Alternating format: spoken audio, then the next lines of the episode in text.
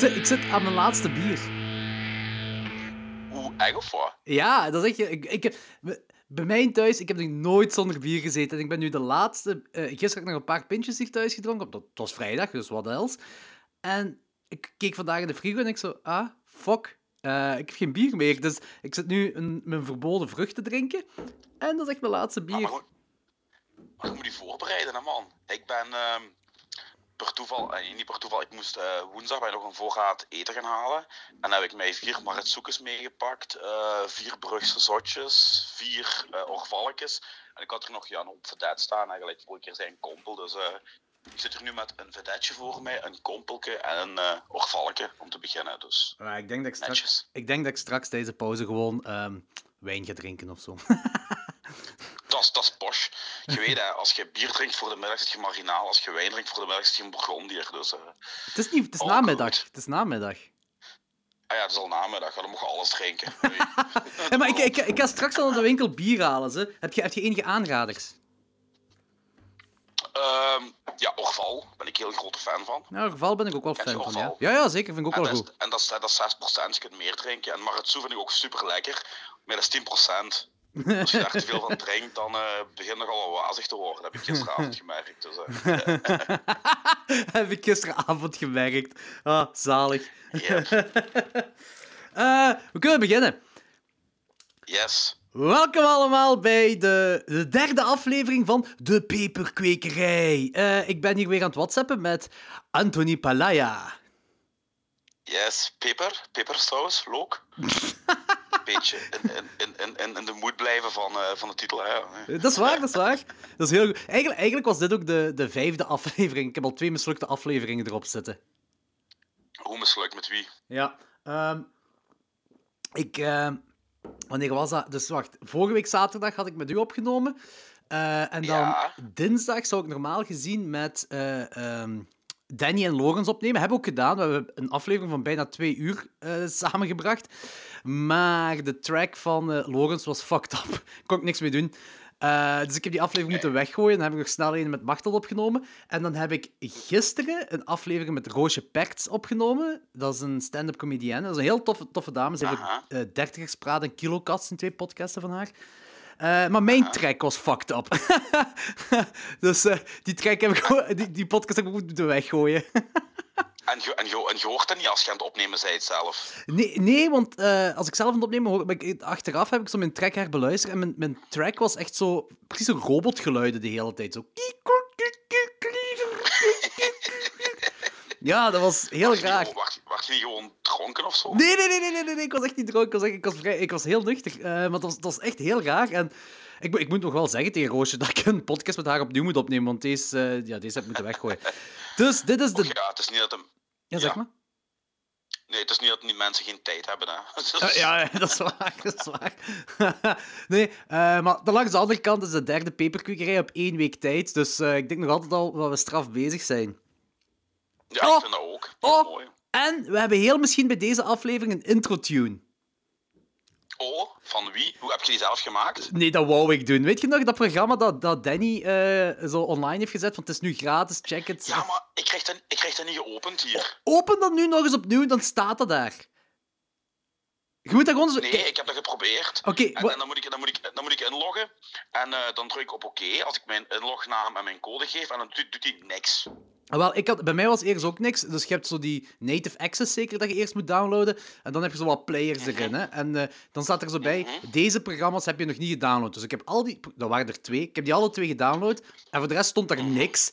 Ik zei, ja, Danny, dit lukt niet. En Danny zei, ja, maar je moet die inloggen, bla, bla, dan lukt dat wel. Maar ik heb, ik heb niks meer gedaan. En de volgende dag doe ik dat open. Je zit weg, Jordi. Ja, hallo? Hallo? Hallo? Ja, ja, ik ben, ja, je zit terug. Je zit terug, yes. Ah, oké, was ik echt weg? Ja, Jordi, hallo? Ja, hallo? Ja, je wordt even weg. Ah, oké, raar. Ja, zit je terug? Ja, ik ben terug. Oké. maar, eh, wat- ja, echt raar. Wat ik aan het zeggen was, is van... ehm, ik, eh, ah, wacht, weet je wat ik ga doen? Ik ga, ik ga misschien deze wifi... Ik zit nu via wifi te bellen. Ik ga dat gewoon eens op 4G doen. Ik denk dat dat beter... eh dus nu ben ik op 4G. Hoort je me nog? Ja, nu hoor ik je zelfs beter. Ah ja, zie, voilà. Dus wat ik aan zeggen was, is Danny zei van, je moet je inloggen en dan staat dat één programma, dat 80s programma er wel in. Maar ik heb me ervoor was ik blijkbaar ook al ingelogd en nu ook. En ik heb, volgens mij moest ik gewoon een dag of twee wachten voor dat in mijn feed of whatever kwam. En heb ik dat gedownload. ik zo blij als een, eh, een kind in een snoepwinkel, maar eh, nu blijkt dat ik helemaal niet met dat programma kan werken. Ik dacht dat het vrij makkelijk ging zijn. Ja, eh, weet ik veel, ik ken er geen kloten van. Maar nu heeft iemand, Ja, heeft- ik ook niet. iemand heeft mij gecontacteerd op, op, eh, op Instagram en die zegt van, ik kan er wel mee werken. En blijkbaar is dat compatible met, met eh, GarageBand en gewoon heel simpele muziekprogramma's. Dus dan ga ik dat eens bekijken. Maar, dus ik, ik heb niet mijn eigen intro gemaakt, ah, als er al een intro op is. Maar Jens van Hey, zo heet hij toch op Facebook, ehm, is ook een luisteraar van Klokslag 12. Hij heeft mij juist vandaag gecontacteerd van, hey, ik heb een 80s intro gemaakt. Eh, je moet maar zien als je dat wilt gebruiken voor de peperkwekerij. En dat klonk echt nog best cool, echt 80s, maar gewoon veel te lang. Dat was iets van een minuut dat dat duurde. Ik zei van, ja, als je het kunt korter maken, dat 20 seconden of zo, dan eh Ja, hebben we een intro-nummer. Dus eh, way, to- way to go, Jens. ja, hupsa, dank je Jens, mega cool. Ehm, en ik, heb, ik heb wel goede commentaren gehad op onze vorige aflevering. Ah, onze eerste, de eerste van de Ah. peperkwekerij. Mensen, mensen vonden het tof. Nee, gewoon, mensen vonden het tof, vonden het aangenaam. Het enige, sommigen zeiden van, ja, die WhatsApp, dat is toch niet...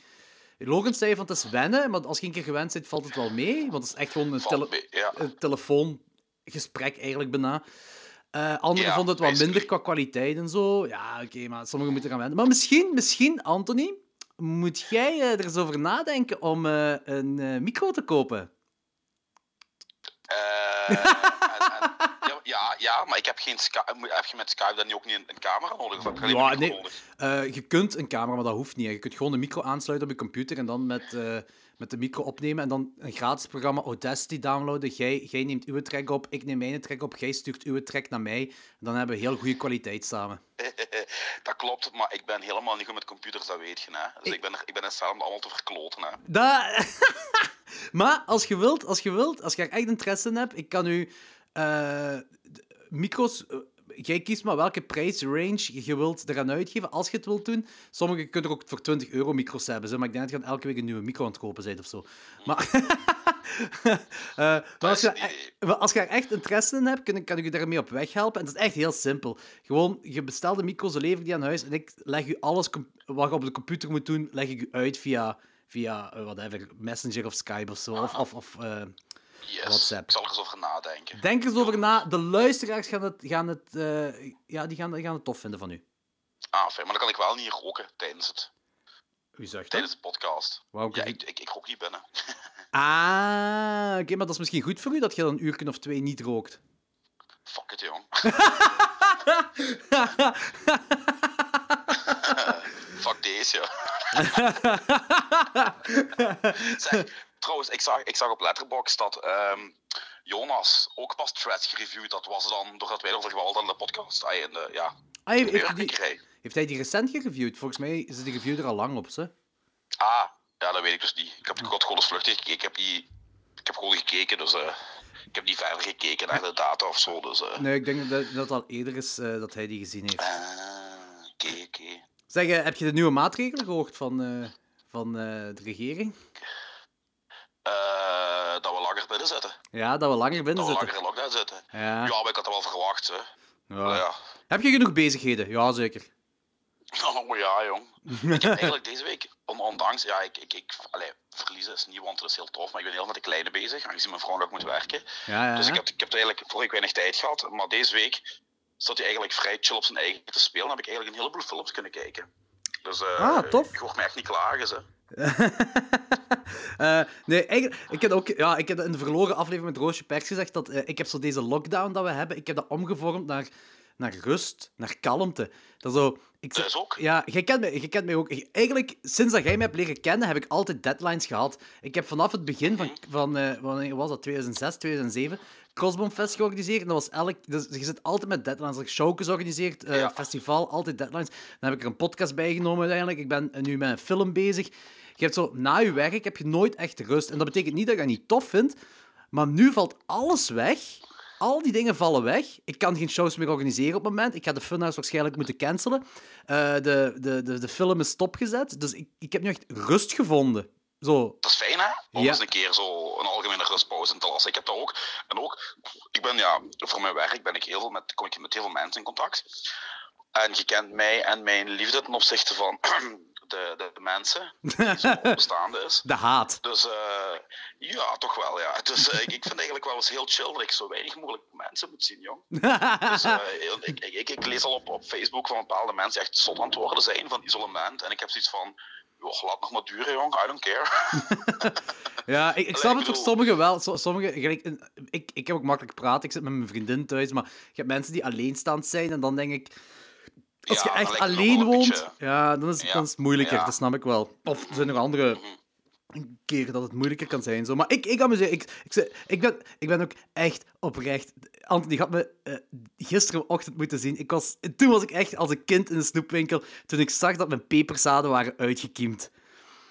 Dat is tof, hè? Ik was Dat kan zo heel blij. bevredigend zijn, hè? Ja, ja, dat is absoluut. Maar vooral omdat, gelijk, ik, ik heb ook radijzen en watermeloenen en zo geplant. En die watermeloenen, die, die zijn, die, dat duurde ook wel even voordat die uitgekiemd waren. was ook een Aha. week of twee. Maar die radijzen, dat is gewoon de drie dagen daarna of zo, heb je al plantjes. Hè.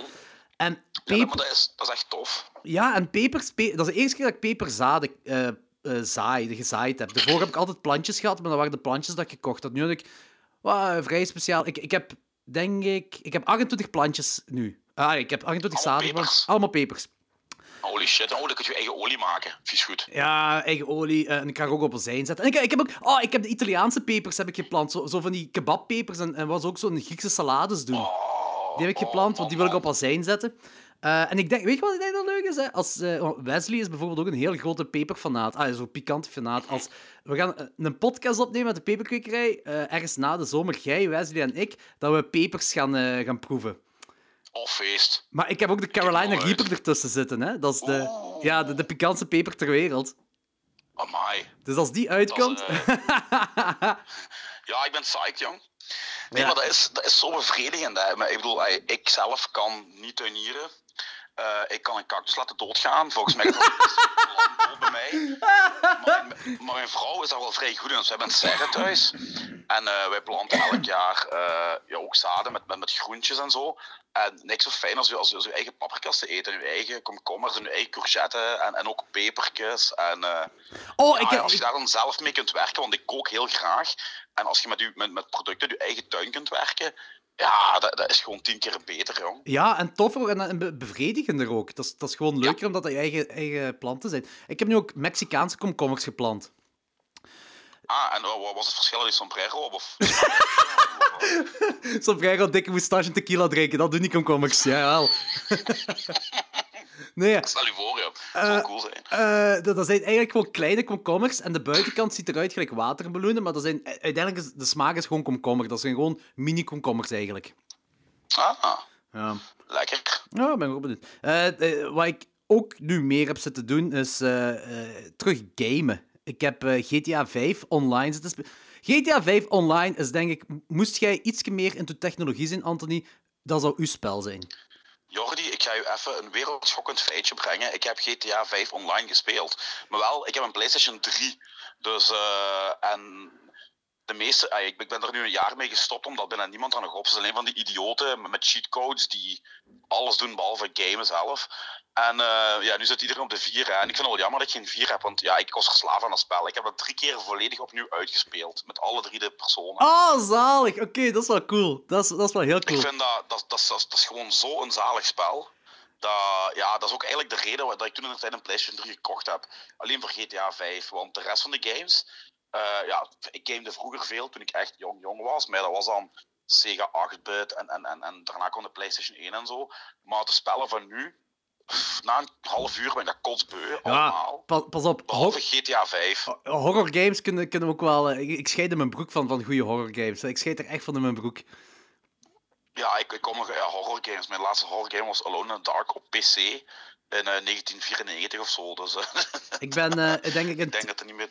In 2015 of 2016 ben ik die Alien Isolation gestart. En dat zo... dat schijnt wel zijn. Dat is ja. abnormaal. Ik, ik, ik denk na twee dagen spelen, je kunt je zo in lokkers verstoppen. Ik zit nog altijd in die lokker Ah. verstopt. Oeh, ik, ik heb wel dingen gespeeld vroeger op PlayStation 1. Resident Evil, de eerste. Die was ook al creepy bij momenten. Ik had, ja, ik had op PlayStation 1 had ik ook Resident Evil 1, maar zo de director's cut of zo had ik ervan. En, eh, Ik, dat duurde zo lang voordat een deur geopend was. Ik, vond, ik, mijn, Mhm. ik, ik, ik ben iemand die heel snel afgeleid is als iets heel te lang, veel te lang duurt. Zo, zeker toen ik kleiner was. En als je dan spelen bent en je wilt eigenlijk gewoon zombies kapot maken, zeker als je jonger bent. Yep. En die deur die gaat zo open. Dat duurt zo, ik denk, vijf of zes seconden voordat die deur effectief Ja. open is. Dat is echt zo van, oh mannetjes. Maar Resident Evil 7, dat is, eh, dat is, dat is ook zoiets waarvan je in je broek scheidt. Ah, Dat is- cool. dat is- Maar ja, ja, dus dat is kapotmakerij. 4, dus, eh, En dat, dat heeft eh, heel, veel hints, heel veel hints naar eh, Texas Chainsaw Massacre ook. Oh, dat is Ja, leuk. Nee, daar zou je eens een game over moeten maken. Resident Evil, maar dan met Tex- Texas Chainsaw Massacre. Geïnfused. Ja, wel, die zeven, die zeven die heeft er wel weg van, want je komt... Het is allemaal Ah. first-person view en soms zelfs found footage, dus dat maakt het al wat, wat enger als je zo die, die eerste persoon... Want je Mhm, ja... En eh, als- je komt dan zo in een huis terecht dat zo een cannibalistische familie is, dus ja... Mhm. Het is, eh, het is, een, gestoord, Nice. het is eigenlijk een gestoord game, ja. En, en waar we ook mee bezighouden, dat is vooral naar eh eh Armin zijn nieuwe bands luisteren. Oh man, dat is geniaal wat die kerel doet, hè. Dat is En abnormaal. Hoe, hoe snel elke dag gewoon een nieuw nummer in een volledig ander genre op zijn eigen. En ik, ik moet zeggen dat, dat die, die Motley Crue eh, versie wat die gemaakt hadden, die was beter dan, dan, dan de echte glamrock band. wat die doen, jong. Ik bedoel, Shit, jong. Dat is mega cool wat die kerel doet, jong. Ik vind dat abnormaal, want hij heeft... Oké, voor de luisteraars, Armin, Armin, de gitarist van Off The Charts. Eh Off The Charts is zo een, eh, een punkrockband uit België, een mega coole punkrockband uit België. En Armin heeft nu in de lockdown, eh, uit verveling, heeft hij nieuwe one-man band gestart. Ehm, Yep, letterlijk. de, de, de eerste, het is al- allemaal te beluisteren op, op, op Bandcamp. De eerste heet Lockdown Hardcore, eh, met een nummer Corona Sucks. En dat is een, eh, een one-man eh, eh, one-man band, punk hardcore band. Wat ook zo klinkt gelijk echte punk hardcore bands. Ja. Ehm, het, tweede is, het tweede is een trash death metal band. genaamd Toxic Influenza. ja, Toxic Influenza! Met, met, met, de titel is Everyone Will Die. Echt ook geniaal. Het derde, de derde is, dat vind, ik- dat vind ik heel goed. Dat is een pop-punk band. eh, geïnspireerd op Blink-182, Banner Pilot, Dillinger 4. En het heet The Lockups. Geniaal. Ja. Geniaal. Geniaal. En ook, eh, eh, de, de titel is Stuck Again. En ook, als je die, nummers, die drie nummers al luistert, dat zijn echt alle tropes van dat genre in dat nummer gestopt, waardoor je dus echt wel een goed nummer hebt. Ja, dat is echt een feit, hè. Ik bedoel, dat is niet gewoon... Allee, dat lijkt wat hij er veel meer werk als één dag heeft ingestoken, want het, het, het, het, het, het klopt allemaal. Ja, dat, dat, is echt, dat is echt zot wat voor een talent erin zit in die kerel. En eh, Ja. de, de, de vierde is M- Motley Flu. dat is wat jij Ja. zei, hè? Eh, met It's not an STD, so suck it, baby. Echt zo Die tekst is briljant. perfect, gelijk al die glamrock bands. Hè. Dat is geniaal hoe dit coronavirus op zo'n manier erin verwerkt heeft, hè, qua tekst. Hè. Dat is geniaal. Eh, dan, geniaal. Dan wacht, dat, is de, dat was de vierde. De, de vijfde is... ik, vind, ik vind de titel... Dat is een ska-band. Dat is Scaronas. De Scaronas. Scaronas. Echt geniaal. Eh, ik heb het wel niet geluisterd, want ik, ska is echt mijn Ik ding. wel. Eh, Stay at Home is de titel. En de laatste, die is ook goed. Ka Kampschwein. Kampschwein!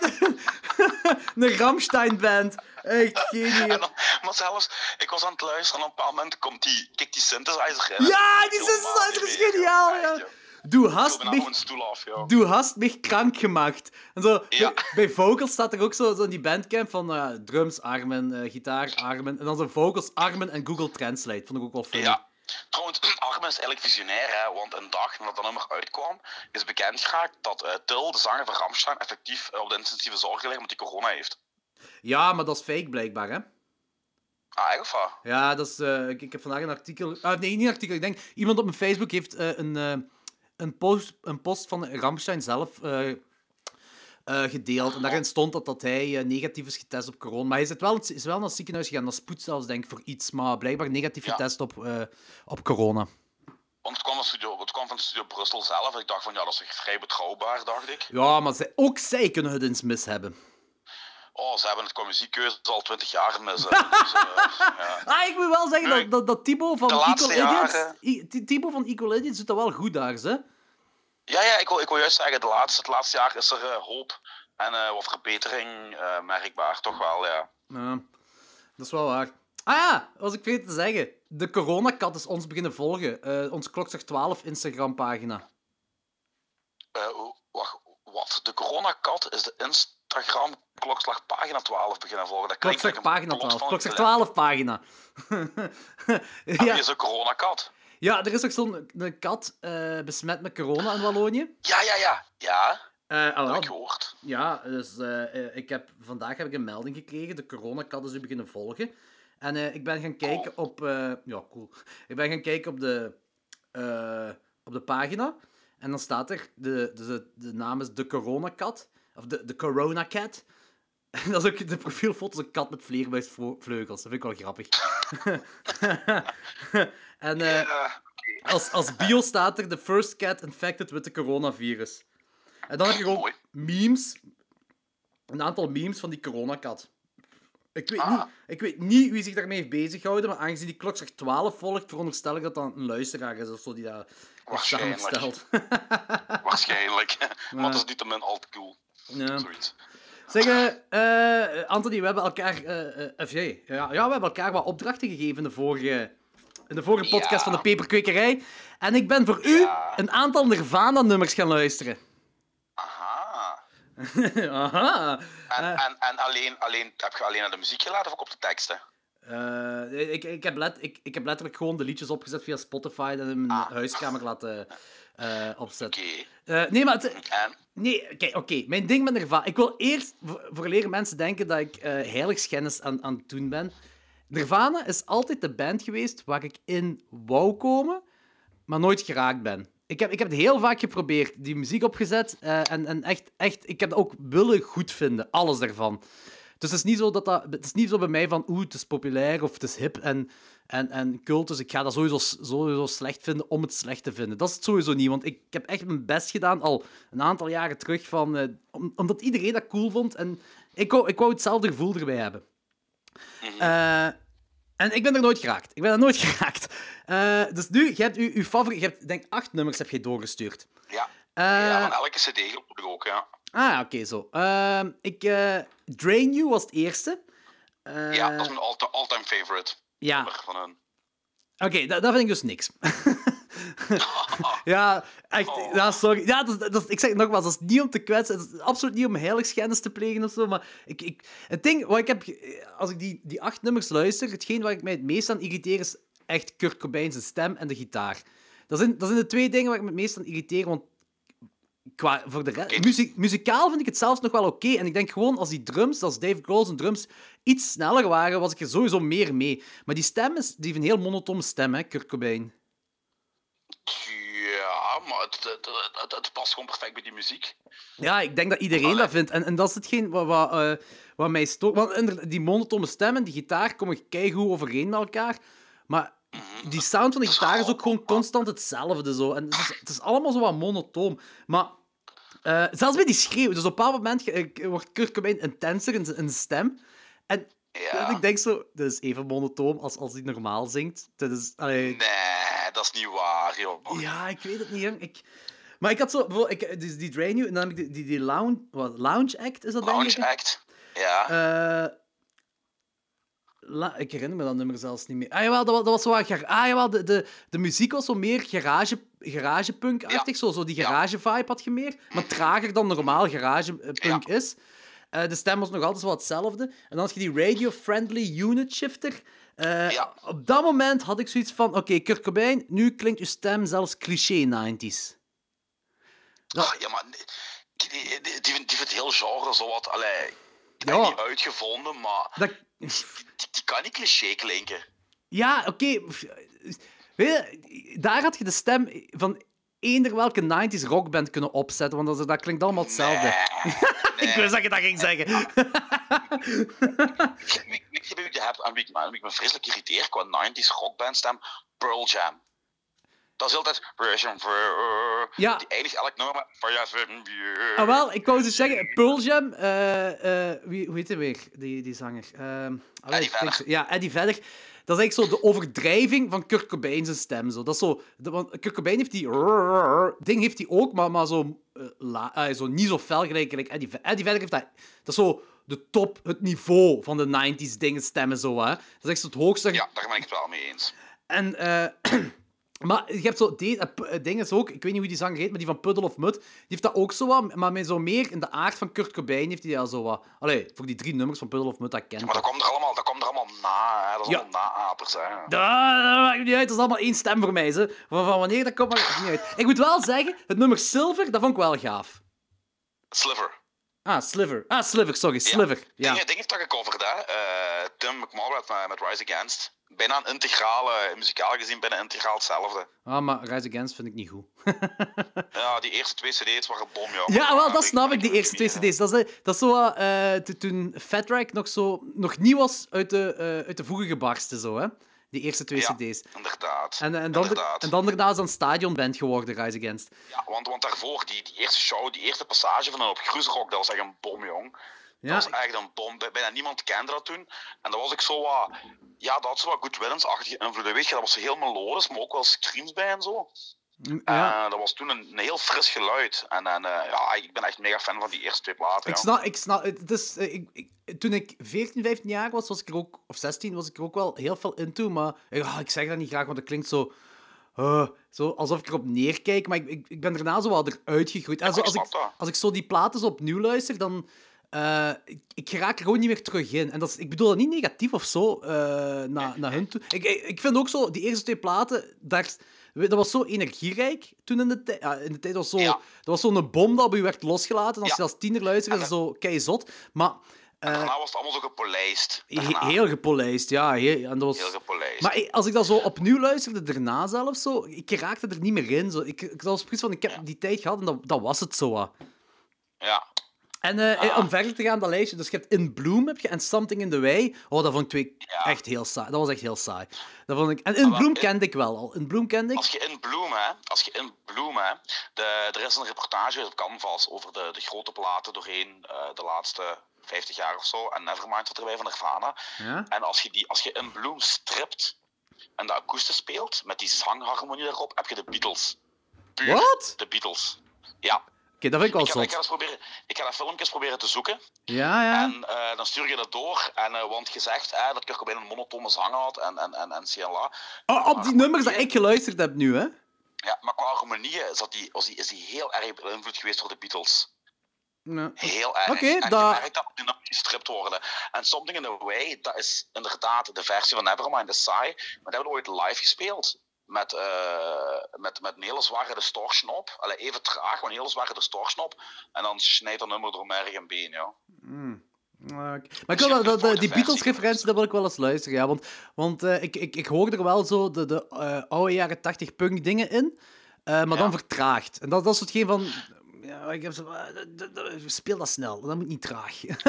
weet, je wat ik cool, weet je wat ik cool vind, hè? Als, als, om, om, om nog heel erg toch het nu te hebben, hè? als je naar die teksten kijkt, hè?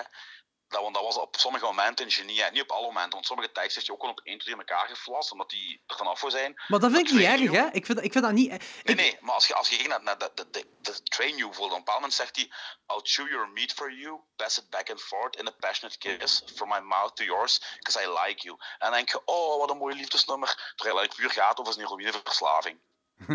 en dat vind ik chic. Dat is wel met, grappig. Met simpele ja. woorden mooie zinnen kunt maken. En op de top zijn die mooie zinnen hebben die ook nog eens een hele andere betekenis. Maar uh, ik moet wel ook eerlijk toe... heel krachtig. Want we ook niet vergeten, toen die, toen die, toen die Nevermind schreef, was die...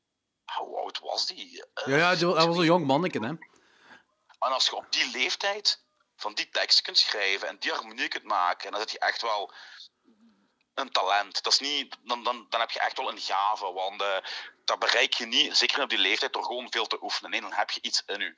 Nou, oké, okay, maar ik denk wel dat zo qua teksten schrijven en, en, en, uh, en, en uh, goede muziek kunnen maken. Er zijn veel mensen op jonge leeftijd die dat wel kunnen en die. Uh, ja. Ik de muziek toffer vind, laat ik het zo zeggen. Maar ik moet, ik moet, ik moet zeggen, hè, want, um, een tijd, ik weet niet of die er nu nog op staat, maar een tijd terug stond uh, die, die documentaire van Kurt Cobain op Netflix. En ik vind muziekdocumentaires sowieso over het algemeen heel cool. Ik, ik, ik kijk daar heel graag naar. Aha. En ik dacht van, oké, nu ga ik die documentaire... Want ik heb altijd in mijn hoofd gehad... Uh, Kurt Cobain is een troubled uh, kerel, uh, ja. wat, wat ook sowieso wel was. maar ja. hij heeft... Dat werd toen, toen ik tiener was, werd dat mij toch verteld. Hij heeft zelfmoord gepleegd omdat hem de aandacht niet aan kan en de media en dit en dat. En ik heb die documentaire... Dat denk ik eigenlijk niet. Ja, voilà, inderdaad. Want ik heb die documentaire gekeken en ik dacht zoiets van... Dat is de grootste aandachtshoek ter wereld. Die, die geniet zo hard van aandacht, dat is abnormaal. En, en nu ga ik... Oh, oké. Ik wou zeggen, altijd dit is tussen ons twee, maar dit is dus blijkbaar tussen ons twee en alle luisteraars hiervan. Want eh, dit, dit kan heel hard... ah, mensen kunnen... ik- als er fans zijn van Kurt Cobain, het spijt mij. Maar... door die documentaire... Ik ga echt heel voorzichtig zijn op mijn woorden nu, hè. Want het, het kan zijn dat dat niet zo is. Maar door die documentaire, wat toen op Netflix was, kwam het zo over alsof Kurt Cobain zelfmoord heeft gepleegd voor de aandacht. Nee, want dat was eigenlijk... Want ik, ik moet u eigenlijk... eh, ik heb u laten uitpraten, omdat ik u respecteer, Jordi. Maar anders... Dat was echt geen aandachtshoer, jong. Ik bedoel, die kerel, die was gewoon... Dat was echt een, een troubled mind. En, en dan heeft hij ook nog eens met, eh, met zijn heroïneverslaving... En dat is die gewoon allemaal te veel geworden, jong. Nu, en die wou zijn rocksterren-status niet hebben. Die wou gewoon spelen en kabaal maken. Want die heeft ook heel vaak op het punt gestaan om Nirvana te verlaten. Om, om een onbeduidende bandjes te spelen. Omdat hij gewoon wou spelen. En waarom heeft hij dat niet gedaan? Eh, ja, dat is een goede vraag. Nirvana verdient wel beter, waarschijnlijk. dat, is een, is- ja. dat is een betere lo- eh, loonbrief dat je krijgt op het einde van de maand. Maar wat ik wel, wat ik wel wil zeggen, een nuance... Ik heb heel veel respect voor Dave Grohl. Eh, oh ja, die kerel is echt, dat is echt een, een fantastische mens, jong. Eh, Dave Grohl is ook gewoon, als je muziek kunt definiëren in één persoon, dan is dat Dave Grohl. Omdat Ja. Dave Heb, Grohl... je- heb je die zeg maar. Ja, zeg maar, zeg maar. Ja, de- nee, omdat Dave Grohl, die, die, die, weet, die weet hoe die een groot publiek moet entertainen, een gigantisch publiek moet entertainen, maar die heeft ook nog respect voor de kleine bands. En, eh, de... Oh ja, volle bak. Want die leeft ook, die is ook mega punk-fan en hardcore-fan, hè? Ja, hij heeft toch een ding, is Dead heeft hem ook ingedrumd, die jaren 80 hardcore band. Ja, had hem ja, ja, vroeger ja, ja. ingedrumd. Eh, hij heeft, ehm, want ik, goh, het was een artikel dat ik eens gelezen had, maar ik weet het juist, weet ik er niet meer van. Maar gelijk Jawbreaker, toen Jawbreaker nog klein was, waren die dan op tour Ja. gegaan met Nirvana door Dave Grohl. En ik denk dat ze dan ook daarna, in de jaren 90 nog, eh, een paar keer het voorprogramma hebben gespeeld van eh Foo Fighters. Ja. En, en, en de gitarist van, van Noise for a Name is bij de Foo Fighters mogen gaan spelen. Ja, juist, dat is juist, dat is juist. Ja, dat klopt. Heb je trouwens die eh Saturday Night Live dingen niet gezien, die bit over eh, de, de oude vader die op de trouw van, van, van, van de dochter gaan spelen? Nee, dat heb ik niet gezien. Was oh manneke, dat is mega cool. Daar ga ik je doorsturen. Dat gaat dan zo... Ja, er trouwt een, een, een meisje en die pa, die gaat dan zo... ehm, ja, die pakt de micro en die zegt van... Ja, eh, de high school band van ons is nog eens samengekomen. We willen een nummer spelen omdat mijn dochter gaat trouwen. Bla, bla, bla. En Dave Grohl zit daar ook in mee. En, eh, en dan beginnen die... One, two, three, four. En dan maken die zo een of andere... Blijkbaar was het dan vroeger een Black Flag-achtige hardcore band. En die slopen gewoon heel die trouw. Oké, dat is geniaal. Dat, is echt Mega geniaal. cool. Ik ga je dat eens doorsturen. Ik heb trouwens nog een. eh, ai, ik weet niet of dat een leuke fun fact is. Voor mij is dat een leuke fun fact Ja, zeg Foo maar. Fighters. Hm. Mijn eerste Pukkelpop. Dat was eh, de eerste keer dat de Foo Fighters naar België kwamen. Die Ja. speelden daar toen. En eh, ik ben die toen gaan kijken, want ja, dat was Dave Grohl van Nirvana, dus ik dat dan zien. En eh daar gingen posters op aan de Herashekken van, van de Foo Fighters. Ik had zo'n poster eraf gehaald eh, om in naar huis te pakken. En ja, die is heel lang op mijn kamer gehangen, maar je kent dat, je verplaatst anders van, van daar naar daar, daar komt punaise, nog komen scheuren. En ja, na een paar jaar, die poster die ging een frut van één, dus ik had die weggegooid. En gelijk vijf, zes jaar geleden kom ik toevallig op eBay tegen, 1500 euro. What? Yep. Was, wacht. dat, de eerste dat was de eerste passage van de Foo Fighters in België. Maar heb je, heb, je, effectieve heb, je, poster. heb je het dan over de poster dat jij letterlijk in je handen had, of gewoon een ander exemplaar van, dat poster, van die poster? Ja, een ander exemplaar van die poster. Ah, oké, oké, oké. Want mijn, poster was al lang weg. Dus die was, eh, die was de kloot. Dus ik had die al jaren eh, daarvoor weggesmeten. Dus eh, ik dacht shit, had ik dat geweten. Ja, dat is, dat, is, dat, is, dat zot van die dingen, hè. En, en, en voor de rest gaat nog twee nummers van, van Nirvana. Serve the Servants. Oh, nu weet ik het niet meer. Was het Serve the Servants of Seam? Of hoe zeg je het? Honor Same? Aneurysm. Aneurysm. Ah, oké. Eén van die twee is ook zo... E- Een van die twee is heel saai. Dat is zo wat een akoestisch nummer op een elektrisch gitaar. Ik weet niet meer welke het was. Dat is waar, ik denk dat je Aneurysm gaat bedoelen van come on over and do the twist. Ja, dat- yeah, yeah. Dat was, dat was heel saai. Ja, ik vind het niet, joh. Ik vind het echt saai, joh. En Serve the Servants, dat begin, jong. En, die, ja, en dan heb ik het over die tekst, hè. Teenage angst has paid of well, now I'm bored and old. Allee, toen, eigenlijk is, is die plaat waar het nummer opkomt in Utero, was eigenlijk al een voorbode van dat hij niet lang meer ging gekken, jong. Mm, ah, dat is kan wel. een hele depressieve plaat. Qua muziek en qua textueel ook. En uh, ook de clip die ervan gemaakt is, de clip van Heart Shaped Box. Ik weet niet of je de clip ooit gezien hebt. Dat is bijna Misschien... David Lynch-achtige uh, beelden wat hij daar gebruikt. Ja, dus, uh, ja, eigenlijk had je wel kunnen weten dat hij niet lang meer ging gekken. Joh. Maar het, het ding is gewoon zo, hetgeen wat jij nu zegt, hè, dat is echt zo dat is zo'n contrast met die documentaire wat op Netflix was over Kurt. Want ik dacht echt dat die documentaire mij meer respect zou geven. Ah, pas op. Nee, pas op. Ik heb respect voor Nirvana wel. Uh, ik, ik, gewoon omwille van... Het, ik, ik heb dat meestal wel bij bands die iets bereikt hebben. En uh, bijvoorbeeld Metallica ben ik ook geen, absoluut geen fan van. Maar die hebben wel veel gedaan voor, voor andere bands ook. Hoe klein die andere bands ook zijn. en, en, en die hebben een, een genre groot gebracht. En daar, ja, daarvoor heb ik wel respect. Wat? Hè? Heb je, de, heb je de laatste stunten niet gehoord?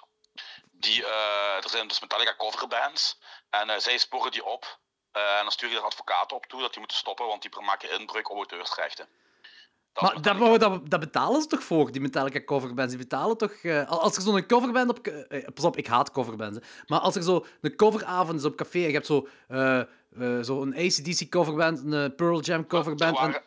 en Nutellica, Nutellica dat is ook zo een, hè? Zo'n zo coverband. Er waren bands die het alleszins niet mochten. Nu vind Metallica eigenlijk een kutband. Ik, ik, heb er nooit mee geteld eigenlijk. de eerste platen die waren lekker trash, maar daarna, nee jong. Maar ik, ik vind niks, niks van die muziek spreekt mij aan. Uh, uh, ik kan nu niet zeggen dat ik het kut vind, maar het spreekt mij gewoon niet aan. Maar ik, vind, ik, ik heb wel respect voor hetgeen wat zij gedaan hebben voor, voor, voor een muziekgenre. Ja. Daar heb ik respect voor. Dat is een feit. Uh, en ik vind, die documentaire over die, die ene kutplaat van hen, uh, die St. Anger, uh, die documentaire is geweldig. Die is geniaal, die is geniaal. Ik vond het een van de beste platen die die mannen gemaakt hebben, dat ketelgeluid op die snare. Hè. Ah, je vindt de plaat geniaal? Ik vind die plaat geniaal. Ja, echt waar. De meeste mensen zijn een kutplaat en ik vond dat een hele goede plaat. Ja, ja de, de plaat sprak mij ook niet aan. Maar hetgeen wat ik wil zeggen is dat die Kurt Cobain, die documentaire... Ik dacht echt van, oké, nu ga ik zo meer te weten komen over Kurt Cobain. Want Ah, ik ga eerlijk zijn, als de muziek mij niet aanspreekt, dan, dan mij die tekst ook geen fluit uit. Dan mag het de beste tekst ter wereld zijn. Zo. Ik, ga, ik ga niet naar de muziek luisteren als ik de muziek niet goed vind. En, uh, uh, en ik dacht van, ja, ik, dus, ik dacht ook van, als ik die, die... Soms heb je dat, dat bij bepaalde muziek, bij bepaalde platen, bands, whatever, moet je meer keer luisteren om erin te kunnen komen. Bijvoorbeeld, ik had dat bijvoorbeeld bij Apologies I Have None, die ene plaat waar, waar iedereen zo heel zot van is, en ik uiteindelijk ook. De eerste twee, drie keer dat ik hem gedraaid had, ik vond er niks aan. Ik vond dat plat, ik vond er niks aan. En op een bepaald moment was er zo'n klik. En dan denk ik zelf van, oh fuck, dit is, dit is briljant. Dit is echt geniaal. Ja, sommige platen moeten groeien. Ja, en ik dacht dat misschien de band Nirvana bij mij moest groeien. Dat was dus absoluut niet het geval. En zeker niet na die documentaire. Want dan, hetgeen wat jij allemaal zegt over Kurt Cobain, dat is zo... En dat wordt ook zo... Met deels verteld in die documentaire, dat is heel vaak homevideo's hè, van uh, hem en Courtney. Aha, hè. Aha. En, uh, maar iedere keer komt erop neer, in die documentaire komt hij heel fel over als het, eh, zo de aandachtshoer, zo van dat, dat hij uh, dingen wil poelen, ook naar de mainstream toe, om in, om in de picture te staan. En ik dacht altijd dat het oh, anders was. Maar ik zeg de documentaire, hè. ik zeg niet dat dat zo was. Je moet het anders bekijken, want die, die heeft ook ooit die dingen trouwens ooit schitterend getrolld, Top of the Pops, hè. Die moesten dan uh, een Smell Like Spirit spelen, want dat was een hun hit. En uh, hij wou dat niet. Hij wou Breed spelen, maar dat mocht niet van, van de televisiemaatschappij en CNLA. Dus heeft, en, en die moesten playbacken. En dat wou hij ook ja, niet. Ja, dat is top of the pops allemaal. Ja, ja. En, en wat hebben die, toen, toen gedaan? Die hebben een compromis uh, bereikt dat hij wel mocht live mocht zingen. Dus wat heeft hij gedaan? Die, die, heeft een mega fatale, lage stem, heel de nummer verneukt. Terwijl Dave Grohl overduidelijk niet aan playback, ay, die moest aan playbacken, maar deed op zo'n manier dat we overduidelijk door had dat hij aan playbacken was en hebben gewoon heel die show verneukt. Heel, heel dat liedje. Geniaal. En uh, toen hij ooit op de MTV Music Awards moest spelen, moesten die Lithium, Lithium spelen. En die zijn begonnen met Rape Me. Ja, en, en, en die, die televisiecrew die werd volledig zot, want ja, Rape Me, hè, Rape ja, ja, Amerika, tuurlijk, dat was... Uh, en daarna, en daarna zijn er wel weer overgeschakeld. Dus die, die heeft nergens een fuck. Maar ik denk, hè, misschien zie ik dat ook aan, omdat ik effectief ben opgegroeid met die band. Hè. Ik was acht, negen jaar, denk ik, toen, uh, of, of tien jaar, toen uh, Smash Teen Spirit op tv kwam als clip. En dat sloeg toen echt in als een bom. En ik heb heel die periode bewust meegemaakt. Ik heb, eh, ik weet nog dat ik klaar stond de hele dag, dat ik echt pompt op was, omdat s'avonds de live show van Nirvana op MTV kwam. En zoveel jaren later kwam dan de Unplugged uh, Ah, ja, ja, show van Die legendarische unplugged Ik- ik- dingen. ja, en ik heb dat allemaal bewust meegemaakt in de tijd dat het er was. Dus misschien is het daarom dat ik daar een andere connectie mee heb. Ja, ik, ik, ik zou het echt niet kunnen zeggen, ik weet het niet. Eh, maar ik heb, ik heb die connectie dus niet met de Ramones. Hè. Ik vind de Ramones leuk, maar meer ook niet. Ik vind het zelfs saai na een tijd. Wat? Want toen, eh, een paar- toen een paar jaar geleden Marky Ramone in, eh, in Genk, op Genk on stage was, had ik na 20 minuten van, ja, het is goed geweest, jong. Oké, maar Marky Ramone Ja. live is niet hetzelfde als de Ramones, het geheel. Nee, dat weet ik, dat weet ik. Maar Dat is ook altijd een Ja, andere ik- zanger. Dat kun je niet, dat kun je niet vergelijken met elkaar.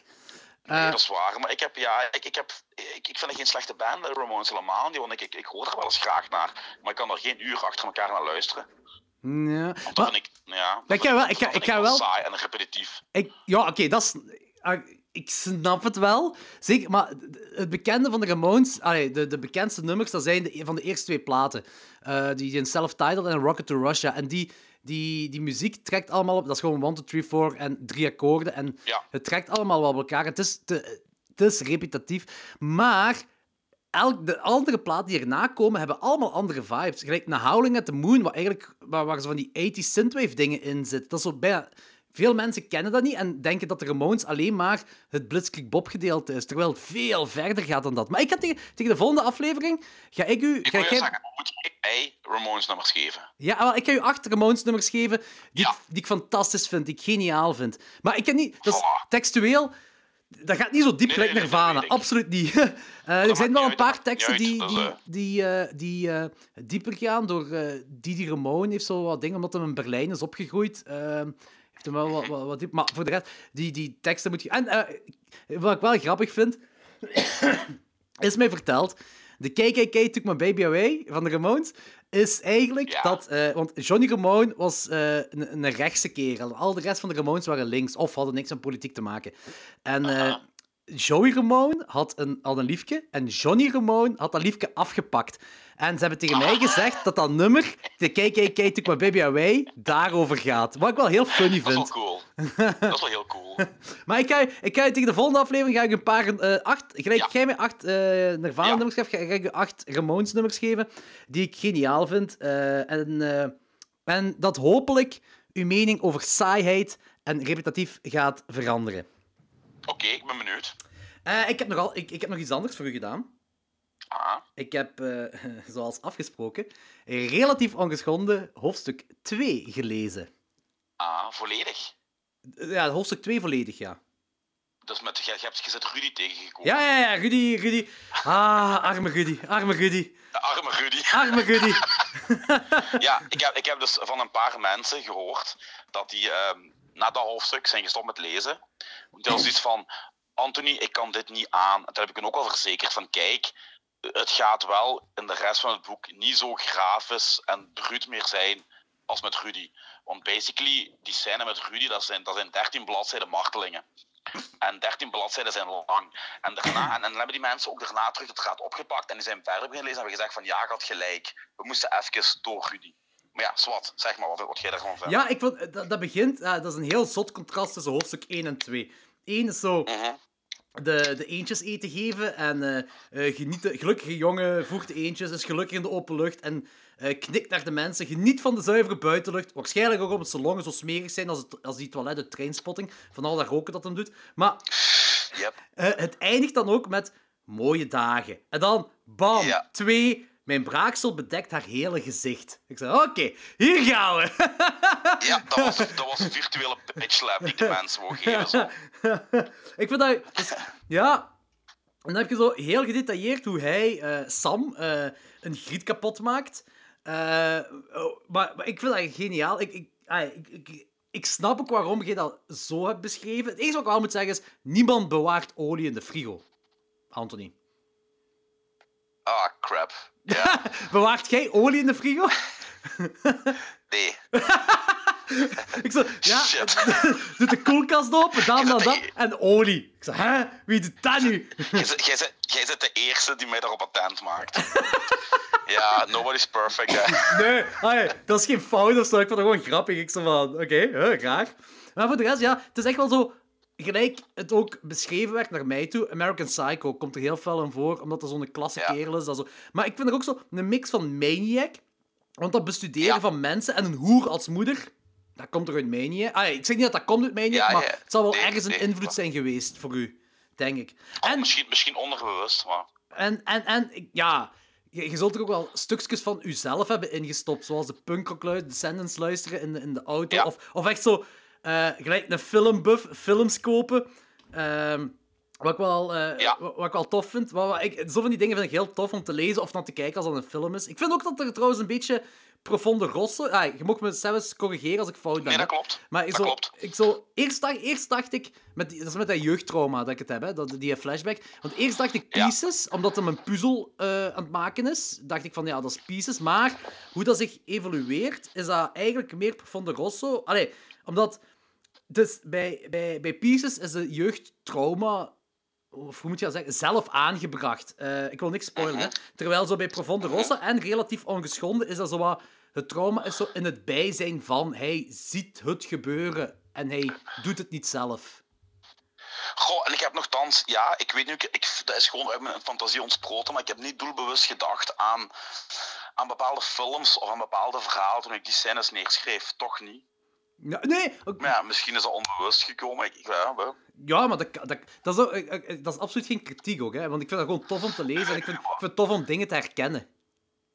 Ja, ja, tuurlijk, tuurlijk, maar er gaat heel veel dingen. Weet je, dat, voor iemand die heel fel into films en muziek is in het algemeen, die gaat zich er heel, mee, heel hard mee amuseren met het boek. Omdat ik er wel doelbewust heel veel verwijzingen naar Ja, popculture en zo heb ingestoken. ja, dat snap ik, dat snap ik zeker. En ook zo, het, ik, ik vond iets heel grappig, er was zoiets van, er stond iets in van, ik, ik ontken dat ik een narcist ben, en zo even later, net zoals Mozes opent een zee van mensen zich spontaan als ik hun gezichtsveld betreed.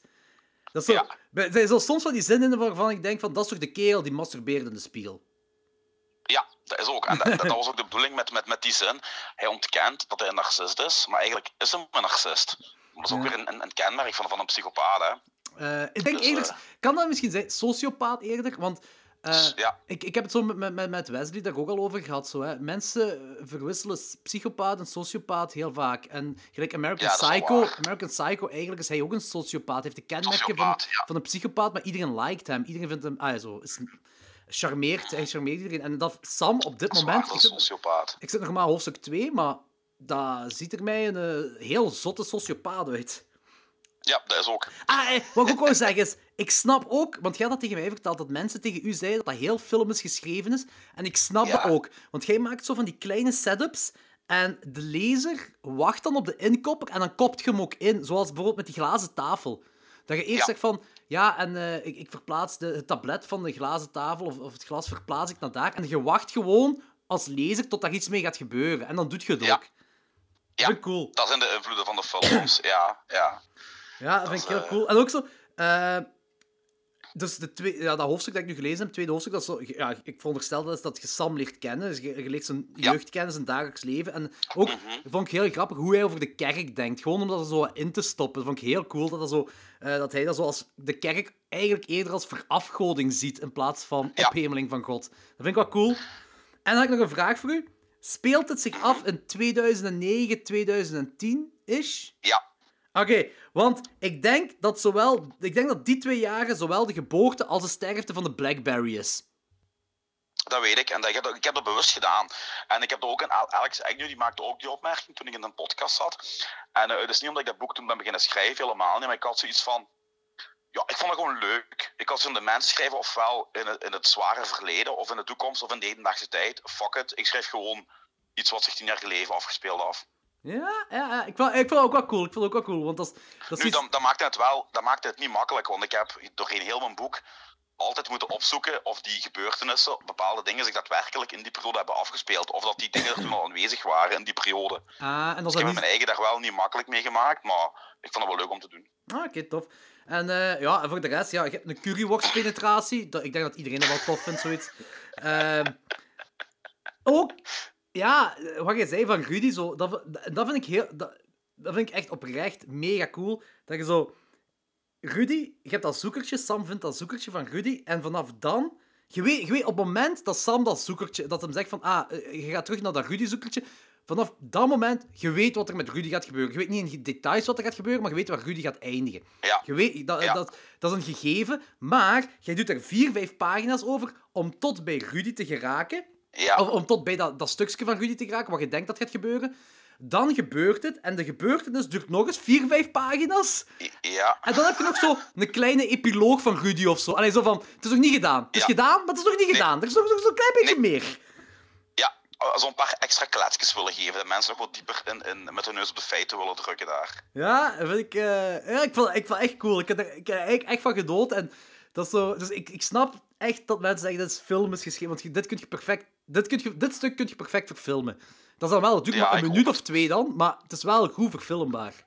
En ik, ik heb dat geschreven, want sommige mensen denken dat ik met dat stuk, met die scène, eigenlijk goedkoop wou scoren qua geweld. Maar dat is niet. Ik wil eigenlijk op die manier eh, duidelijk maken aan de lezer hoe het brein van Sam in elkaar zit. Ah, maar dat had ik wel... do- Dat, dat wat je zegt van... eh, want, want het is niet alleen, het is niet alleen dat, dat geweld. Het, het gaat over, je hebt een heel pakket genomen. Je hebt, het gaat over hoe, hoe, hoe hij denkt over eh, de, de, de minuscule dingen waar, waar veel mensen aan denken. Als, als, als jij, je kunt je perfect erin inleven in de goedaardige dingen. Zoals als je... Ja, oké, je hebt nu gezegd eentjes eh, eten geven. Maar er zijn zo altijd zo van die dingen als je naar buiten komt van, en je komt onder de mensen van dat kniksje dat je doet naar iemand omdat je die voorbij komt en zo van die dingen. Dus en dan nog dat, dat, dat stuk wat je erbij hebt van de kerk, dat zo, het, is, het is het geheel pakket. En ik vind dat er wel erbij. Ik vind absoluut niet goedkoop, absoluut niet. Dat vind ik heel fijn om te horen, want is ook de bedoeling. Nu, ik ben ook, Dus, eh, eh, zelfs als het goedkoop was, ik vind het goedkoop, als het goede violence is, ben ik al fan. Hè? Dus... nee, eh, Anthony, ik ben heel psyched voor hoofdstuk 3 te lezen. Echt waar. Ben ik heel psyched voor. Mooi. Ja, Dat heet de ontbijtclub. de- ja, van de Breakfast Club dan. Ik weet- Yes, dat is een nod naar de, eh, naar de, naar de, de Breakfast Club. Dus, eh, maar het gaat, het gaat nog heel. Het, het, ga- het gaat heel Lynchiaans worden, dat kan ik u nu al zeggen. Ah, ik ben curieus, ik ben heel curieus. Ik ben psyched, ik ben is- Want ik Er ben... ik- zitten echt wel Twin Peaks invloeden in, dus eh, Oké, zalig. Eh, komt er Bob, komt Bob erin voor? nee, Nee, ah, helaas. Oké.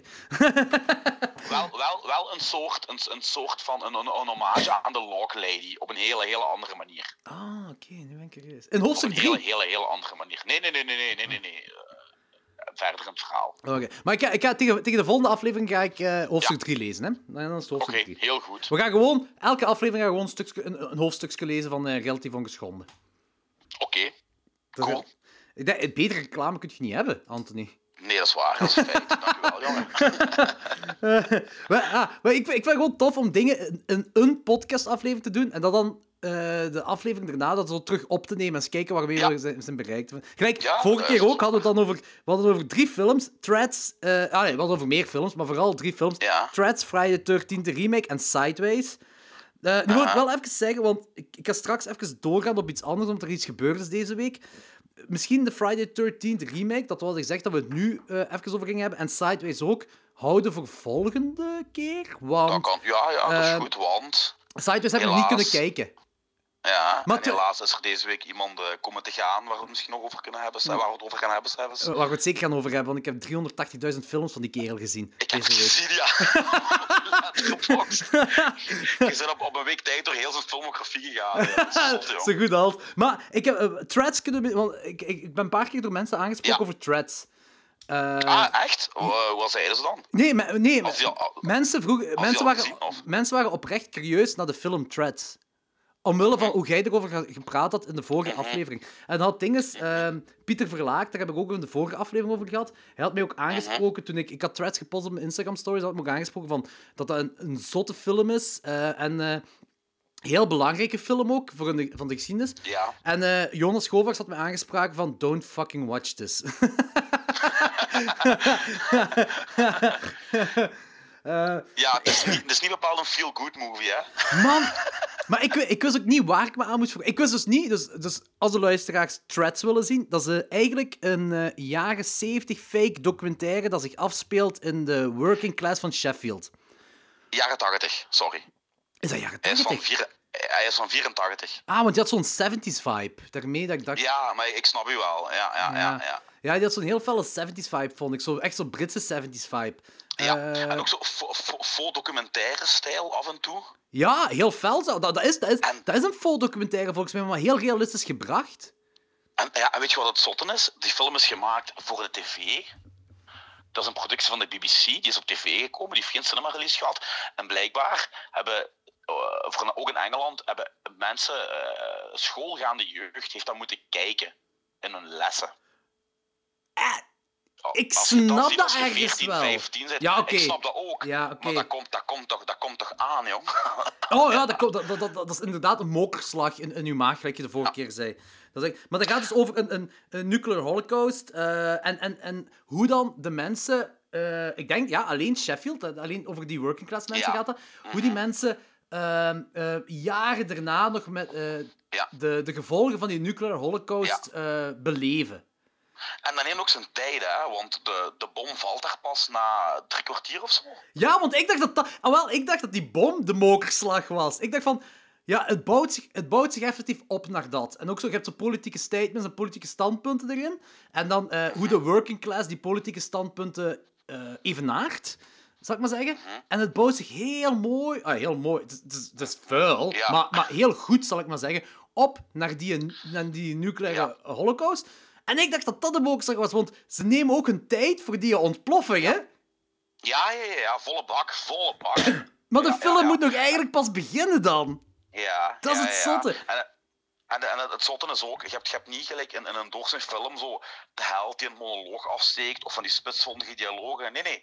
Dat is allemaal heel sec geregistreerd eigenlijk, wat er allemaal gebeurt in die film. Ja, Weet ze vol- ja, natuurlijk, want ze volgen er- zo is- bepaalde niks- gezinnen en bepaalde mensen. En, en dat is niet dat dat de held of de, de anti-held is. Dat is absoluut niet. Het zijn gewoon is- mensen. er- er is ja, er is films niks in opgepoetst.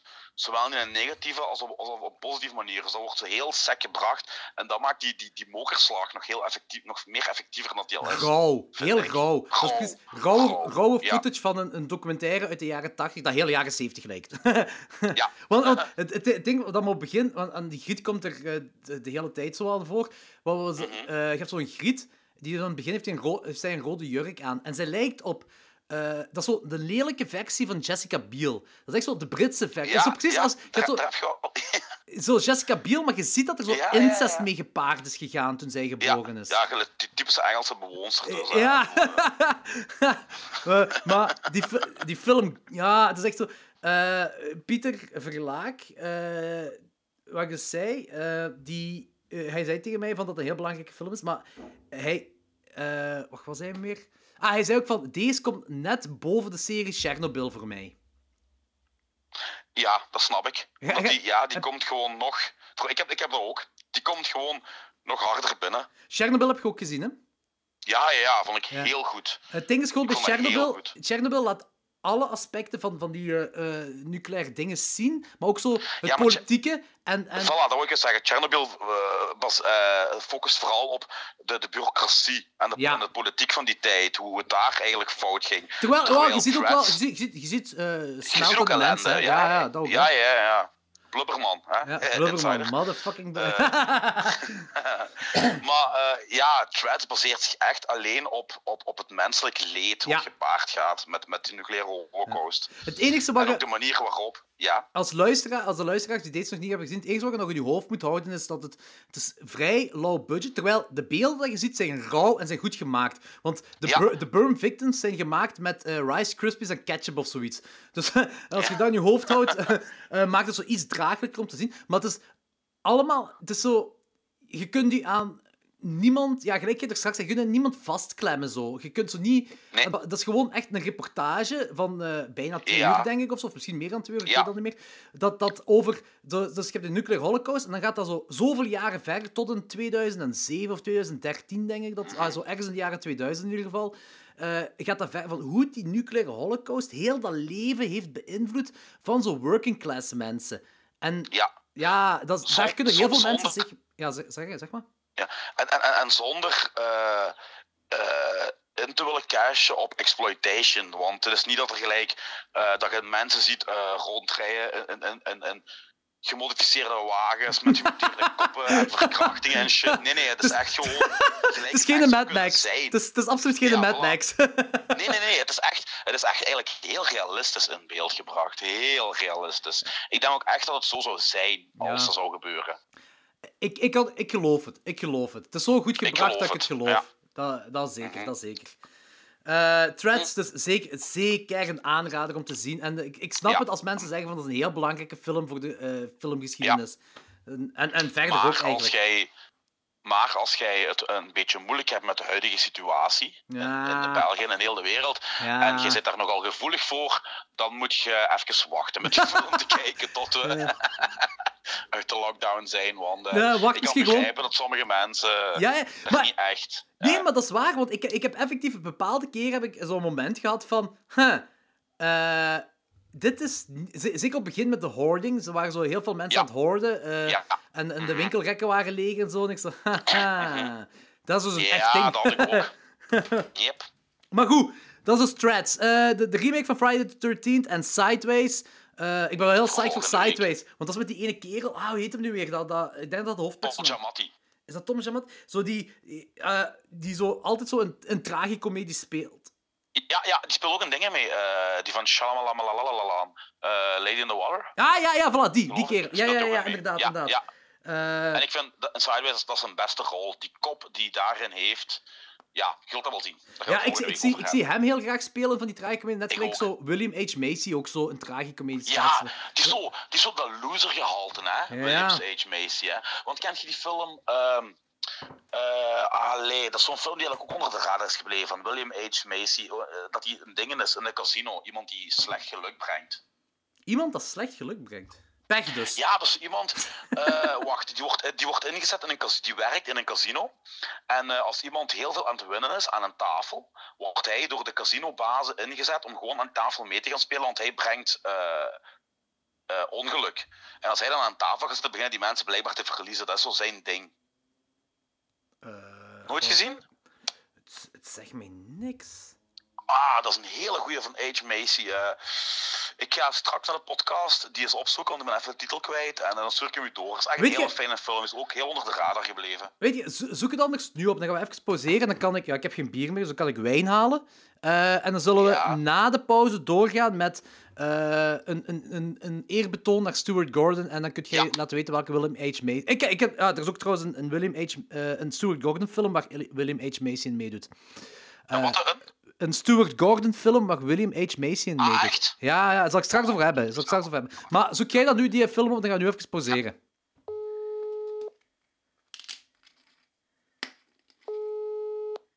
Heb je wijn? ik heb mijn wijn, ja, ik heb mijn wijn. Ja. ja, ik was nog even aan het eh, masturberen op Magie de Blok. Dus ik had me juist een momentje gepakt. Dus eh, Ah, mijn excuses, mijn excuses. Eh, Ja, ik- ja, ja. Als je wilt, geef ik u en Maggie nog even tijd, hè. nee, nee, nee, nee, het is goed gekomen. Ja, het is goed gekomen. Ah, Zit je goed gekomen? Oké, dat is goed te weten. Ja. Oh boy. Ik, heb- ik heb trouwens, ik ben, eh, ik, ik heb het aan Machteld moeten vragen of ik, want eh, ik heb een wijn gevonden uit Kroatië en die heet Pinkert Grashevina. Ah, Grashevina betekent wijn in het Kroatisch, dat weet ik. Ja, dat weet ik. Grashevina heet dat. Maar dat is eh, een, een, een- fles wijn dat ze gekregen heeft van haar collega die ontslag heeft genomen, eh, ik denk een half jaar geleden ondertussen. En ze wou die open doen voor speciale gelegenheden. Dus die ben ik nu aan het drinken. Ja, zo moet dat, jongen. Zo moet dat, jongen. Dat zijn geen speciale gelegenheden. Ik had, ik had, hem met, ik had, hem met, ik had hem met nieuwjaar. Ik had ehm, twee, flesje, twee, flesje, twee flessen hele goede champagne staan van Franken thuis. Ehm, maar ik had hier eigenlijk staan voor, voor met gelegenheden, weet je. En eh, ik had gewoon een, een hele goede cava gekocht voor nieuwjaar. En eh, ja, je weet hoe dat gaat. Je bent met kameraden met nieuwjaar thuis en je begint te drinken en alles is lollig en heu. En het is 12 uur en we gaan naar buiten. En eh, een van mijn kameraden, doorgaans geen cava-liefhebber, helemaal niet. Maar wel liefhebber van alcohol in het algemeen. Die zegt strontzat, maakt niet uit, ik wil een fles schuim in hebben voor buiten naar het vuurwerk te kijken. Ik zeg, dat is goed, ik pak een fles. Ja, gewoon mee aankomen. En ik met die fles naar buiten, allemaal van, van die fles en drink zo, "Ma- maar die, die is goed, die kavenkrim, die is goed is. Ja, had ik per ongeluk een fles eh, champagne opgedronken. Eh, ah, altijd goed, Ja. altijd goed. ik, ik, ik, ik, ik, had wel de halve fles eh, voor mij en de halve fles voor hem. Dus ik heb er nog plezier van gehad. Dus jee. Zalig. Ah, eh, Wat ik nog wel zeggen eigenlijk over die pepers. Eh, ja, want jij plant echt niks, hè, zei jij. Je doet er echt niet aan mee. Ik? Ja. Ja, nee, mijn vrouw het allemaal. Ik ben er echt geen helden, nee. Nee, omdat we zo eh, een kleine peperruilhandel bezig zijn. Ah, Eh, Oeh, ik heb er wel nog pepers liggen, maar ik weet niet, zaadjes, maar ik weet niet of die nog goed zijn. Eva, mijn vrouw, heeft die zo twee jaar geleden gekregen. Dat waren pepers, en als die uitkomen, hebben die vol van een pummel. ah, maar die hebben gewoon de, ik, ik, de, de, de, penis, de, de penis pepper plant. Jap, jap, jap, jap. Ja, Zo met ik- zo'n Duitse helmenkop, hè. Ja, ja, ja. Ik, ik, Zo'n ik, zo een, een, een circumcised piemel, hè. ja, ja, ja, ja. Ik, ik heb, de, Ja. ik heb de, de, de gele en de rode heb ik ervan geplant. Eh, maar normaal gezien, die zaden, eh, als dat gedroogd is, dat, dat, dat wordt normaal gezien niet slecht. Eh, dus je kunt dat gewoon Nee, ik planten. dacht hè. ook. Je kunt dat gewoon planten. Maar ik, ik heb een deel van mijn zaad heb ik opgestuurd naar, naar de Lenny. Dat klonk zo fout.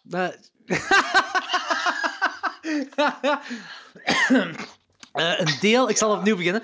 Een deel van de peperzaden eh, dat ik had, heb ik opgestuurd naar de Lenny. En de peer, de peer kent jij ook, hè? Eh, de peer met zijn Ah, moustache. Peer. Ja, ja, ja, ja, Thomas. ja, Thomas, ja. Hij heeft ook wat pepers geplant, plantjes, of wat zaad gezaaid. En na de zomer gaan we wat pepers ruilen. Dus we zijn echt bezig met een goed Cool. ruilhandeltje. Eh, ik wil ook wel eens komen, dat is, dat is zo'n zalige mens, maar die komt eigenlijk niet meer echt veel buiten, heb ik de indruk. Oh, jawel. dezelfde... Oh jawel, heel meer veel. Naar, niet meer naar dezelfde... Niet meer naar dezelfde... Want vroeger zag ik die altijd op hardcore shows, de peer. Ja? Maar eh, ja, die soort die zien, dat zijn, heeft zijn interesse verloren, heb ik de indruk. Ja, maar hij gaat is naar die- hij voornamelijk bezig met black metal. Nee, nee, nee, nee, nee, hij gaat naar die... Oh, misschien Black Metal ook. Dat, dat was toen ook al in de tijd. Maar eh, hij, gaat, hij gaat naar, de, naar al die shows in de Music City en zo gaat hè. Al, hij, Ah, hij- cool. En die zijn... Die ja, zeg maar. Hm, heel toffe mens. Ja, nee, maar die zijn... Je moet de nieuwe band van hem checken, die hij samen met, eh, met, met Karel heeft. Hetschenker. Mega goed. Met, met, met, met Karel. De Karel. Ja, Karel Geuwens. eh, Karel van, eh van eh, Badger. Ja, ja, ja. Van Ja? Badger. En eh, wa- wat stijl is dat? Eh, ik, ik heb ze één keer zien optreden. Dat was nog wel een derde optreden. Dus nog niet zo heel... Ah, eh, de band is heel lang bezig, blijkbaar. Maar Peer en Karel zijn nog maar een paar maanden erbij of zo. Eh, de Peer is zanger in die band. Ah, cool. Ja, Karel is bassist ook, denk ik. Ja, ik denk dat wel. Eh, en eh, die, dat optreden dat ik zag, dat deed me denken aan, aan eh, wat Vogue-vibes. Er zaten wat vibes van Vogan. Oh, dat klinkt heel goed. Ja, dat is wat opgepompte, harde muziek. Ik vond het heel vet. Ik vond het heel vet, heel gaaf. Je merkt ook wel dat, dat de mensen die daarin meededen, dat, dat, dat mensen zijn die al heel lang in de scene zijn. Ze weten waarmee ze Ja, bezig ja, ja. zijn. Nee, het is eigenlijk... maar de, pe- de peer komt veel buiten tegenwoordig. Dus het is gewoon niet meer... ja, maar ik denk gewoon dat jij op andere soort showjes zit. Ik denk, jij, jij zit meer op die, die, die punkrock-shows van Bearded Punk, hè? Eh, En daar zit hij niet. Ja. Nu, het, het, ik, ik kom ook, want ik ben... ehm, ik, ik wil terug naar... eh gelijk vroeger naar, naar die grindshows gaan. Bestaat dat en, nog? en al die dingen. Ja, dat bestaat dus blijkbaar nog, maar je komt er heel moeilijk bij uit. Like Wesley, die zegt dan af en toe van, ja, maar dit en dit komt er. Ja, en dan zie ik dat op Facebook op en dan vind je er bijna niks van. Ja. Ik ben zo een aantal maanden geleden naar een fantastische grindshow geweest in Geel. 13 Fest heette dat. Geel is echt zo een broeihaard voor grindcore. Dat was vroeger toch ook al. Ja, echt, hè. dat was vroeger ook al. hè. Ja, daarmee. En eh, ik heb me rot geamuseerd daar, jong. Ik heb me echt ik rot denk- geamuseerd, jong. Je vindt daar gewoon niks van, omdat die mannen die moeten nog internet vinden. Die, Ja. die, die, die hebben er nog niet volgens mij, hè? Ja, nee. die grindmannen. dat was echt zo... Dat was echt nog zo die hele coole underground vibe die daar hing. En die bands kwamen ook, dat was een Braziliaans meisje, dat was een one-man band. En dat meisje, dat was zo... Ja, die zag er zo'n beetje... Die had het postuur van, van een Emma Watson. En die, die zet de drumcomputer aan en haar gitaar. En zegt zo, hello, I am, bla bla bla, uit Brazilië. En die slaat haar gitaar aan. Brrr, en er kwam een geluid uit. Zeg, jong, heel die zaal die werd gewoon erachter tegen de muur geflikkerd. Jong. Mega cool. En natuurlijk ook de typische, de typische grind en core grind met de bivak ma- eh, maskers, de, de harmonizers op de grond liggen en brie, brie, brie. En eh ja, ik- die- ik- smijten ik- met shit. Ze hebben ook een hele coole band, Volière. Ooit van gehoord? Die Nee. maken van die slam death metal. Dus eigenlijk Slam that metal. Snel. Ja, dus, dus, dus, dus hele muziek met, met platte beatdown stukken. En die zijn allemaal verkleed in vogels. Vandaar ook de naam Volière. En dus een hele, die, een hele grote... Die, die, die een sound is tough guy. Maar dan staan die daar in van die... ja, vogeloutfits. En dat contrast is zo goed. En, en, en ja, jong, dat, dat is feest, jong. Oh, ik hou van grindcore, jong. Ja, ik... En de mensen. ik eh, En de bier is ook altijd goedkoop. Zijt je naar Je dat, kunt daar... zijt je naar dat één festival Wat? gegaan daar in Tsjechië, dat Grindcore Festival? Nee, nooit geraakt. En ik ben zo jaloers als ik de verhalen van Wes hoor. Ja, maar Wesley gaat ook niet meer, hè? We- Wesley, ze- Wesley Nee, nee, want het is, het is niet meer gelijk vroeger. Hè. Nu, ik ben wel vroeger naar dingen geweest. Altijd naar Eindhoven, naar Ja, Budgetfest. ik heb de verhalen En die hebben gehoord. zo wat- ja, voilà, die hebben zo wat dezelfde trend gevolgd als op Scene Extreme. Die zijn zo daarna de iets toegankelijkere, zwaardere dingen gaan spelen. Maar vroeger was er ook heel veel gore grind, power violence en zo. En eh, ja, jongen, die weekenden, dat waren eh, de hangover, de filmstijl. Ja. Maar heb je ook die Sven uit gevangen moeten halen en zo van die dingen? Nee, niet moeten halen. Die heeft effectief toen een, we waren met Bloed en Marteling geweest, mijn oude grindcore band, plus Jannik, dus met ons vier. En eh, de helft is effectief opgepakt s'nachts. en hebben een, een nacht in, in, in de cel doorgebracht omdat wij Peter uit Isegem hadden we mee. En Peter uit Isegem is een eh, gekleurde medemens. Een supercoole kerel. Eh, maar die heeft zo wat... Ja, daar, daar, daar, daar- ja, hoe moet ik dat zeggen? Ik weet het Er niet. scheelt iets mee, maar we weten niet wat. Maar het is wel een hele toffe, ja, dat is een hele, tof, dat is een hele, dat is een hele toffe mens. En we hebben die toen blijkbaar, want dat ben ik allemaal vergeten, dat is me achteraf verteld, hebben we die meegenomen naar een of andere discotheek. Maar naar een Johnny-discotheek, zo in die uitgaansbuurt in Eindhoven, na, na de show. En eh, ja, daar zijn flessen vodka gegooid en weet ik veel wat allemaal. Ik, ik weet allemaal niet meer precies meer. En eh, we waren Sven, onze drummer, en Steven, onze bassist, twee, nee, een kwartier kwijt op heel dat weekend. En in dat kwartier zijn ze erin geslaagd om gearresteerd te worden en, en meegepakt te worden. Dus eh, wij, zagen, wij zagen dat gebeuren en we wilden naar je toe gaan. En die flikker trekt van, nee, jullie vrienden moeten mee. Ja, toen zijn Janneke en ik nog doorgaan op ons eigen. Dus Janneke, die nu ook in Steel Justice speelt en Violent City. En ehm, toen eh, wij 's morgens wakker werden, in één keer werd er op de deur geklopt, want we hadden zo een, een huisappartementje daar. En ik doe de deur open en er staat Steven, maar die had, ja, dat was een metal dude met lang haren. En die staat daar, zijn haren volledig frisé, een dikke grijns op zijn kop. En het eerste wat hij zegt, het leven zoals het is. Grindcore. Oké, er zijn nog dat is wel dingen gebeurd waar ik de helft niet van weet en waarvan ik de helft niet kan vertellen. Maar ja, ja dat waren de meest waanzinnige weekenden die we daar gehad hebben. Dat- is echt zo gelijk, shows. Dat is gelijk eh, Wolf of Wall Street. Dat is zo van... Oké, je, je- je hebt Wolf of Wall Street gezien, hè? Ja, Ja. oh man, ik kan Ja. die, dat is een film die ik trouwens elk jaar kijk. Maar ja, zwart. Ja, ah, bij mij ook, bij mij ook trouwens. Ik vind dat een geniale film. En eh, het is... eh, eh, ik heb dan interviews eh, gezien met die, hoe noemt hem, Jordan, eh heet hij Jordan? Eh, de echte kerel, de Eh, echte Wolf Wall Street, ja, zo, ja, waarop dat gebaseerd is. En hij zegt zo gelijk, dat, dat vrijgezellenfeest, eh bij iedere interviewer zegt, gaat het zo over van, ja, wat is er nu allemaal echt gebeurd? Want dat laten ze niet zien in de film. Dat komt ook niet in het boek voor. En ik vind, kijk, ik kan u zeggen wat er gebeurd is, maar dat komt niet op camera, dat komt nergens. Niemand mag dat te weten komen buiten die, buiten die paar tientallen mensen of honderdtal mensen die toen aanwezig waren. Zo, Ja. dat doen we daar wel een beetje. Maar het ding is ook, want daar wou ik eigenlijk nog voor eh, meevragen, maar dat is, ik denk dat het gaat gewoon niet doorgaan. Je hebt een eh, Denemarken K-Town Hardcore Fest. En ik denk dat dat een week lang is. Eh, en dat is zo, ja, een K-Town, da- daar zelf, waar zo geen regels gelden, dat stukje daar in Denemarken. Ah, dat, ja, ja, waar, waar je zo open en bloot drugs kunt kopen en shit op de straat. Ja, in de, maar- hip- in de, in de, hip- in de hippie-dorp. Ja, dat hippie ding is zo. En daar hebben ze ook zo van die eh, eh, fiets, street, bike, duels, gelijk toernooien, gelijk ze daar in de middeleeuwen steekspellen hadden. Zo, dan Oh, zo, met, zelfgemaakte, met zelfgemaakte fietsen en zo van die dingen allemaal. En ik dacht Ik echt denk van... dat Wesley daar heel goed in zou zijn. Maar ik, ik wou er dus deze jaar naartoe gaan. Eh, ik denk, ja, Wesley weet ik niet of die kon gaan, maar ik denk, we hebben het er wel over gehad. Eh, en dan wou ik u ermee meevragen. Ik dacht gewoon als we met een goeie vijftal mannen daar gaan, weet je, gewoon nog eens gelijk vroeger, gewoon naar een, een vreemd land gaan en een week lang waanzinnig doen en naar grave shows kijken. Ik zou dat heel graag doen, maar als dit jaar was, zou ik al niet kunnen, omdat ik al een week op Punk Holiday zit. Maar, Want wij moeten daar spelen. Allee, maar door Holiday is pas in dus, eh, augustus, hè? En K-Town is in, in Ja, juni. Ja, maar ik heb ook een vrouw en een klein. En ik moet ook nog een klein beetje vakantie voor hun opsparen. ik Waarom? heb niet zoveel verlof, helaas. Waarom? Raar? Moet dat?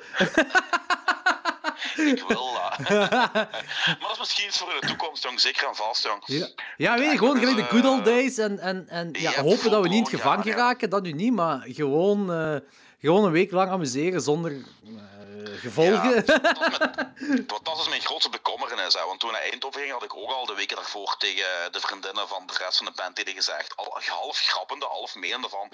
Het enige wat ik moet doen is die jongens niet uit het oog verliezen. Als ik het oog verlies, dan raken die de gevangen. En ik ben een kwartier kwijtgeraakt. Effectief een kwartier kwijtgeraakt. En ja, het was zover. Dus Oh, zalig. ja, Maar ik hou van die dingen. Ik hou van die, van die, eh, van die trips, van die eh, Ja. vakanties, zo gezegd. Ja, gewoon go nuts en, en, en plezantheid Ja. en zo. Dat is, ja. Dus ik ben, ik- cultuur opdoen op onze eigen manier. ja. die, die Monster Zero Mash eh, feestjes waar we naartoe zijn gegaan, wat Kevin Aper altijd doet in, eh, in Mhm. Tirol, dat is ook wel legendarische toestanden geweest. Hè. Maar dat is maar een weekend. Oh ja, dat is maar, dat is drie of vier dagen dat je daar zit, maar wel, wel goede tijden daar beleefd. Eh, maar laten we wel gewoon hopen dat die corona-dingen zo snel mogelijk gedaan zijn, dat we dat nog allemaal kunnen doen. Mhm, Ja. Eh, Zeker. Stuart Gordon. Want deze, de- deze was een beetje de Oh, afspraak ook. Eh, ik, had, ik had iets anders voorgesteld aan, aan Anthony. Er is dus blijkbaar een website online gekomen waarbij je meer dan duizend films gratis kunt bekijken. eh goede films. Eh, en onder andere de Lenny had gevraagd, kan er iemand hier eens wat tussenuit gaan filteren? Eh, iets wat meer eh, toegankelijker is ook. Niet per se horror of sleaze, zo wat toegankelijker dingen. Ik ben wel eens heel vlug door die lijst gescrolld en dat is, dat, dat is wat per genre ongeveer. Is dat zo? Ah, het is niet er letterlijk... Ja, zeg maar. Daar zit, ge- bijna, daar zit geen horror of sleaze in bijna. hè. Dat zijn echt alleen maar... Ja, horror die- wel. Horror wel. Horror zit er wel in. zo. Ja, maar, maar, maar, maar, maar, maar niet de, de splatter of gore of Nee, nee, nee, nee, absoluut niet. Maar zo, er zijn ook wel van die heel veel silent movies zitten ertussen. Ik denk niet dat dat zo Ja. toegankelijk is. Maar ik wil wel, dus Nee. ik, ik denk dat dat wel een goede is voor volgende keer te doen, om eh, dat we per genre, want dat is allemaal zo per, ah, ze hebben zo zelf een genre Mhm. erop geplakt, per, per thema, zal ik maar zeggen, per thema, eh, dat we zo vijftal films per thema zo eruit halen. En eh, Ja, dat is goed. ik denk dat we daarmee deze week... Gaan we, gaan we deze wekelijks doen, Anthony? Ik vind dat goed. Ja, dat gaat goed, hè? Zo elke zaterdag Ja, opnemen, zeker. elke zondag online. Misschien dat ik deze zelfs al release. Ah, hangt een beetje van mijn tijd. Ja, zeker. Want ik moet, nog, ik, moet, ik moet mijn vriendin nog helpen poetsen hier. Maar, eh, dus eh, we zien wel. Maar ik denk wel, dat, dat is al tof om volgende week te doen. Dat wij deze week eens doorheen eh, zo wat films gaan en kijken. Dan kunnen we dat volgende week releasen naar de mensheid. Maar Dat is mij goed. ik wou het eigenlijk deze week doen, maar toen zei, toen zei jij zei van, ja, maar Stuart Gordon is eh, gestorven. Gaan we daar niet gewoon een beetje Stuart Gordon eer houden? Ik vind dat een heel goed idee. Met de klok zegt 12 gaan we Ja. waarschijnlijk ook nog twee films dieper op ingaan. Eh, maar nu is Mhm. het gewoon tof om eh, het geheel, eh, en ook buiten de horror, want hij heeft meer gemaakt dan alleen horror. Ik denk, Mhm. Ja. Stuart Gordon is trouwens... Oké, Stuart Gordon die is nu 24 maart 2020 is hem gestorven. Hij is 72 jaar geworden aan multiple organ failure. Ik weet niet wat hem juist had, eh, maar daaraan is hem gestorven. Stuart Gordon is een iconische regisseur-schrijver. Hij is de kerel die zei: horror en seks gaan hand in hand. Ik denk dat de twee Ja. leven en dood zijn. En dat kun je in veel van zijn films terugvinden. Ja. Eh, maar het to- toffe is, ook voor de niet... Want Peperkwekerij heeft blijkbaar ook veel niet-horrorluisteraars. Ehm, of veel, toch één of zo. En... Ehm, Stuart Gordon eh, heeft, zich ook, eh, heeft ook dramafilms gemaakt en science fiction en zo. Dus daar gaan we... eh, misschien is het tof om doorheen heel die repertoire te gaan, of zoveel we toch kunnen. Want Ja, ik, ik, ja, ik heb me deze week bezig gehouden met zoveel mogelijk te zien van Stuart Gordon. ik heb een paar rewatches gedaan. Ah, oké, tof, tof. Wacht, als we gaan... En, ehm, ik ga eens teruggaan. eh, ik ga de IMDb-pagina erbij halen. Hè. Eh, ja, en dan ik gewoon... even heel leuk zeggen. Ja, maar. zeggen voor mensen van mijn, mijn, genera- mijn generatie die into horror zijn. Eh, eh, heeft, ja, heeft Stuart Gordon echt wel een hele grote impact gehad. Want iedereen was tiener een paar van. Die heeft echt wel iconische horrorfilms uit de jaren 80 gemaakt. Hè. Eh, ja, ja, ja, zeker, zeker, zeker. En die is verantwoordelijk, en die is verantwoordelijk voor mijn, een van mijn eerste crushes, Barbara Crampton. Ja, Barbara Crampton, die, wat je die er zeggen. trouwens nog altijd fenomenaal uitziet op haar leeftijd. Dat is Oh, niet zeker. normaal. En, en die doet nog altijd mee in indie horrorfilms. Ja, Eh, ja, ja, ja, die heeft echt nog zo'n liefde voor het genre. En dat is, dat is waarschijnlijk ook een supercoole vrouw in het echt. Die is een heel, ja...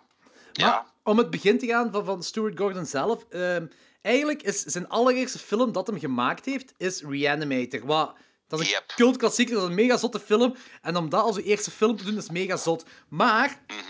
op IMDb staat er juist voor Reanimator nog een tv-film, Bleacher Bums, uit 1979.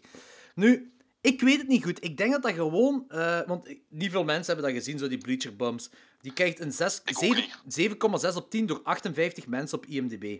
Dus eh, geen Dat idee. is wel een vrij hoge score. Ja, maar ja, door, door 58 mensen maar. Ja, Dat is nu niet echt eh, per se heel veel. representatief. Maar er is wel... Ah, die kerel van Die Hard 2 doet erin. Zo een van die flikken van Die Hard 2. eh doet er wel mee. Ah, cool. Dennis Franz. Dat is wel zot. Maar hetgeen wat... Dat is Want wel zot. Eh, Stuart Gordon, blijkbaar, eh, is Reanimator dan effectief wordt beschouwd als zijn allereerste film. En eh, hij heeft... ehm, hij, hij mocht niet naar filmschool gaan, of dat was niet gelukt of zo. En dat is dan acteerschool gedaan, gaan doen. En eh, hij heeft dan zo wat een, hij heeft blijkbaar een psychedelische adaptatie van Peter Pan gemaakt. En dat zo politieke satire is. Daarvoor is hij gearresteerd voor obsceniteiten. Mega zot. Eh, en dan is hem eh, uit filmschool moeten gaan. Dus hij is nooit echt, heeft Holy nooit echt filmschool kunnen doen. Eh, en dan heeft hem een, een theatercompagnie opgestart met zijn vrouw. En dan heeft hem uiteindelijk, is, hoe noemt hem weer? Brian Junza, denk ik dat hij heet. Brian. Ja, Brian ja. Usna. Eh, ja, en daarmee heeft hij dan samen Reanimator gemaakt. Wat dan Mhm. Want dat is het ding waarmee je Stuart Gordon wel kunt linken. Seks, splatter en, en Lovecraft. Maar Ja, Reanimator, dat is een Lovecraft-film, eh, Ja. maar niet Lovecraftiaans. ja, klopt. Dat is, dat is, dat is een Frankenstein-film. Ja, Ja. en een hele coole. Ah, ja, ja, Hele coole. Zeker, een hele coole. Eh, maar ik denk, weet je, de, zo, de eerste twee van hem zijn Reanimator en From Beyond. Maar beide films hebben we met Klokzicht 12 echt heel diep besproken. Ja, From Beyond is trouwens een van mijn all- all-time favorite horror movies, ja. Eh, eh, ja, dat is de, zowel Reanimator als eh, From Beyond is zowel met, ehm, hoe, heet hem, hoe heet ze, Barbara Crampton als Jeffrey Combs, En- allebei. Ja, Ehm, Barbara Crampton en From Beyond. Ik, is. Ehm, amai. Maar, ik, Yep. Want we, we hebben die besproken. From Beyond is, dat is een, een Lovecraft-adaptatie ook. En dat is volgens Mhm. Danny... Danny zei dat dat een, een, een kort verhaal is van zeven pagina's Ja. of zo. Een, heel, een, echt een heel kort verhaal. Maar Stuart Gordon heeft er echt iets heel zot van gemaakt. Iets heel seksueel Ja, ook. Reanimator. Maar ja, hij, heel, ja, zeg maar. heel, Freudiaan, heel Freudiaans ook. Eh, ja, zeker. Maar het ding is, eh, Lovecraft zelf, dus de schrijver, eh, hij. Ik weet niet meer hoe Danny dat verwoordde, maar ik denk dat Danny zoiets zei van Lovecraft had schrik van seks. Of alles seksueel of zoiets. En eh, Stuart Gordon werd door Lovecraft-puristen... ah, die waren altijd kwaad op Stuart Gordon, omdat eh, Stuart Gordon heel veel in de Lovecraft-verfilmingen heel veel seksuele toestanden deed. En Lovecraft en Ja. seks, waren geen twee dingen die samen gingen. en hij had dan als argument ehm, dat ehm, Lovecraft een soort schrik van seks had. Eh, zeker zo eh, naar, naar de, de reproductie, eh, ding, dingen van seksuele zo. Eh, en en dat, dat, hij daar, eh, dat Lovecraft daar dan zoiets, eh, ja, een, een monsterachtig iets van maakte. Eh, alleen op beeld moet je dat visualiseren. Dus is hij heel diep in, ah, vrij hard in dat eh, seksuele e- erotiek gegaan, om er dan zo ja, blubbermonsters te van maken. Zeker bij From Beyond heb ik zo zotte monsters erin, zo, wat, wat, wat heel graaf is, maar Lovecraft-puristen vinden dat blijkbaar niet zo heel tof. Ja, dan vind ik dat eigenlijk raar, want als je Lovecraft heeft, eh, Lovecraft, ik denk aan Lovecraft onmiddellijk aan tentakels in al zijn vormen. Hè? En tentakels Onder andere, ja, altijd- ja. En tentakels zijn toch de ultieme symbolen. Ultieme weet ik nu niet, maar het zijn wel vallen symbolen, dat wel, dat wel, ja. Dus misschien, misschien had Lovecraft inderdaad moeite met seks, maar heeft hij dat wel door middel van, van, van die tentakels op een of andere manier toch proberen over te brengen. Al dan niet bewust of onbewust. Ja, dat kan wel, dat kan wel, dat kan wel. Maar ik vind gewoon... Ik, ik, ben, ik vind heel dat Lovecraft gegeven, ik vind dat super interessant en echt mega cool. Maar ik ben daar een tijd terug heel veel eh, dingen over, op het internet van over gaan opzoeken. Vooral van fans dan. Gewoon mannetjes, die, die fanbase is echt toxisch. En, en ook, die, die, eh, die maken heel het Lovecraft-gegeven cheap. Als in, die willen Ja. letterlijk alles linken aan Lovecraft. Echt elke film, als er iets met horror te maken heeft, wil, zoeken ze dingen om het te linken aan... aan zo heb ik eens ergens gelezen dat de Blair Witch Project best wel eh, een beetje Lovecraftiaans is, want er komt een heks in voor. En dan denk ik... Oh. Ja, echt. Ja, doe toch eens even normaal. Dat is absoluut niet Lovecraftiaans. Dat is, heksen hebben altijd al bestaan. Lovecraft heeft het niet uitgevonden. Stop daarmee. Stop met zoiets, zo'n graaf Ja. gegeven zo goedkoop te maken. Fucking adepten, ja. ja. Ja. Ehm, dus, dat, dus de eerste film, eh, Reanimator, dan From Beyond. Eh, check de Klokslag 12 aflevering. Reanimator hebben we trouwens gedaan, eh, een review van gedaan met Stefan Herrewegen. Dus zeker checken. Ik heb geen, Ah, dat is juist. ik heb geen idee welke afleveringen dat juist zijn, maar... eh, Dat was met, eh, met dingen bij... eh, Basket Case. Basket Case. ja. Eh, dat was een toffe aflevering. Dat was een heel toffe aflevering. Ja, dat was een toffe aflevering. Daar. Dan Ja. daarna, uit 1987, The Dolls. Eh, of Dolls. Oh man. Hoe goed is de Dolls? Ik heb het nu voor de eerste keer gezien. Dat is echt een, een, een, een, een, een sprookje. Allee, ik, ik weet niet hoe ik dat moet aan. Die, die heel die, die sfeer en die vibe zit gewoon perfect daar. Eigenlijk is dat een, een, een, een 50s. Ja, nee, het is geen Nee, 50s geen film, 50s, geen maar- 50s. Ik zou zeggen, het, is- Nee, nee. het- het heeft echt wel de vibe van late jaren 80. Zo de 1985 tot 1990. Die vibe heeft dat heel fel, vind Maar ik. ja, dat is wel waar. Eh, maar ik vond, ik vond dat cool en ook hoe die, hoe die, hoe die poppen zo, hoe die, hoe die animatronics en zo, hoe die dat met special effects hebben gedaan. Ja, ja, ja, dat is mega eenden. cool. Dat is mega cool. dat is zo, nee, daar, zit, daar zit zo'n hele leuke sfeer in en die verveelt ook niet, hè. Dat is zo de pre-teen horrorfilm, vind ik. Maar Ja. niet negatief, hè. Niet Ja. negatief, hè. Ik vind Nee, dat... nee, nee, nee, nee. Dat is zo'n plezante film dat je zo met je kinderen kunt kijken als ze ietsje ouder zijn. Zo. Want ik had die, ik, ik had die, eh, ik heb die op VHS, eh, op Fastron. En eh, ik heb die dan een, deze week opnieuw gerewatcht, na zoveel jaren. En ik had een, een, een, een, Blu-ray-rip daarvan nu. En ja, dat maakt die film ook weer zo aangenaam. Want op die Fastron die ik heb, aangezien dat in, een- in een huis afspeelt, zijn heel veel beelden echt donker. En nu zie je alles te goed. En zeker die, die effecten van die poppen, ja, mega cool, jong. Ja, ja, ik ben... dat is een van die... Van die hoe heet dat? Ehm, van die poppentheater. Hoe heet dat weer? Poppenkast. Van die poppenkastpoppen Ja. zijn, er, zijn erin. Dat is echt... Ja, Dat is... eh, Misschien moeten we... Wacht. Misschien moeten we ook eens zeggen waar de film over gaat. oké, doe maar. Ja, eh, je hebt een groep mensen die eh, moeten schuilen voor een storm. En... In een typisch cliché mansion met ja, maar dat is, dat is, een, dat is een veel... en regen. veel van die, van die Stuart Gordon films, af er een aantal Ja. hebben dat, denk ik. En dan heb je zo twee van... Ja, Ja. ik, je, hebt, je hebt speelgoedmakers, maar ik- magiërs misschien ook, eh kun je zeggen. Eh, Mhm. Ja. mhm. En die hebben, die hebben een, een collectie van eh, bezeten poppen. Ja, honderdduizend poppen. Ja. En je weet ook op het einde hoe die aan die poppen komen. Dat vind ik een hele coole twist. Ja, vind ik ook heel cool. Dat is inderdaad heel leuk. Dat is inderdaad heel leuk. Wat, wat, wat mij ook opvalt, en, en eh, wat me nu eigenlijk pas is opgevallen eh, na een aantal rewatches bij Stuart Gordon films, is, eh, en dan gaan we zelfs ook in die andere films kunnen zeggen, is dat Stuart Gordon heel veel tijd en werk stak in, in scenery. Ja, scenery en props en art direction. Ja. Ja, heel veel. En echt tot, tot in de minuscule details, hè. Ja, ja, ja. In veel films, hè. Ik denk dat, die zijn, dat het met meestal van zijn budget opging aan, aan, aan, aan de scenery. Ja, nee, nee, dat is waar, dat is waar. Ah, ik weet niet, meest van het budget weet ik nu niet, maar je, je, merkt het die wel. Altijd met, want die altijd met kleine budgetten gewerkt. En eigenlijk kon die heel veel coole dingen doen met, met de beperkte middelen die hij had. Ja, maar als ze naar de science fiction toe ging, merkte je wel dat Nee, het, nee. Ja. dat ja, het gaan we het was. Ja, dus, en dan kun je zeggen van, is charmant. Is charmant. Ja, voilà. Het, is, is- ja, het blijft wel altijd niet storend en charmant. Dat is een feit. Eh, hetgeen wat hem daarna, en ik heb dat effectief gekeken, ik denk dat het op YouTube staat. Hij heeft daarna Kid Safe de video gemaakt. En dat is zo Ja, een... ik weet dus niet... Ik wist van niks, dus eh, enlighten me. Ja, dat is zo een, een, een eh, veiligheidsvideo voor kinderen. eh, dat, dat in de jaren tachtig werd dat al vaker gedaan. Hè? Zo, zeker in Amerika. Zo van, van die... ehm, hoe heet dat? Document, niet documentaire eh, per se, maar zo, zo een, een kleine reportage van een half uur, 40 minuten over hoe kinderen eh, zich veiliger kunnen stellen tegenover de maatschappij. Met, Halloween had je dat ook bijvoorbeeld dat zo eh, van hoe moet je veilig stellen? Zo van, eh, gaat je wel naar elk huis trick-or-treaten en ga op het trottoir wandelen en niet op de straat wandelen. Zo van die dingen allemaal. En hij heeft zo een kids safety docudrama gemaakt, maar heel goofy, heel goofy wel, maar wel zo shot-on-video horror-style. Zo. En dat wordt zo geïntroduceerd... hoe lang duurt die? Eh, ik denk dat dat een, een half uur is of zo. Ehm, dus, eh, ehm, Ja, een half uur denk ik wel dat dat is. Maar eh, het ding is, dat wordt geïntroduceerd door Count Dracula. Zo'n goofy Count, Count Dracula.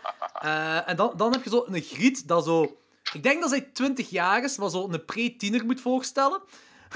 Ja, ja, en de, de ouders gaan weg en dan zo van in het huis dan. En dan zo van, ja, ik, ik ken het wel zo. eh, het ene na het andere. Zoals ze wil iets toasten. eh, er is iets met de toaster. Ah, ze steekt een vork in de toaster. eh cheap ass effecten dat ze geëlektrocuteerd wordt, zo gezegd. Eh, en dan klopt er iemand op de deur. En ze mag niet zomaar open doen voor iedereen en zo. Maar zo allemaal zo met de juiste cheap ass, goofy horrorgeluiden erbij. Bij. En op laatste, op laatste ja, wordt er weer geklopt op de deur. En dan zegt zij zo ha, ha, ha, ha. eh, ik weet wel dat jij het zei, ik trap er niet meer in, bla, bla, bla. Ja, maar ik, ik denk dat, dat de persoon aan de deur iets zegt van, ja, maar ik, moet, ik heb een platte band en ik moet die vervangen, of ik moet iemand telefoneren, bla, bla. Ha, ha, ha, ga maar naar de, ga maar naar de buur, ga maar naar de buur. Of zoiets in die aard, zegt hij. En eh, zij zegt zo van, ja, zij zegt van, ga naar de buur. En dan... ehm, zien we zo de andere kant van de deur. En dan is zo Jason Voorhees, die daar zo samen met zijn, met zijn kudde staat. Zo de Mummy en de Wolfman. En, eh, Oh, en, en, oh, nog, nog zo van die, van die horror dingen. Zo, zo van, ah, sorry guys, you have to go next door. Ziet je Jason dan zeggen, of iets in die aard. Zo van, of not, not this house, of zoiets. Dus eh, dat is de, Kids Safety Video, eh, geregisseerd en geschreven door Stuart Gordon. Vond ik wel grappig, gewoon om eens gezien te hebben. Ja, we eens checken dan. De film dat hij daarna gemaakt heeft is Robot Jogs. Ja.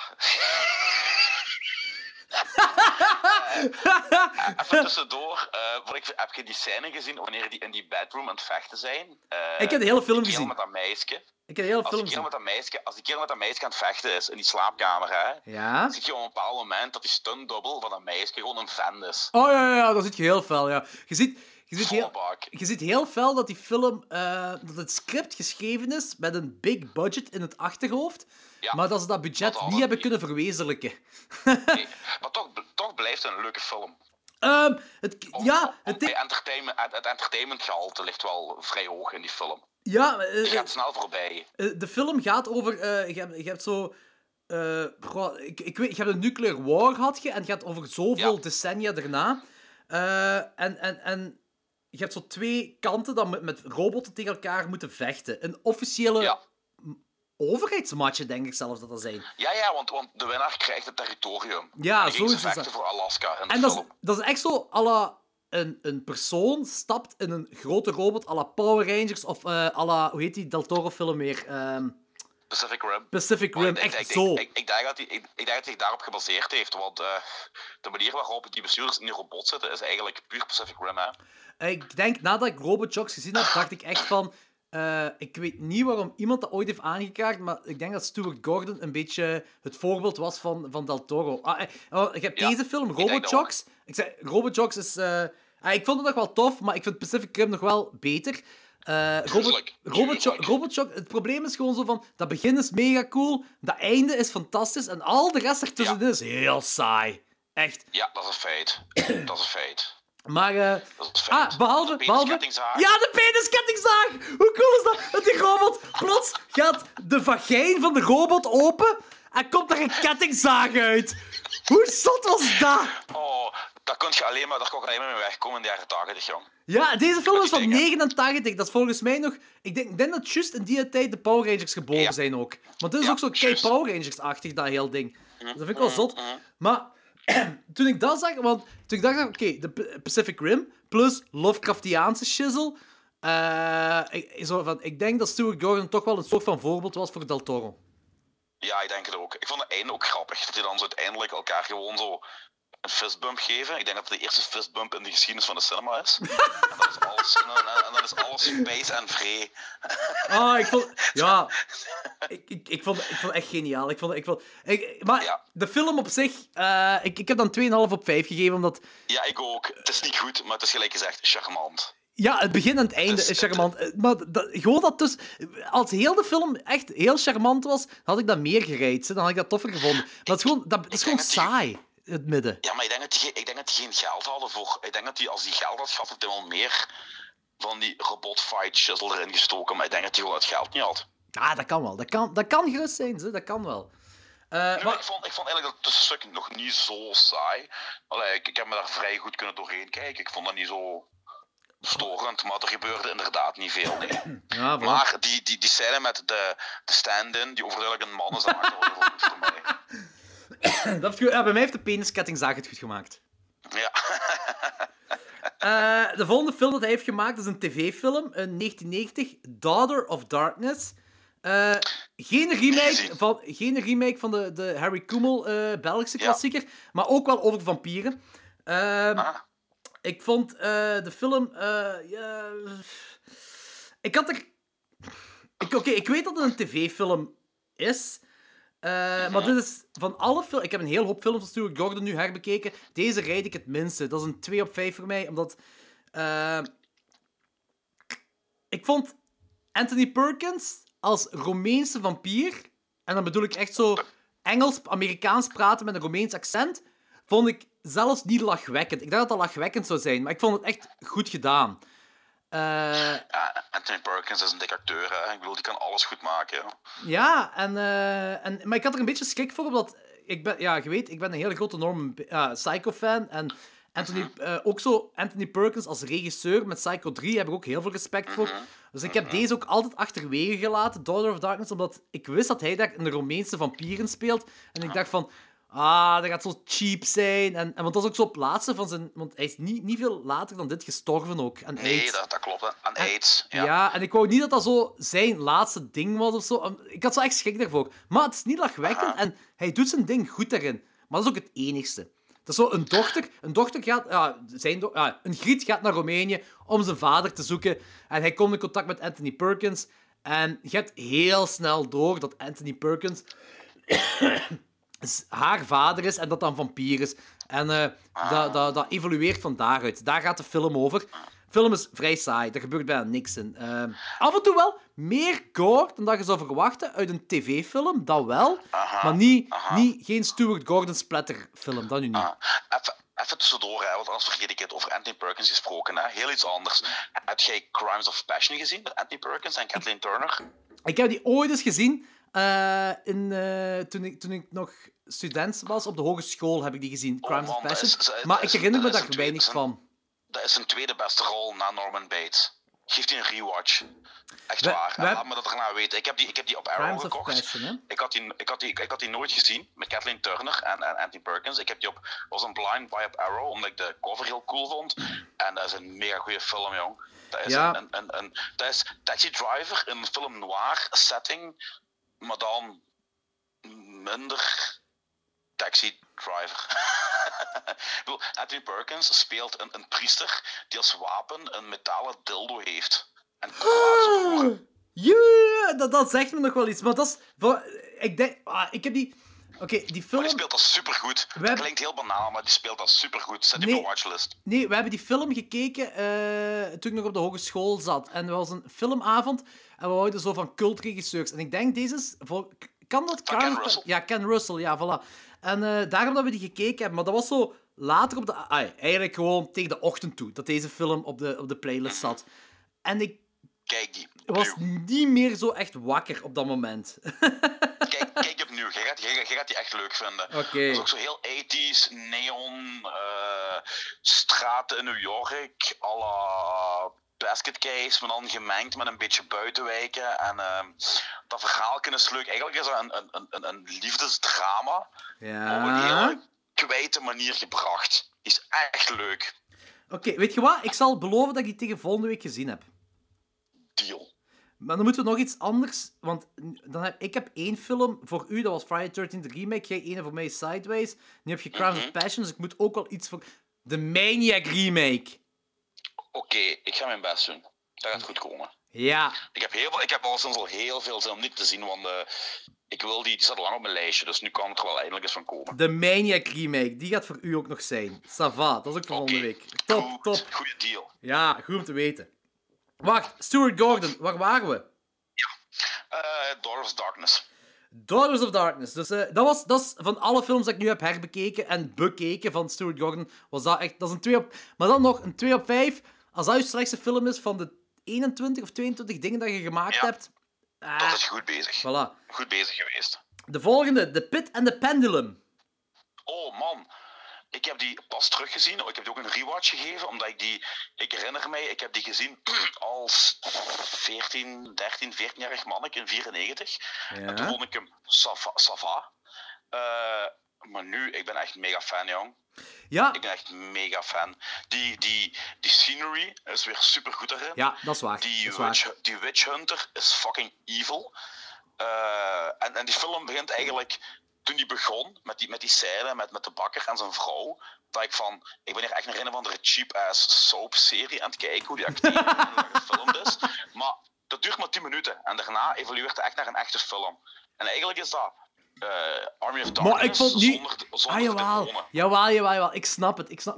Je bedoelt met, ja, met, die, met die heks op beginnen. Jawel, ik snap Ja. waarom je dat denkt dat dat zo'n cheap-ass soap is. Ja. huh? Maar daarna evolueert hij. En eigenlijk heeft hij heel veel overeenkomsten met eh, de Devils van Ken Russell. Maar dan zonder de masturberende nonnen. Maar... En, en, oh, zo, ja, zonder de vibe. En, en, en kaas. Eh, cheesy. Stuart Gordon Cheesy. maakt heel cheesy... Stuart Gordon is kaas en erotiek in het algemeen. Ja. Alles Wel is heel een- cheesy. een- En ik vind deze ook ja, heel kazig. Ik vind deze film heel kazig. wel- Ja, maar die, die, die, die maakt cheesy films, maar wel op een iets verfijndere manier als het doorgaans cheesy film. Eh, hangt er vanaf. Gelijk, wat? From Beyond? Vond ja. ik. Ja, From Beyond, geef ik gelijk. Reanimator, ik Reanimator vind ik... De, de kazigheid gaat boven de verfijnheid. Ja, maar ik vond bij, bij de Pin Pendulum vond ik het ook nog eigenlijk eh, heel goed meevallen. Ja, maar... Kaas is geen negatief punt, hè, Anthony? Nee, nee, nee, dat is waar. Kaas is geen ja, nee, negatief punt. niet, hallo. Nee, nee, je praat tegen de Master of Cheese. Dus. Anthony, Anthony, de master of cheese. De, de meester van kaas. Anthony, de meester van kaas. Oh, geniaal. Nee, het ding is gewoon... eh, ik heb nu de, pen, eh, de Pit and the Pendulum ook eh, herbekeken. Eh, en de, weet je, dat Stuart Gordon... eh, dat gaat niet over al zijn films, maar over de meeste van zijn films kun je zeggen van kaas en naakt. Kaas en frontal Ja. nudity. En dat vind ik... En full frontal nudity Ja, ja, ja, full frontal nudity. Zeker, zeker. En, en dat zijn dingen die heel goed gepaard gaan. Als dat, want er zit zo altijd een luchtige vibe over. Er zijn andere films die dat niet hebben van hem, maar deze heeft ook zo een luchtige vibe. Ja. En dat is, er, dat is kijkbaar voor iedereen. Of je nu into horror bent Ja, of niet, dat is dat, een kijkbaar voor iedereen. Dat is een feit. En dat is heel plezant, dat is heel plezant, heel leuk. Ehm, het ding is, eh, bij The Pit and the Pendulum, dat is een Edgar Allan Poe verhaal. Eh, ik heb het verhaal heb ik nooit gelezen, maar de, de andere versie van Roger Corman, Ja. dat, dat ik heel Ja, met graag Vincent vind, Price. met Vincent Price, is 100% verschillend dan deze film. Ja, En ik weet niet welke eh, trouwens aan het origineel verhaal, maar het is, het is, niet. het is een heel ander ding. Het is echt ook thematisch heel anders. Het enige wat je hebt is die, is die eh, pendulum. Die pendulum, dat, dat is overeenkomstig in de pit in de pendulum, maar voor de rest, eh. eh. maar ik moet zeggen, Ja, ik dacht, wanneer, gaat hij komen? En dan op het einde van, ah ja, daar is hij. Eh, maar ik vind, het trouwens, ik vind het trouwens dat Lance Henriksen van Alien dat mega goed speelt. zeker, De, zeker. de getormenteerde monnik met het meest fucked up hipsterkapsel ooit. Die, die is toch zo die, die, Ja, ja, dat is waar. Dat is waar. streep haar. Ik weet niet waar. Ik, zou, ik, ik denk dat binnen een paar jaar in gaat worden bij de hipsters. Ik ben daar sowieso zeker van. maar eh, die speelt dat echt goed, jong. Zo de, Die doet dat de goed. kwaaie monnik die geen seks mag hebben en verliefd wordt en gekweld wordt. En eh, ik kreeg er zelfs medelijden mee op het einde. Terwijl hij eigenlijk echt wel een fucker is, weet je? Eh, ja, maar ik snap dat medelijden wel. Ja. Ik snap dat medelijden wel. Eh, ik moet gewoon... eh, het- ik vind het heel tof. Ik, jij vindt die nog cooler dan mij, heb ik gezien. Ik denk dat jij die een Ja. 4 op 5 geeft. Ik denk een 3 op 5.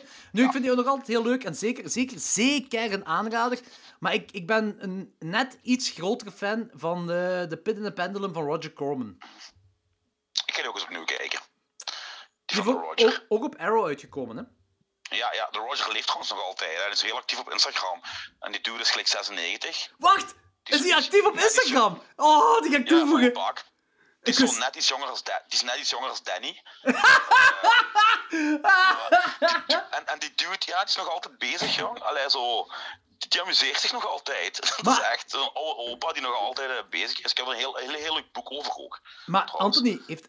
want Roger Corman is een legendarische kerel. Die, die heeft eh, altijd een low-budget eh, area heeft die, eh, Ja. zitten. Ding. Maar heeft die ook niks te maken met die Asylum CGI-films van de latere, eh, twee, ah, zo de begin 2000 tot latere 2000 jaren, tot nu?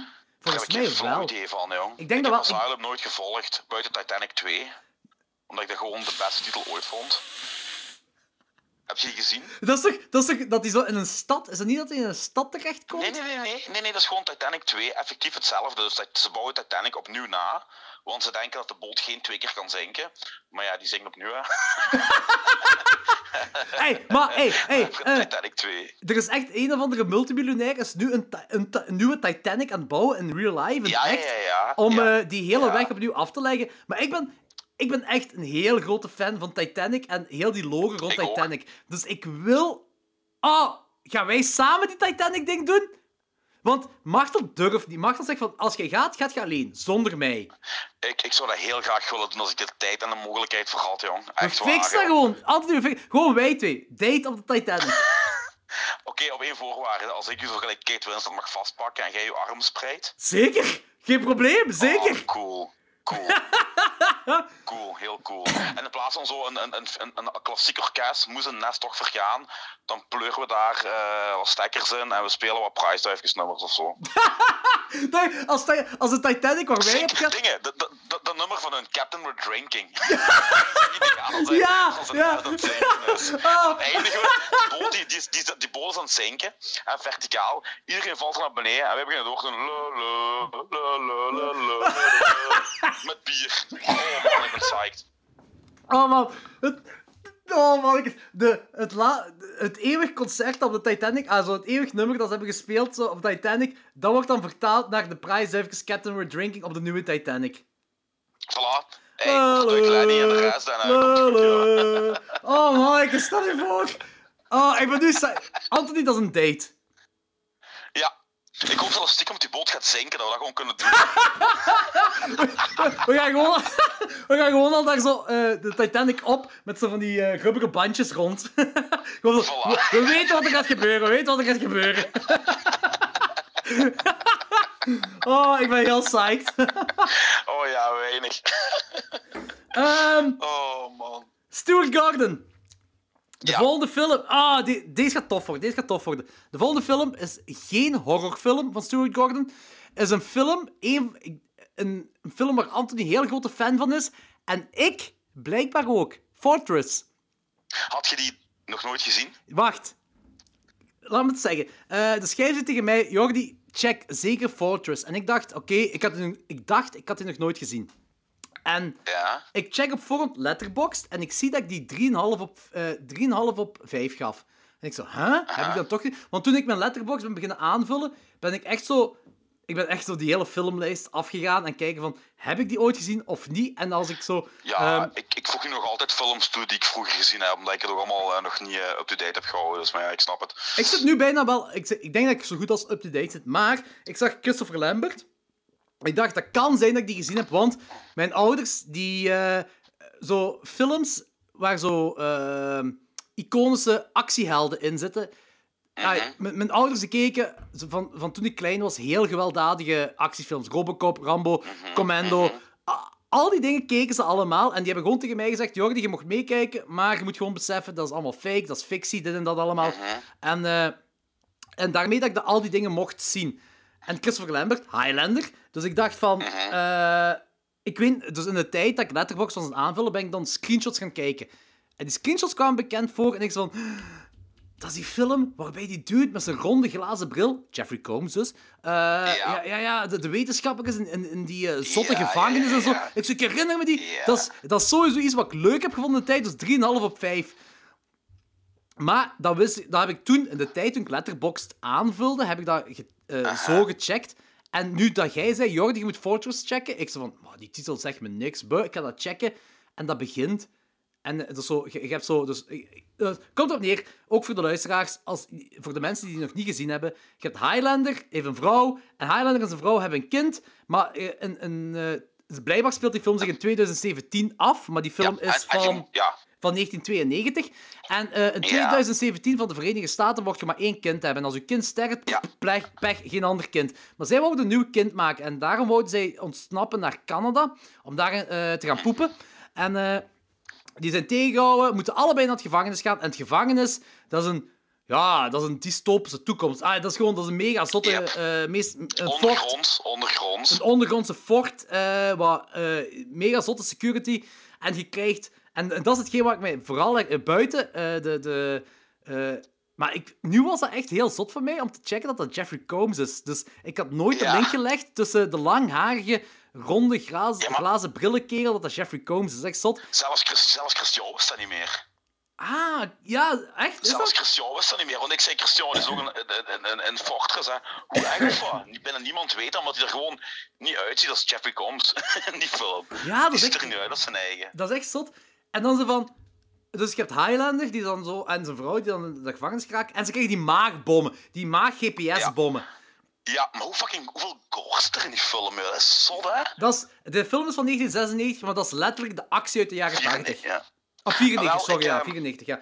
Nee, 92, 92, Fortress 92. 92. Ja, maar dat is letterlijk de actie uit de jaren 80 die ik krijg. Ja. Robocop heb ik ook niet al gehoord, hè. Ehm, Ik, eh, en, en, en, eh, het was eerst de bedoeling dat eh, Schwarzenegger erin ging meespelen, de rol van Christopher Lambert.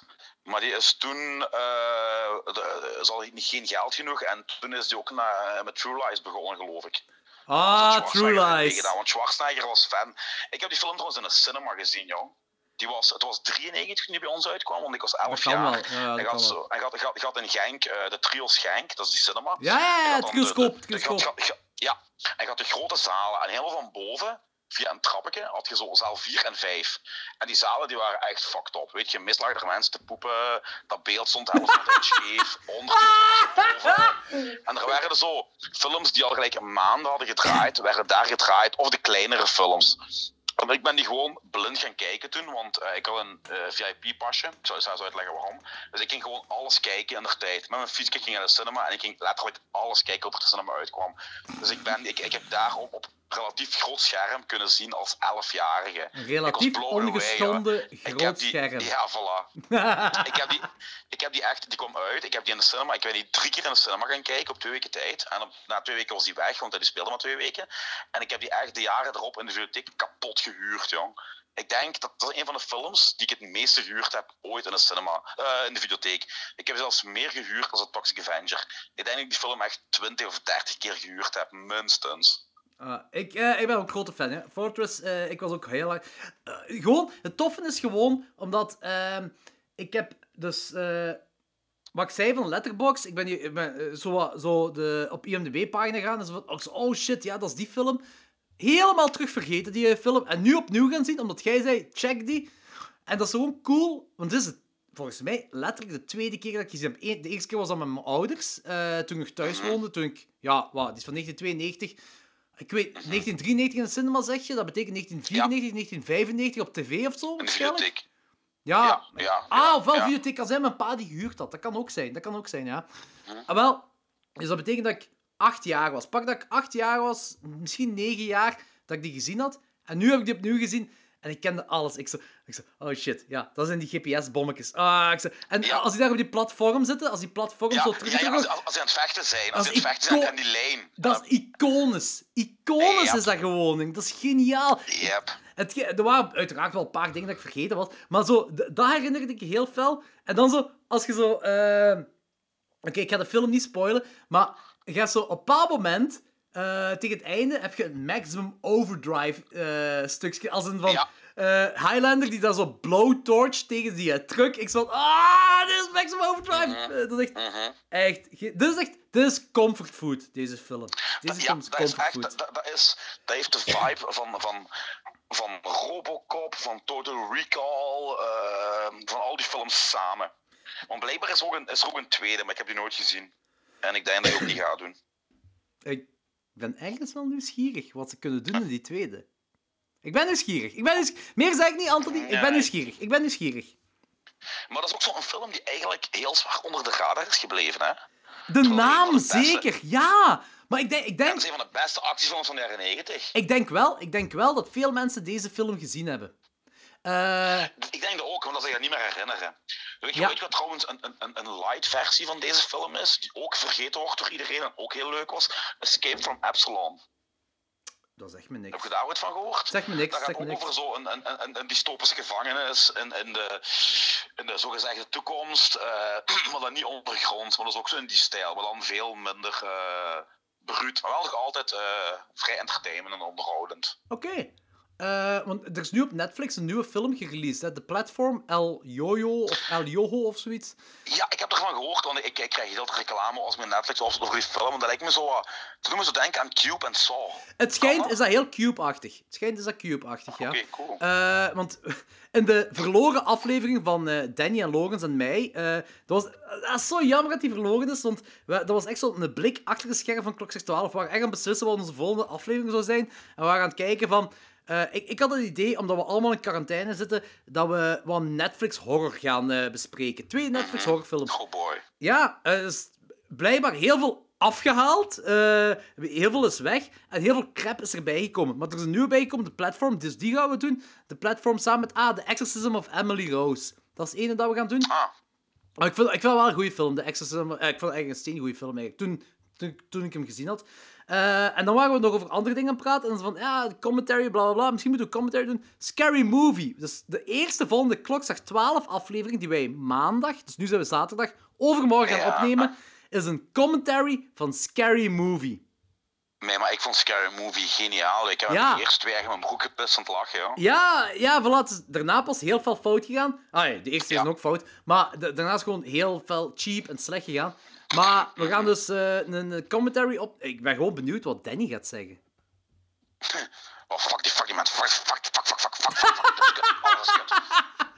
Oh. Eh, En Lorenz gaat heel veel Engelse woordjes gebruiken. I don't get it. En blablabla. En iemand van jullie gaat minstens drie of vier keer hebben dat het vrij ambigu is allemaal. Dat, maar eh, dat de gebruiken wij zo fel het, het woordje ambigu? Oh mannetjes, als ik op één podcast een atje moest drinken, bij elke keer dat jij het woord ambigu gebruikt, dan was ik strontzat na een kwartier. Hè. Oh, man. ik- Oké, oké. ça va. Ehm, Eh, je hebt echt allemaal je eigen kenmerken Wat is mijn kenmerk? Jij, jij lacht heel vaak en heel hard. Danny haat alles heel hard. En Lorenz gebruikt heel veel Engelse woorden. en, en, I guess, I guess. Bij- Bijna elke zin, I guess. Nu, ik vind het allemaal niet erg, hè. Helemaal niet, hè. Ik bedoel, eh, was dat kritiek? jullie. Was dat, was dat... Nee, het was geen kritiek dan. nee, helemaal niet, helemaal niet. Dat typeert je. Ik vind het allemaal cool, ja. Oké, oké, goed om te weten. Ehm even eh, Ja. verder gaan met Stuart Gordon. De volgende film. Mhm. De volgende film is een eh, straight-on videofilm. Wat eigenlijk een beetje raar is, maar dat is Castle Freak. Juist. Ik, heb die, ik wil een rewatch geven, want ik heb die lang geleden gezien. Dus ik herinner me niet zoveel meer. Alleen dat ik, dat, dat ik de Freak eigenlijk wel vrij cool gevonden vond, qua, qua uiterlijk en zo. Eh, dus ja, enlighten me, want ik weet er niet veel meer van. Ja. Ja, Castle Maar die was niet zo... Er zat wel goede gore in, geloof ik, hè? Ja, dus eh, ik, ik, ik weet dus niet of die effectief shot on, ah, of straight on video's. Er staat zo op IMDb staat straight on video. Maar als ik dat zo bekijk, als ik die, eh, ik heb die nu eh, gisteren, ja, gisteren heb ik die herbekeken. Ehm ik, ik zou niet weten waarom die zo straight on video is gekomen. Want meeste, ik heb zo het gevoel dat straight on video en, en tv-films dat, zo, dat ze zo willen downsizen op de gore en, nudity. Maar hier is er gewoon... Jeff, eh, Barbara Crampton is terug. Dus oké, Jeffrey Combs en Barbara Jeffrey Combs komt vooral veel terug bij Stuart Gordon. Maar hier is zo na eh, From Beyond. De, eh, Castle Freak is van 1995. From Beyond is van eh, nog in de jaren 80. 86. Ja. ergens jaren 80. En hier zijn ze allebei terug. Dus Reanimator, From Beyond, bababam, terug. Stuart Gordon en Ba- Barbara Crampton. Ja. Allebei terug. Eh, Er is ook een koppel, een getrouwd koppel. Die, ehm, eh, die, die, die, Stuart Gordon, eh, ik weet niet meer wat zijn personagenaam is, maar hij is een alcoholieker. En eh, hij heeft in een auto-ongeval, omdat hij bezopen was, heeft hem... Dus hij, hij en Barbara Crampton hebben twee kinderen in de film. Eén is dan gestorven in die auto-ongeval en de andere, de dochter, is blind geworden door het auto-ongeval. Dat is de familie. En die krijgen een, een kasteel in Italië, erven die. Juist. Dus die Ja. gaan naar dat kasteel. Eh, dus je hebt dan op dat moment dus alleen maar Barbara Crampton en Stuart Gordon en de blinde dochter. Maar Eh, je ziet in een proloog ziet je nog iets van een rare ritueel dat er gebeurd zijn in middeleeuwen, whatever ergens, weet ik veel waar.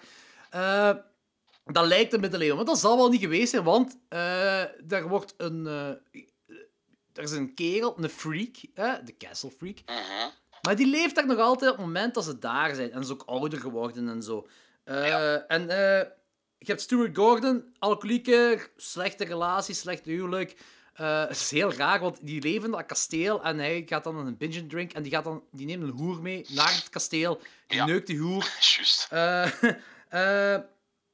En die hoer wordt dan vermoord door de Castle Freak. Maar de Castle Freak, de Freak, wordt altijd zo... die, die, eh, die heeft zo van die windels eh de hele tijd Ja, rond zich. ja, Alleen ja. zo, net gelijk zo- Jason Voorhees in Friday 13 Part 2, een gaatje voor één oog zo.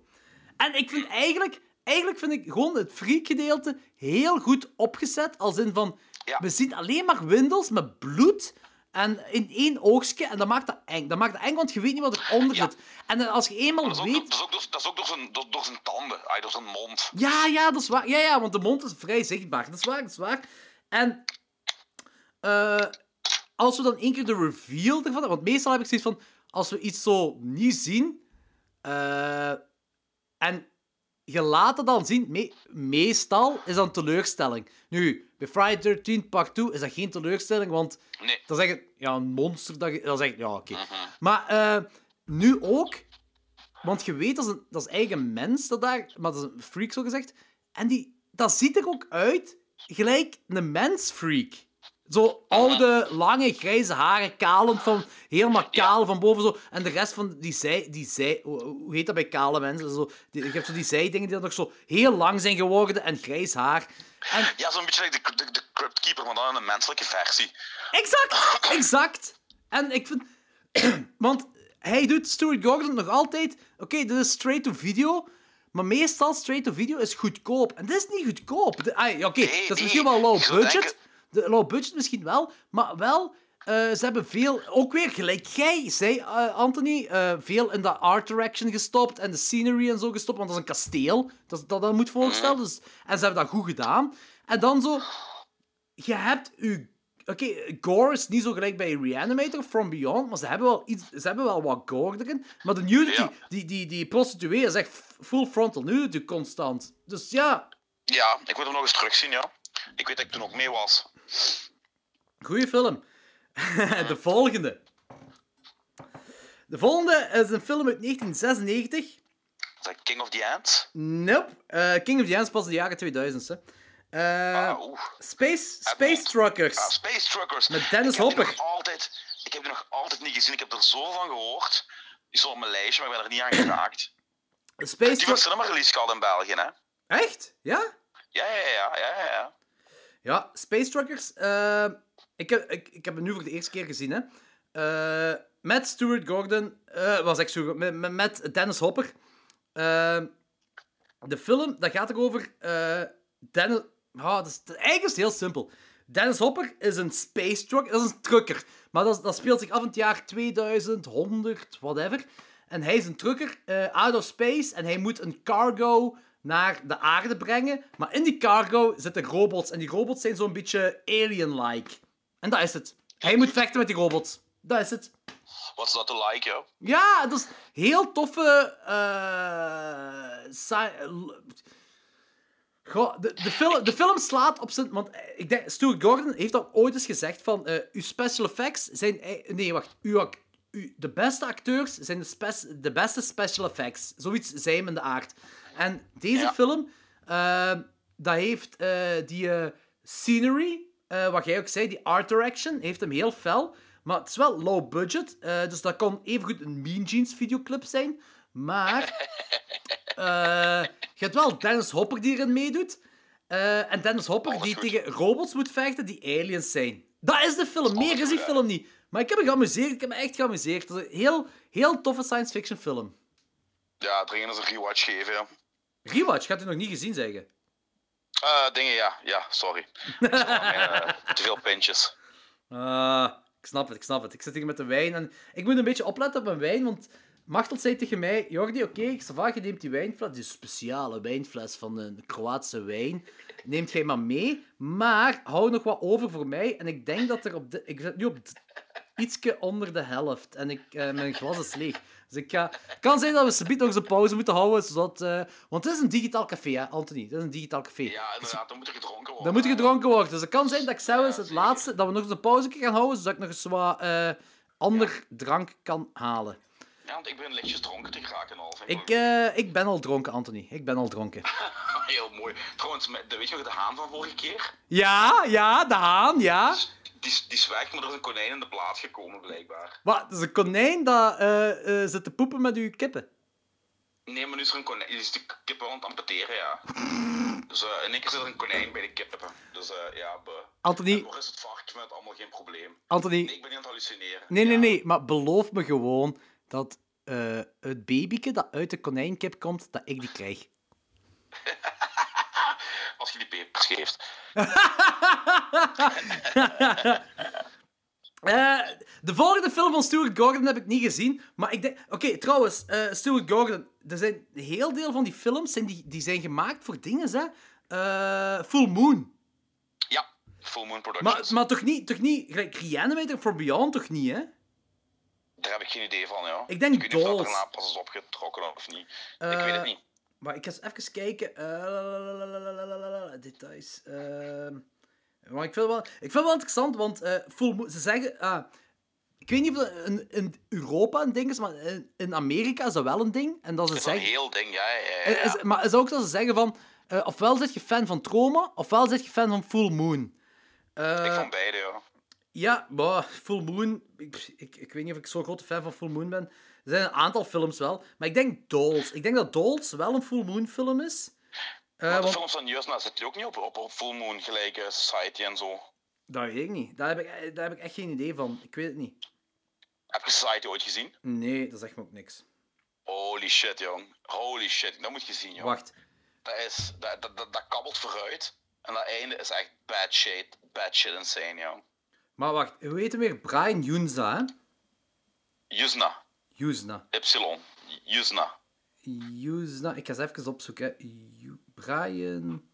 En ik Dat klinkt eigenlijk een woord wat je heel vaak gebruikt in een dronkconversatie met Oost-Europese mensen. Jusna. Jusna. Maar het enige wat ik van hem ken is zo die Reanimator sequels en The Dentist. Ik heb... Oh, kijk maar eens naar dingen dan eh, eh, Society. Ah nee, Society! Ja. Soci- ja, Society ken ik ook. Society ook. Society ook. Oh, Society. Dat is echt een... eh, een, een smel... Een lichaam smelt gorefest. Eh, ik weet niet wat. Ja, en ja, het laatste kwartier is body horror porno. Return... Ah, daarvan. Return of the Living Dead Return 3. of the Living Dead 3. Ja. Juist. Ja, ja, ja, ja. Juist. Wat na Return of the Living Dead mijn favoriete Return of the Living Dead film is. I know, I know. Ah, en Necronomicon, Book of the Dead. Eh, fun fact, een Necronomicon, Book of the Dead, eh, speelt Jeffrey Combs, eh, Bruce Campbell, dat H.P. Lovecraft speelt. Yep. Ik moet die er nog eens kijken, want ik kon er vroeger altijd in de bibliotheken huren. Ja. Daar, zijn er, daar zijn er meerdere van uitgekomen, hè. Ik geloof drie of vier. Van Necronomicon, Book of the Dead, ja. Is dat? Dat ja, kan, dat kan. van Necronomicon. Dat weet ik niet, dat weet ik niet. Maar ik weet wel dat... eh, ik, ik, ik had die film... Ik had die in de trekhakronde van Klokslag 12 vermeld. En ik weet echt dat ik zo Jeffrey Combs speelde. En ik zo van... Oké, dit is gewoon eh, Ash Williams van de Aldi. Het is Bruce Campbell van de Aldi gewoon. dat je daar ziet rondlopen. Ja, acteren kan het niet echt niet. En hij, hij speelt daar H.P. Lovecraft. Ja, maar pas op! Ik wil, ja, pas op. Ik, ik wil niet zeggen dat Jeffrey Combs niet kan acteren. Hij, hij, hij doet dat, dat wetenschappersdingetje daar in Fortress doet hem wel heel goed, hè. En eh, Herbert West in die Reanimator ook. Maar, ja. maar hier is gewoon... Ja. Maar het was de look, het was de look. Het was de look. In Necronomicon, Book of the Dead, was het de look die echt zo van... Holy shit, dat is echt, dat is, dat is echt Bruce Campbell van de Aldi. ja. Ik weet niet of dat... Ja. Ja, maar ja. Oké, waar waren we eh, bij, bij Stuart Gordon? Want ik ben hier mijn ding aan het verliezen. Eh, shit. Eh, Ik weet het ook niet meer. Maar ik had er... Sp- na, na, na, na Space Truckers, denk ik. Wacht even. Stuart... We hebben Space Truckers gehad en nu moeten we naar de volgende. Was dat eh, Dagon of Edmond? Nee, nee, nee, nee, nee, nee. Dat kan niet. Nee, Want- nee, want dat, zijn jaren, dat is een jaren 2000 film, Dagon. Eh, wij waren bij Space Truckers. Ah, oh! ik vroeg me af eh, of dat Full Moon producties waren. Er waren een paar Full Moon producties bij. Maar de volgende, film, de volgende film is een Disney-film dat hij heeft gemaakt. En die heb ik niet gezien. What? The Wonderful Ice Cream Suit. Nooit van gehoord. Nee, ik ook niet. Ah, ja, wel, wel van ah, ja, ik, nu, nu dat ik research gedaan heb, heb ik ervan gehoord. Maar ik, ik, ik heb die film nooit gezien. Ik heb die gezocht wel. eh, en eh, ik kan zelfs zeggen, zelfs illegaal vond ik hem niet. Heel obscuur. En dan daarna heeft hij een... eh, hij heeft één aflevering van de tv-serie van Honey, I Shrunk the Kids gemaakt. Ah, dat is juist, ja, dat stond op IMDb. Ik heb die serie wel nooit gezien, dus... Eh, ik, de- ik denk wel. Ik, ik heb. eh, er zijn een aantal films van, hè. Ik heb een. Mhm. eh, ja, een- ja. Honey, I Shrunk the Kids en Honey, I Blew Up the Kids. Ja, ja, ja, ja, Ik de En ik, denk, kunnen zien. en ik denk, in Disneyland had je zelfs een 4D-dingetje van Honey, Ah, ja, I Shrunk the. Kids van. Ja. Maar Ja, eh, juist. ik denk wel dat die serie op tv kwam, want ik herinner me dat wel dat ik daar zo wekelijks dingen van had gezien. Als klein kind. Ik herinner me er ook iets vaag van, En ik, ben, ik heb het niet gezien, maar ik ben wel even gaan kijken wat hij heeft gedaan. En hij heeft de Halloween-aflevering gedaan van Honey, I Shrunk the Oh, Kids. cool. Ja, en ik denk, ik zie hem dat wel doen. Ja, dat is een feit. En de volgende film wat hij heeft gemaakt is Dagon. Ja, die heb ik dus niet gezien. Is dat maar? Ah, wel, ik, Da- Danny zit mij, eh, denk ik, al een aantal jaar te zeggen dat ik Dagon moet zien. Eh, ik heb. en Dagon. eh, ik heb twee dingen van. Nee, ik heb twee keer hetzelfde ding van Dagon gezien. Vooraleer ik Dagon gezien heb. Eén keer was bij Watch Mojo. eh, eh, als een terrible CG. Top 10 terrible. Kijk je Watch Mojo? Nee. Dat is zo'n YouTube-kanaal eh, dat altijd top 10's doet. Die alleen maar top 10's. Top 10's van alles. Maar heel veel van horror dingen. Heel veel horror dingen. En, Ah, cool. en Dagon. Dagon is erin geraakt als eh, bij ergens van top 10 terrible CGI. eh, bij een bepaalde scène. En die bepaalde scène hebben ze nu opnieuw als trailer afgespeeld bij het Offscreen Film Festival. Oké, dat is- echt wel zo erg dan. Nee, nee, nee. nee. Oh, wacht. Eh, ik wil even zeggen over Dagon. Dat is, dat is een Lovecraftiaans verhaal. Eh, uiteraard, want het is Stuart Gordon die het doet. Eh, het gaat over, het gaat over een, een koppel dat op een bootreis is. Of die zijn, op een bootje. Die hebben een bootongeluk. En die gaan bij het eerste volgende stadje dat ze, of dorp dat ze komen. De bed and breakfast of hotel of zo binnen. Dat is een hotel wat gerund is bij vismensen, fish people. Die eh, eh, mensen offeren eh, voor de grote visgod Dagon. Dat klinkt sympathiek. ja, maar dat is heel. Dat is eigenlijk dat is een heel gave. fi- Dagon is. want ik denk, ik heb die. Even kijken. Ik, ik heb die 3,5 op 5 gegeven. Ik heb me echt geamuseerd bij die film. Mega coole film. Super zotte gore. 2001, dus je hebt heel af en toe eens ehm, eh, 2001 CGI. Eh, en er is gewoon één heel lachwekkend moment, helemaal op laatste, wanneer zo de, eh, de moest... Goh, ik weet niet hoe ik dat moet vertellen. Als je de duivel hebt en de heks, en de heks is eigenlijk je antagonist die mensen offert voor de duivel, heb je ook zo Dagon is de duivel, en dan heb je zo'n griet, een vismens, griet, dat zo de, de heks moet voorstellen. En eh, zij, zij, heeft zo... Een, zij, zij, zij is geen zeemermin, maar zij heeft wel zo... In plaats van twee benen, twee gigantische tentakels, maar twee gigantische CGI-tentakels. En eh, ja, en op, op het moment dat die hoofdpersonage in een of ander gat wordt ge- eh, valt of wordt geduwd, ziet je haar er achter, achter, achter hem aanrennen met zo twee gigantische Ja, dat is een heel lachwekkend moment. Een heel lachwekkend moment. Echt. En eh, hetgeen wat erop volgt, is ook heel lachwekkend, maar wel allemaal practical effects. En dat je zo lachwekkend op een ethische manier hebt. Want dat is allemaal practical en dat is zo... Ik, ik wil het niet verraden, dat is, dat is allemaal, allemaal spoiler. Maar dat is, dat is charmant en leuk, wel, hetgeen wat erna gebeurt. Maar Dagon, Dagon, Dagon is zo half, half Engels, half Spaans, omdat het ook een Spaans stadje afspeelt. Maar het is wel een dikke aanrader, want ik heb me heel de film lang heel goed geamuseerd. Oké, cool. Ja, super goede aanrader. Eh eens even kijken wat Stuart Gordon erna heeft gemaakt. Ah! Een film, dat is de laatste film, eh, de meest recente film van Stuart Gordon dat ik gezien heb, letterlijk een paar uur geleden. King of the Ants. Ja, ik heb die nog altijd niet gezien, maar ik heb die wel liggen thuis. Uh, je hebt die op, op VHS of DVD? Of? VHS. Wel, eh... Uh, ik zal nogmaals... Een maffia-achtige thriller. Is een thriller was hè? Dat is geen horror, hè? Ja, niet, niet maffia, het is crime. Crime is het wel. Crime is ja, het wel. Uh, maar, hoe moet, maar ik moet wel even zeggen dat... Ik ga nogmaals die kerel pluggen, Pieter Verlaak. De regieassistent van Duister. Mega goede kerel. Mhm. Die ook... Ik denk gisteren of eergisteren zei tegen mij... Uh, heb je King of the Ends al gezien van Stuart Gordon? Want dat is ook wel een dikke aanrader. Maar... Ah, oké. Okay. Uh, het is een heel atypische Stuart Gordon film. Alles ja. wat je van Stuart Gordon kent, valt weg in deze film. Ja, uh, oké. Okay. Het gaat erover dat je, je, je hebt een kerel uh, die...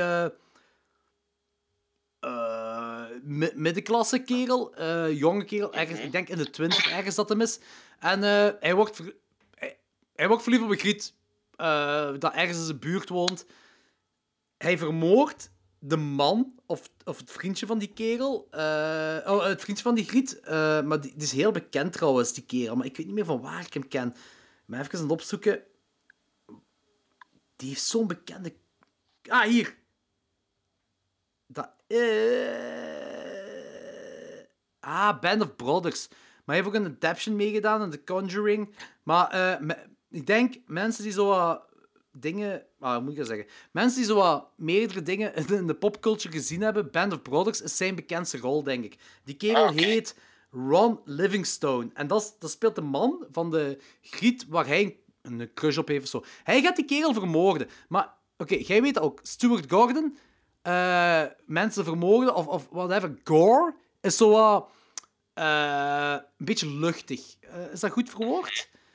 Ja, ja, ja, ja. Ja, in deze film zou je net schijnt wel heel serieus aanpakken. Ja, het is Dat realistisch. Het is realistisch. Het is echt... Als, Ja. als hij, het is ook heel low budget. Het is zo wat... eh, het is een crime film en het heeft zo wat de vibe van... eh, ik bedoel vibe, niet thematisch, maar echt letterlijk de vibe als je zo Memento zou zien of zo. Dat is zo letterlijk de vibe van een regisseur dat zo na 10, 15 jaar echt is doorgebloeid in Hollywood. Maar zijn eerste films zijn zo eh, heel low budget, eh, kleine cast, eh, op locatie geschoten, dus, dus niet in studio's en zo. En Stuart Gordon heeft zo die andere weg opgelegd. Zo, zo van, hij heeft Reanimator gemaakt, heeft Ja. From Beyond, allemaal studiofilms, big... ah, ah, een aantal grote Hollywood-films gemaakt, dan zo wat met budgetten te spelen. Maar deze film is echt...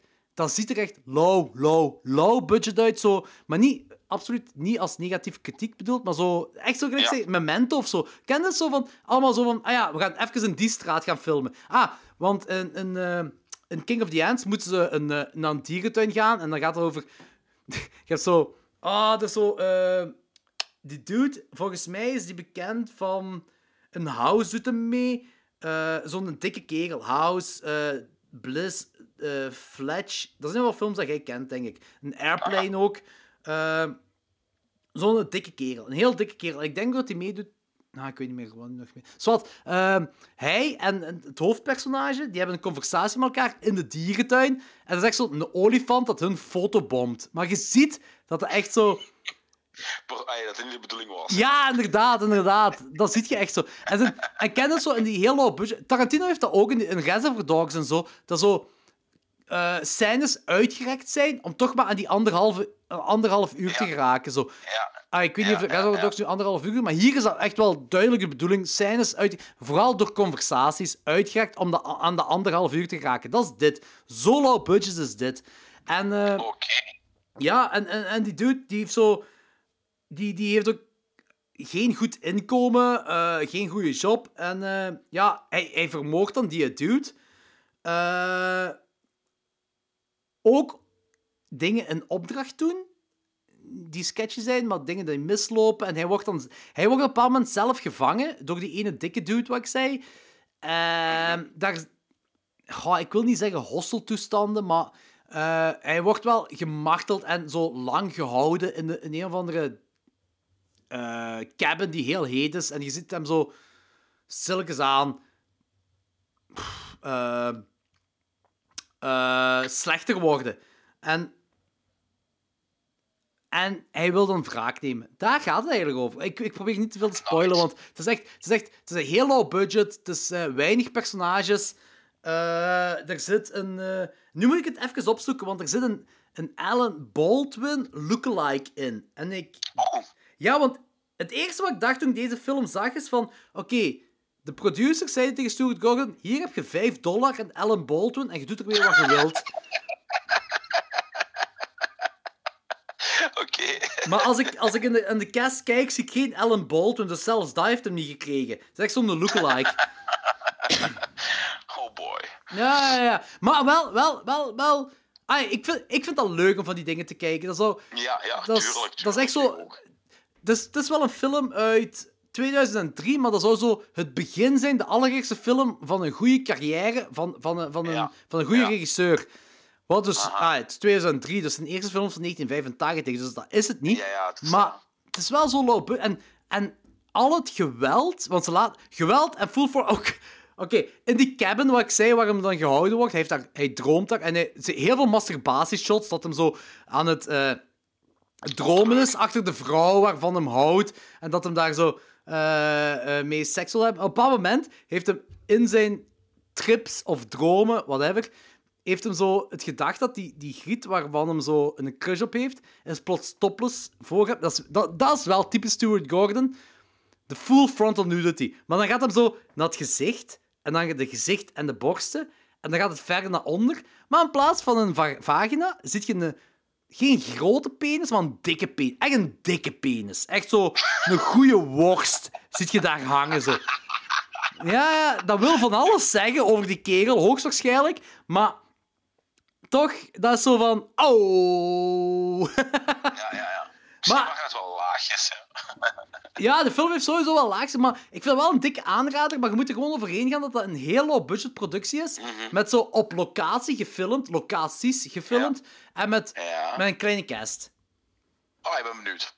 Ik vond die heel tof. Ik vond die echt heel tof. King of the Ants. Ik vond het echt een heel goede film. Alright. Eh, de volgende film van Stuart Gordon. Ah, hier komt die. Eh, Edmond. Eh, Ja. Dat is die William H. Macy film. Ja, ah, die, die ik trouwens bedoelde, die Williams de H. Made was de cooler. Die wat jij zei van, eh, van die casino. Ja, ja, de cooler. Oké. Ik, ik ken het niet. Ja, die heel, heel, heel tof. eh onderschat filmpje, ja. De cooler. Oké. Edmond, Edmond eh, is ook... Ik geef die een 3 op 5. Ik vind die ook best wel onderschat. Ehm wat ik wou zeggen... eh, ja, het gaat over... Goh, hoe heet die film weer? Eh, ah, met Michael... Michael Douglas. eh, die... Michael Douglas, die... plots zijn leven niet meer... Zijn leven kut vindt. En zo... Falling Down. Falling Down. Het heeft een beetje weg van Falling Down. Als in William H. Macy, die, die, die is getrouwd, maar die, die gaat naar een, eh, hoe heet dat zo, een, een, een fortune teller. Zo. Eh, ja, ah, en die, die, een fortune teller. ja, eh, een waarheidszegger. Of hoe, hoe, ja, zoiets. Hè. Een waarteller, dus. Ja, dat, hey, ik, heb, ik, heb bij, ik heb bijna een fles wijn op, eh, Anthony. Dus. Op mijn eigen. Maar in ieder geval, die krijgt er zo wat kaarten voor zich. En een van die kaarten laat zien aan die fortune teller van... eh Oeh, jij, jij hoort niet in dit leven. En eh, ja, zo, eh, iets in die aard. En eh, dan gaat hij beslissingen maken. En die beslissingen gaan vrij radicaal. Komt erop neer... Ah, hij, hij gaat ook... Hij gaat weg van zijn vrouw. Hij, gaat, hij wil naar een prostituee. En dat is zo- dat is zo'n ding van... Hij maakt beslissingen, maar die beslissingen hebben allemaal gevolgen voor hem. Dat, dat, dat is zo'n film. Dus je hebt William H. Macy... die heeft niet echt een fantastisch leven, niet echt een fantastisch huwelijk, niet, niet echt een fantastische job. Eh, maar hij maakt beslissingen en die beslissingen hebben allemaal gevolgen. En op die gevolg maakt hij ook een beslissing en dat heeft ook weer een gevolg. En zo, zo, zo gaat het verder. Zo evolueert die film. Basically elke, elke rol die William Macy ooit gespeeld heeft. Ja, en... en tra tragi, tragicomedie-acteur. Ah, dat, dat is dat wat ik zei er straks. Dat, dat bedoel ik ermee. Ja, ja, En- ja, ja. ja. Dat, dat is ook zo een, een, een, op een zeker de eerste helft is he- heel vaak dat hij het N-woord zegt. Eh, heel vaak, heel vaak. Dan, eh, wil, eerst wil hem zo naar... hoe zit dat weer? Eerst gaat hij naar een stripper. eh, maar daar kan hij geen seks krijgen, dus gaat hij naar een piepshow. Hij weet niet echt hoe een piepshow werkt, kan hem ook geen seks krijgen. Dan gaat hij naar een prostituee, waar je wel seks mee wilt hebben. En, dan, dan, en dan gaat hij verder naar een, een, een serveerster, dat hem dan echt letterlijk zegt van... Kijk, ik spreek u aan, omdat ik echt wel interesse in u heb. En ik wil eigenlijk gewoon seks met u. Bam, lukt, bam. Eh, Mooi. die vermoogt hij. Hij vermoogt haar. Eh, en eh, dat is ook weer atypisch Stuart Gordon. Als in, de gore en de killings en zo zijn niet luchtig. Dat is echt realisme.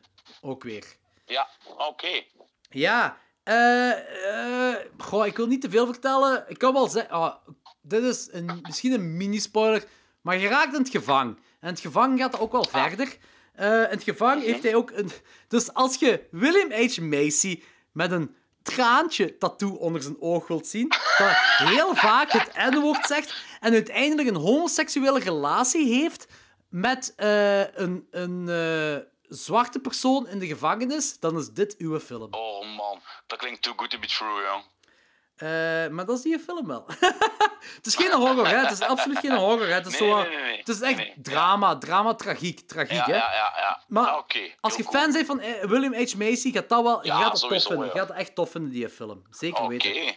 nice. Edmond, Edmond. Dat is een film. Alright. De volgende film dat hij geregisseerd heeft, Stuart Gordon, is Stuk. Heb je die gezien? Ja, ook niet gezien. Nope. Zeg, eh, Anthony, ik ben precies wel beter voorbereid dan jij. Ja, hey, jongen, ik, ik, heb, ik, ik heb al mega veel films deze week gezien, maar ik heb ze niet allemaal kunnen kijken. Nee. ik, ben ook, ik ben met Stuart Gordon ook zo gestopt eigenlijk, ergens met de jaren negentig zo. Ja, maar... reden. Dat is me zo'n beetje eh, Nee, ja, verloren geraakt. Nee, maar ik snap dat wel, zo, want, want die, die, die heeft, Stuart Gordon heeft zijn eh, horrorklassiekers gemaakt in de jaren 80, is dan in de jaren 90 verder gegaan en heeft vooral, vooral Fortress gemaakt. Hij heeft ook wel The Pit and the Pendulum gemaakt, en Castle Freak heeft hem ook gemaakt, maar het is vooral Fortress dat echt zijn ding was van de jaren 90. En de jaren Ja. 2000 heeft niemand hem meer gevolgd. Dat is een beetje jammer, Nee, zeker, echt, bij, hè? zeker Ja. bij Stuk, want Stuk, Stuk is zo'n een, een, een, ook de crime film. Ehm, dat gaat... ehm je hebt een griet, en dat is, dat is die griet, die, die eh, blonde van American Beauty, waar eh, Kevin Spacey op wil Ja, aftrekken. ja, daar, daar heb ik iets over over vertellen. In de, daar heb ik iets gelezen in uw Instagram-verslag. Ja, ah, wel, dat is die griet ik. die ook, die ook in American Pie meedoet. Die griet, die heeft eh, een, zo dat typisch Afrikaans kapsel, zo die, die vlechtjes zo vanaf uw schedel Ja, dat zo gevlocht ja. Zo. Echt zo, De, de cornrows. ik denk dat dat is, ja. ja, ja. Zij, het ding is van, zij, ehm, je, je hebt twee, twee mensen, dus je hebt haar en je hebt een kerel. En die kerel die is zo, ook weer zo aan de low end of zijn life bezig. Zo, eh, ik denk dat hij pas ontslagen is, in ieder geval slechte job, whatever, slecht huwelijk. Echt zo, loser, loser, loser. En zij heeft zo promotie gemaakt en bla bla bla. En zij wil, omwille van haar promotie, wil ze, wil, ze wil dat vieren. En Aha. zij viert dat eh, met, ik denk, LSD te nemen en heel veel alcohol. In ieder geval drugs en alcohol. En dan rijdt ze naar huis. En bij het naar huis rijden, rijdt ze die kerel omver. Maar zij rijdt die kerel heel gewelddadig. Ja, ze rijdt per ongeluk omver, maar dat is heel gewelddadig. Hij komt zo in haar eh, vooruit terecht. En ze, hij blijft vasthangen aan, aan eh, de ruitenwisser. Blijft hij vasthangen. Van, van- vandaag de titel Stuk. Voilà, stuk. En eh. eh, hij. eh, wou- nee, zij, zij, rijdt, zij rijdt heel eh, nerveus naar huis ook. eh, met het. Wat zij denkt dat een lijk is. Met het lijk mee de garage in. Hè. Eh, en dan, ze wil er vanaf geraken. Ze heeft ook een vriendje, een, Ja. een, een kerel. eh, ook, ja, hallo?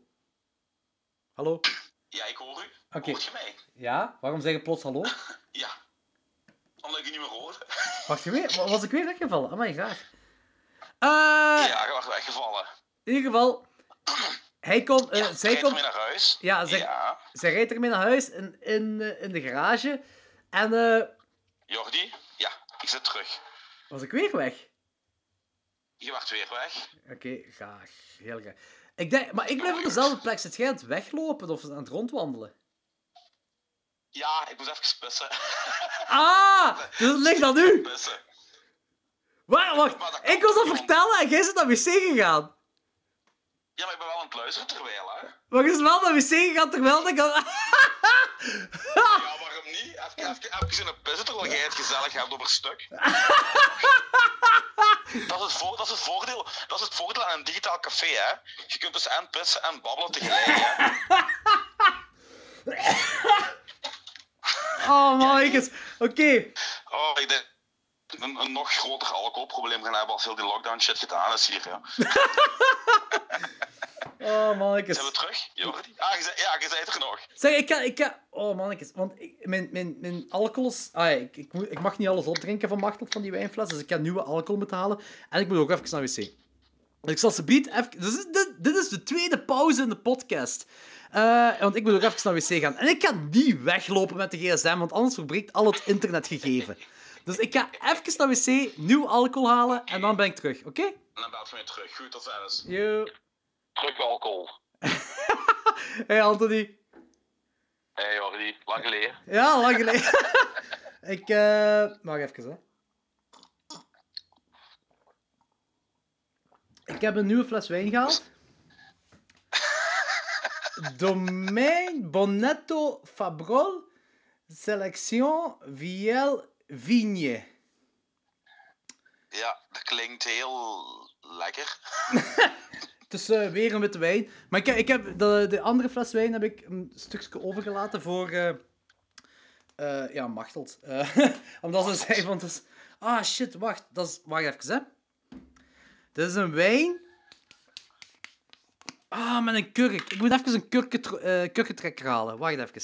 Oh boy. Alsjeblieft, terug, Anthony. Ja, Jordi.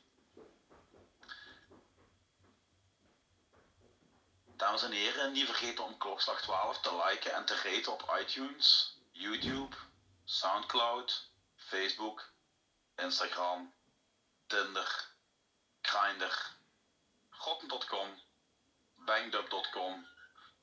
Kun je voor nog iets is? En het feit dat Jordi aan een tweede fles wijn zit, betekent dat hij een groter alcoholprobleem heeft als mij. Wat ook al veelzeggend is. Even van de gelegenheid gebruik gemaakt, te maken om te zeggen dat jullie al mijn boek moeten kopen. Ik hoorde een hele rare kreet, ik hoorde twee rare kreten. Strange. Ik wil eh, van, bij deze ook van de gelegenheid gebruik maken om Danny een proficiat te wensen met zijn 723 verjaardag. You go Danny. En eh Lorenz wil ik ook gewoon proficiat wensen, zonder reden, omdat Lorenz een coole kerel is. En de haan is terug. En de haan is terug weg. Zit je over Haan aan het praten? Eh, ik was een beetje van alles aan, aan, aan het zeggen, ja. Tegen zaken. Tegen wie? Tegen mijn eigen en tegen de luisteraars. Ah, oké. Waar was je over Haan aan het zeggen? Dat hij terug was en ondertussen terug weg is. Ik heb trouwens, toen, juist toen ik binnen was, vooraleer ik de kurkentrekker ging halen, was mijn kat in deze kamer. Ah, die is hier onder mij, mijn kat. Ja, ik zei dus ook dat ik twee hele rare kreten hoorde, maar die waren blijkbaar van die kat dan. Was die aan, was die aan miauwen, ja? Ja, ik hoorde... Zoiets. Dat is mijn kat, dat is mijn kat, ja. Wacht even, hè. Ja, ik heb bij. Oké. Wacht even, hè. Even mijn glas inschenken. Zeg, eh, die podcast met ons, die, eh, die zijn echt wel... Die lopen uit. Oh, oh, you don't say. Ik denk dat we drie uur bezig zijn nu. We zijn... Zijn groot. Ja, ziet je, dat is een van de voordelen als je, als je een, een microfoon hebt. Ja, dat is een feit. Wacht even, hè. Eh. Ik kan niet wachten tot jij een microfoon hebt, want dan gaat het, dan gaat het podcastland nog harder veranderen. Oh man, dat worden marathons, ja. Ehm, goed, ik heb nu wijn dat pisgeel is, dus eh, oké. Goed. Klinkt goed. Eh, waar waren we, Anthony? We hebben Gordon gedaan. Eh, nee, Stuart Gordon. We zijn niet klaar met Stuart Gordon zelfs. Nee, ah, Edmond bedoel ik. Edmond. Edmond hebben we gedaan, niet Gordon. Edmond Stuk, hebben we gedaan. stuk, stuk. We zijn bezig Ah, met stuk, stuk. stuk, juist. juist. Eh, dude die toch niet dood is, die in een vooruit zat. Ja. Daar zaten we. Ja, dat is echt de film. Eh, en dan komt erop neer dat die, eh, die, die griet van American Beauty, die heeft dan een vriendje. En dat vriendje, dat is een Afro-American, dat ehm, eigenlijk heel, dat is een heel likable kerel. Die, eh, maar hij bedriegt wel haar met een andere griet. En, en dan heb je, dat is een film uit 2007. En op dat moment gebruikt Stuart Gordon eh 80s full frontal nudity eh, in 2007. Gotta love that guy. Ja, ja, dat is, dat is... Want de, de gore en zo, dat is weer zo... Niet... Dat is wel een beetje atypisch wel, zo. Weer realistisch. Maar de full frontal nudity, dat, dat zo... Dat, als er één lijn is in alle films dat ik gezien heb, dan is het full frontal nudity. Yep. En Een dat goede is, lijn. dat is ook een stuk. Eh, en de volgende film van Stuart Gordon is... Ah nee, hij heeft dan eh, twee, twee afleveringen van Masters of Horror Van gedaan. Massive Horror. Ja, die heb ik niet gezien. Ik wel. Ah, en? Eh, ik herinner me niet veel meer.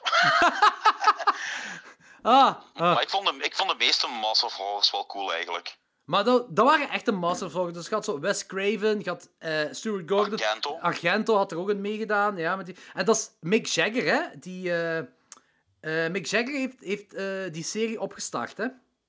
Oh, echt of wat? Ja, ik denk dat wel. Ik ben er eigenlijk vrij zeker van.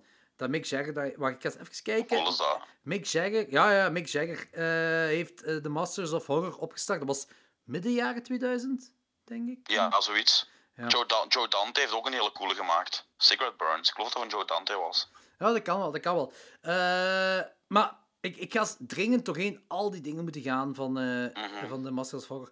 Maar eh hetgene wat ernaast is gekomen, want Mick Garris is dan... Wacht, die Master of Horror heeft... ik- Ja, ik weet niet, is er één seizoen of twee seizoenen geweest? Twee. dan daarna heeft hij een nieuwe horror-serie gestart, à la Master of Horror, en dat heet Fear Itself. En daar heeft... Oh, oh, wacht. Mijn kat die is nu op dit moment eh, op de kast gesprongen. Oh, oh, ja. Heb je dat gehoord? Ja. Oké, dat was Ilsa, de She-Wolf of de, of de SS, de VHS, dat gevallen is op de grond door mijn kat. Eh, de Ting, de VHS, is ook juist gevallen door mijn kat. Eh, Bad Kitty. ja, dat is... En nu kijkt hij zo naar die VHS'en alsof van... Wat is uw probleem? Kan het Meulenberg, ja. dat is echt wel funny. Eh, maar het volgende wat Stuart Gordon heeft gemaakt, is een één aflevering voor Fear Itself. Dat is ook zo alle Masters of Horror. Eh, dat is, eh, ik heb dat gisteren de aflevering gezien. Dat is echt wel... Dat is best wel cool, ze. Die aflevering... ja, dat is eigenlijk een, een kort film. Een kort film van Stuart Gordon. Ja. Van 40 minuten. Elizabeth Moss, die in de remake van Invisible Man nu meedoet, ook. Ja. De hoofdpersonages. En eh eh The Handmaid's Tale eh, is, is zij ook een actrice van, hè.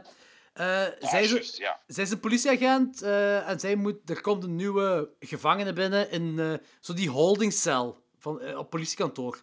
Aha. en de gevangene is iemand dat bekend staat voor cannibalisme. Eh, sympathiek. Ja, ja en, en de politieagenten maken ook jokes van Hannibal Lecter. En, en ah, dat was wel cool. Want, maar hoe is dat nu weer? Een van die politieagenten maakt een joke over Hannibal, Hannibal Lecter. En quote Hannibal Lecter ook, als in van eh, de fava beans, die hij quote. Maar eh, ik denk dat het Elizabeth Moss is die zegt... eh, het is wel...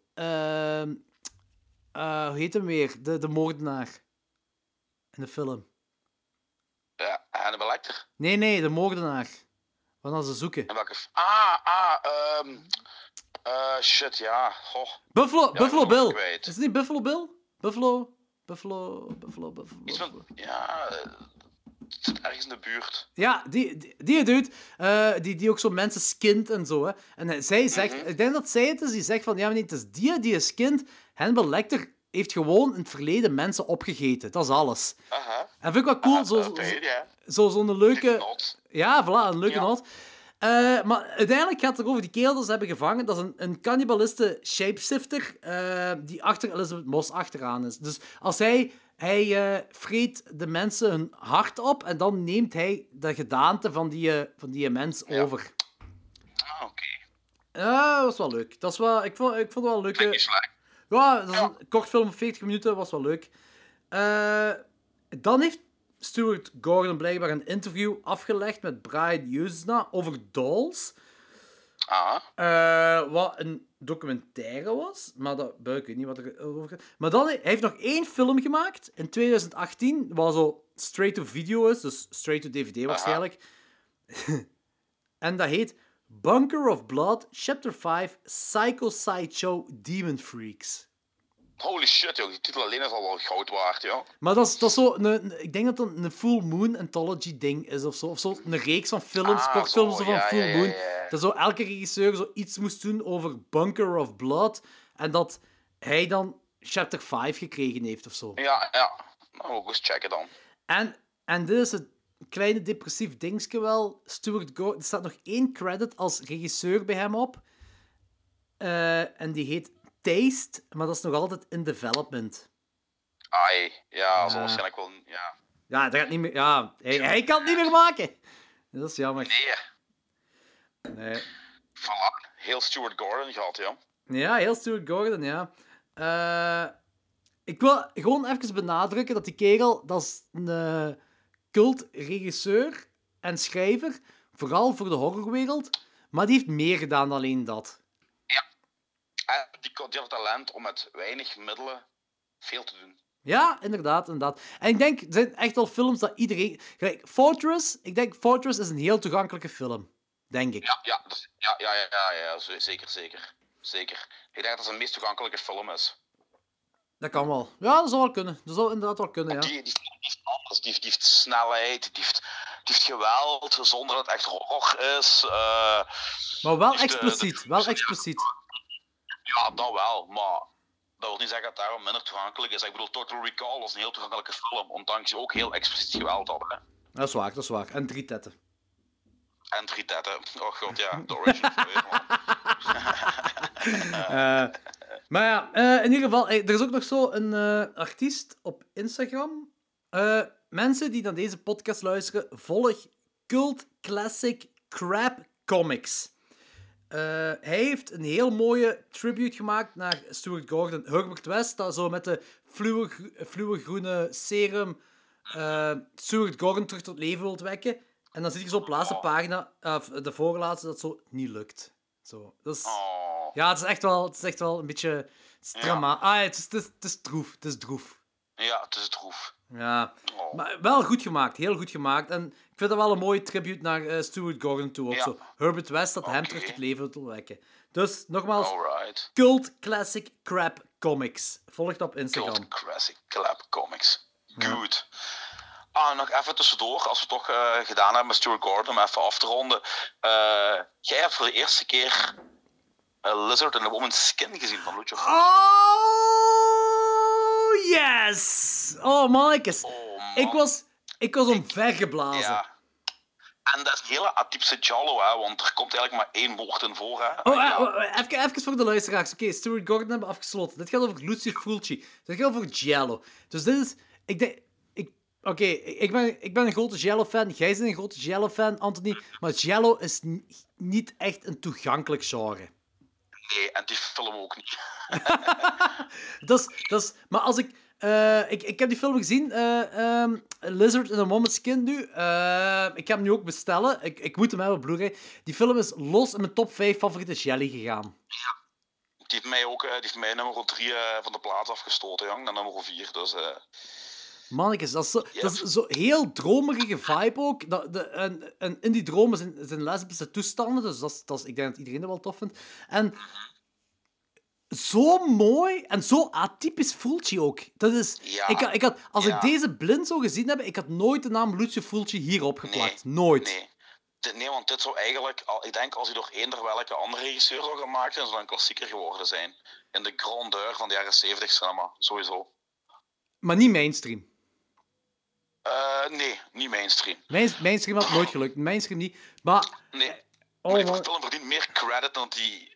Die verdient ook credit van, van, van de gewone filmliefhebber, niet alleen van de horrorliefhebber. Ja, maar ik Wat gewoon zo mooi in elkaar steekt. Ja, ja, want je, je hebt wel, je hebt wel uw, uw, uw gewelddadigheid, maar uw gewelddadigheid is niet eh, per se horror. Ah, ik bedoel, oké. Nee. Het is wel... Het is, het is gewelddadig gelijk... Oké, het is gewelddadiger dan vele echte jelly. Niet de horror jelly, maar de, de, de verfijnde jelly. Dat is wel gewelddadiger dan dat. Maar... eh, als je... Hoe moet ik dat zeggen? Mensen zijn Game of Thrones gewoon. Mensen zijn... Of Ja, mensen hebben. Robocop gezien of zo van die dingen. Dat is allemaal gewelddadiger dan dat dit is. Dit is heel verfijnd gewelddadig, maar toch wel vrij hard gewelddadig. Feit. En, en hetgeen wat deze gewoon anders maakt dan andere jelly, dat is zo dat die ja, dromerige, drugstrippende vibe dat deze film heeft. Dat eerste kwartier was echt zo mooi in beeld gebracht, hè? Oh, dat, dat, dat, bed, dat bed. Ja, ja, ja. En, dan- dan de splitscreen erbij op het Ja. einde en zo. Ja, ja, dik, dik, dik. Ik vond het fijn dat je hem ook zo leuk vond. Ja, maar ik, ik vond het zot eigenlijk, want ik had die dus nu voor de eerste keer gekeken en ik keek op Letterboxd en ik dacht echt van... Jij gaf die denk ik een 3 of een 3,5 op 5 en ik dacht van... Nee, Ja, de, ik e- aan, aan, ik zit aan een vier. n- nu misschien, Minstens. maar, maar eerst... Nee, nee, nee. Nee, Nee, toen nog. nee, nee, nee, nee. Anthony, niet liegen in de peperkwekerij. Ik heb toen gezien, want ik, dacht, ik weet nog dat ik toen dacht van... Vind het raar, want ik dacht dat dit meer op to Anthony's Alley zat. Maar dat is ook. Ik heb het ook, ik heb het ook geloof ik onmiddellijk een vier gegeven. Bij een rewatch. Nee, nee, nee. Ah, echt? Oké, dan, oké. dan heb ik het verkeerd Ja, ja, gezien. ja. Dan heb ik verkeerd gezien, Anthony. Dan heb ik verkeerd gezien, sorry. Eh, Je kunt ook fouten maken, hè, jongen. eh, nee. Jordi nee. is niet onfeilbaar. Ik dacht dat ik alleen maar fouten maakte.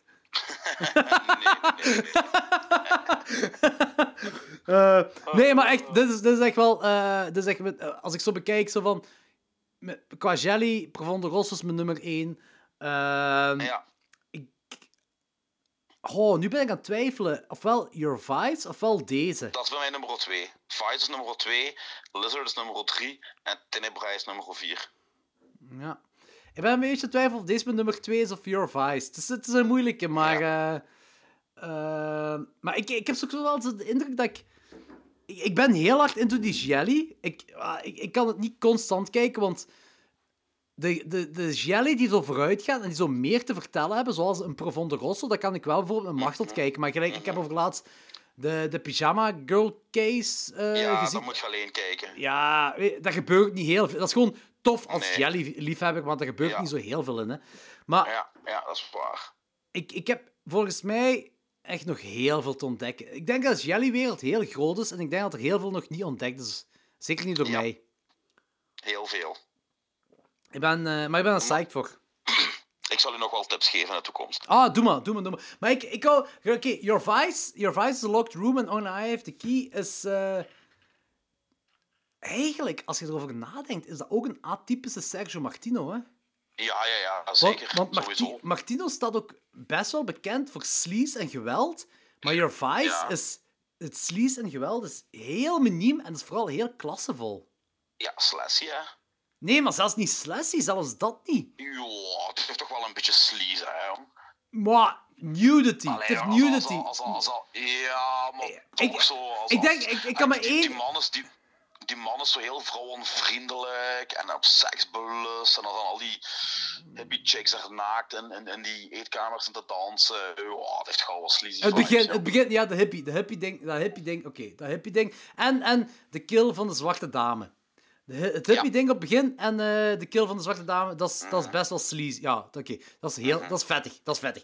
Dat is, dat is een beetje boter, dat is een beetje boter, dat is een beetje boter. Het is een beetje boter. Dat is een beetje boter. Eh,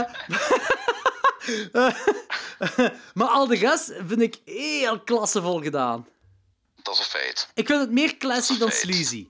Het begint sleazy, Ja, dat is wel- ja. maar meer Ja. classy dan sleazy. En, en, en your eh, was ik, eh ding is, A Lizard in a Woman's Skin is zo wat... Ja.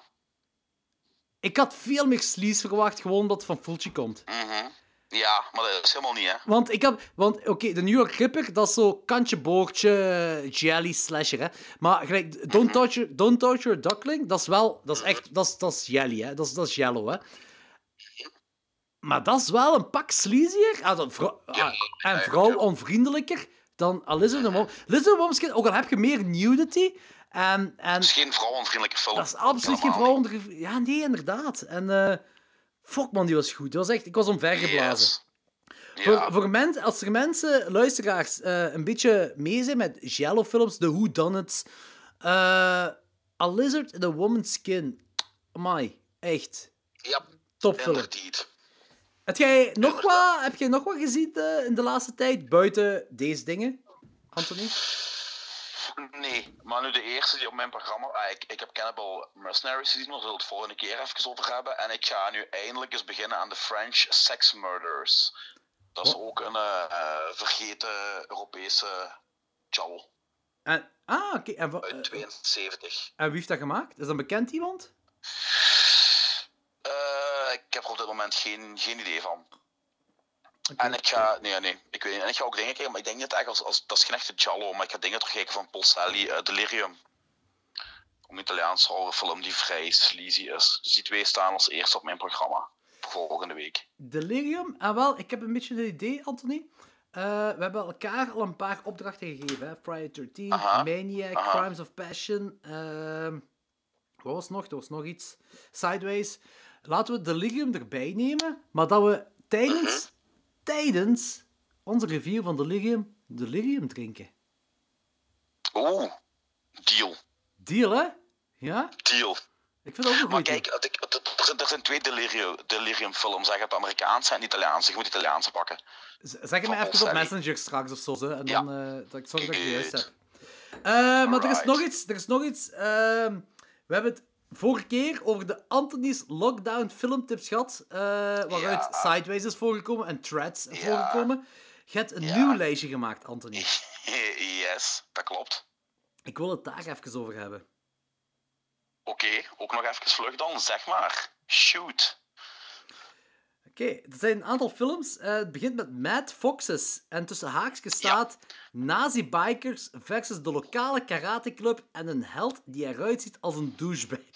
Oké, daar gaan we het mogen uitleggen. Dat is gewoon een van de films als je het over exploitation hebt.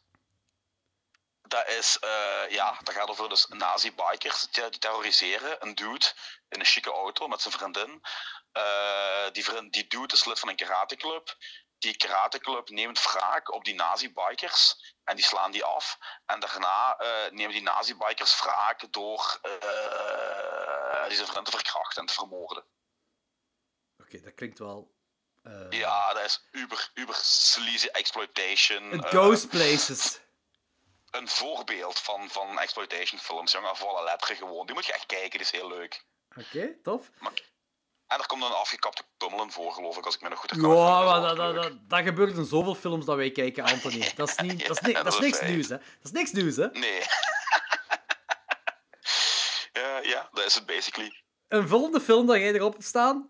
Aces Go Places. En tussen haakjes Oh, man, staat... Beste stuntwerk ooit. Ja. En veel.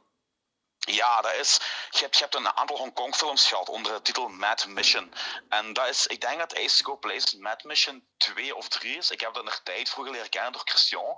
En eh, dat, gaat, ja, dat is gewoon de ene stunt na de andere, jong. Dat is waanzinnig hoe dat gefilmd is geweest. Dat is gewoon, zot ja. hoe, hoe dat Christian into stuntfilms is. Ik, ik ken ook niemand, zelfs niet online, mensen die zo hard into stuntfilms zijn. Gelijk Nee, dat is een feit. Maar dat is echt een voorbeeld voor stuntfilms. Die moet je echt, de kunde daarin en zo. En dat is ook gewoon een heel amusante film. Dat is zo bijna Maar waarover gaat dat? Over wat gaat dat? Ja, dat is een Kong-film, maar dat is altijd moeilijk om uit te leggen. Hè. het, eh, eh, het gaat gewoon over ja, een criminele organisatie die iets gaat pikken. Basically. Oké. En andere mensen houden dat tegen. Is een dat heist, een heistfilm? Of...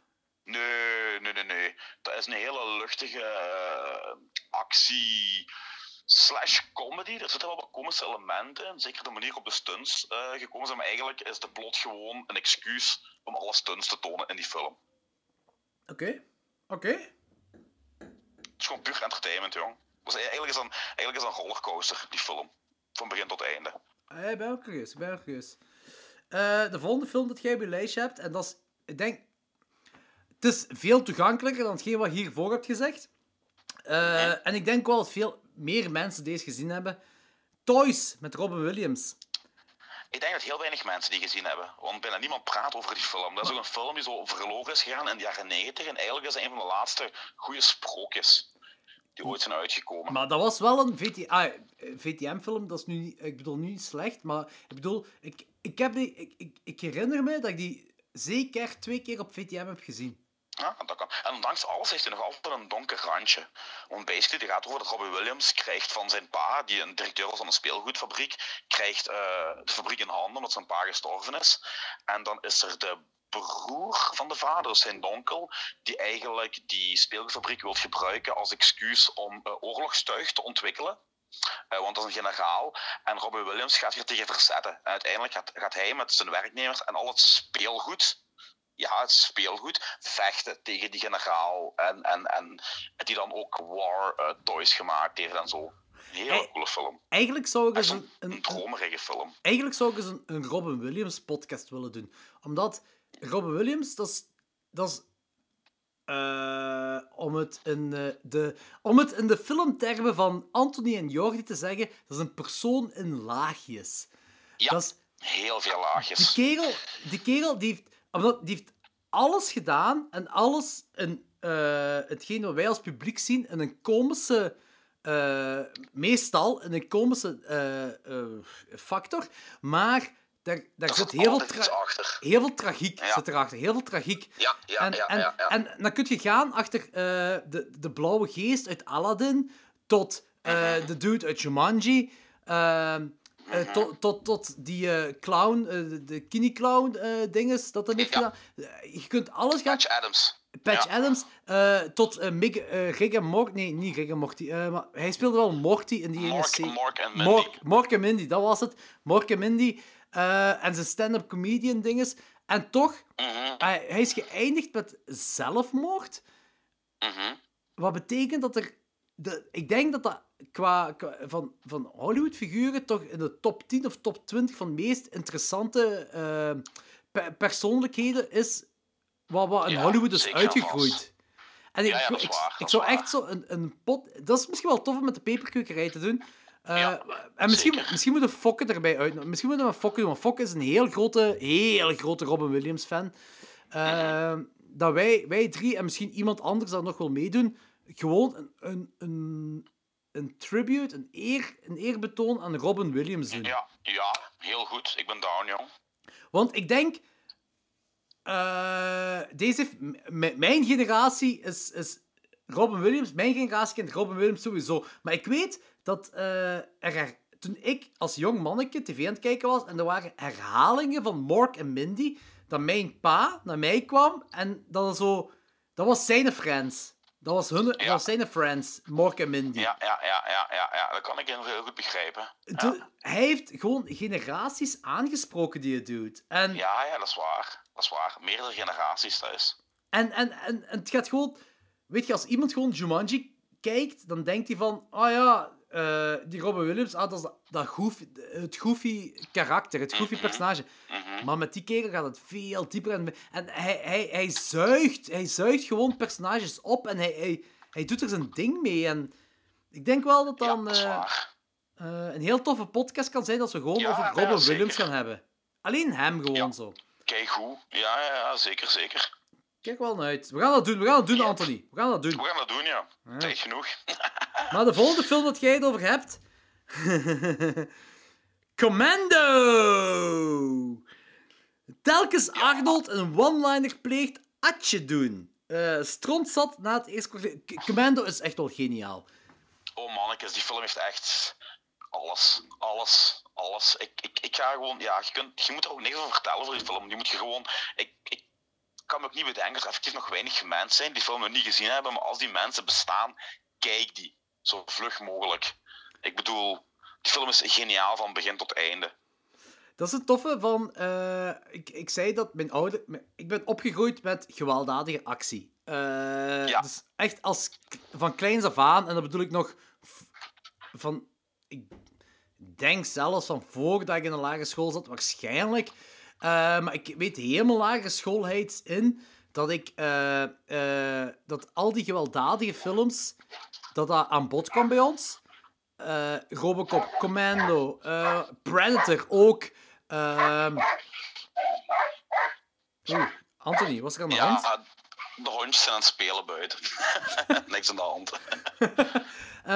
Maar al die gewelddadige dingen. Eh, welke is de film weer met eh, die krokodil dat een arm afbijt? Dat is een Arnold Schwarzenegger film. Er is een krokodil. eh Anthony, zeg het eens. Met een Schwarzenegger film met een krokodil. Met een krokodil in het water wordt de arm afgebeten. heel gewelddadig. Je ziet echt die arm afgebeten worden. Hè? Met Schwarzenegger? Ja, het is met Schwarzenegger. Ik weet zelfs niet meer welke film dat is. maar ik, Ik ik, heb het het liever... Het is niet Conan, hè?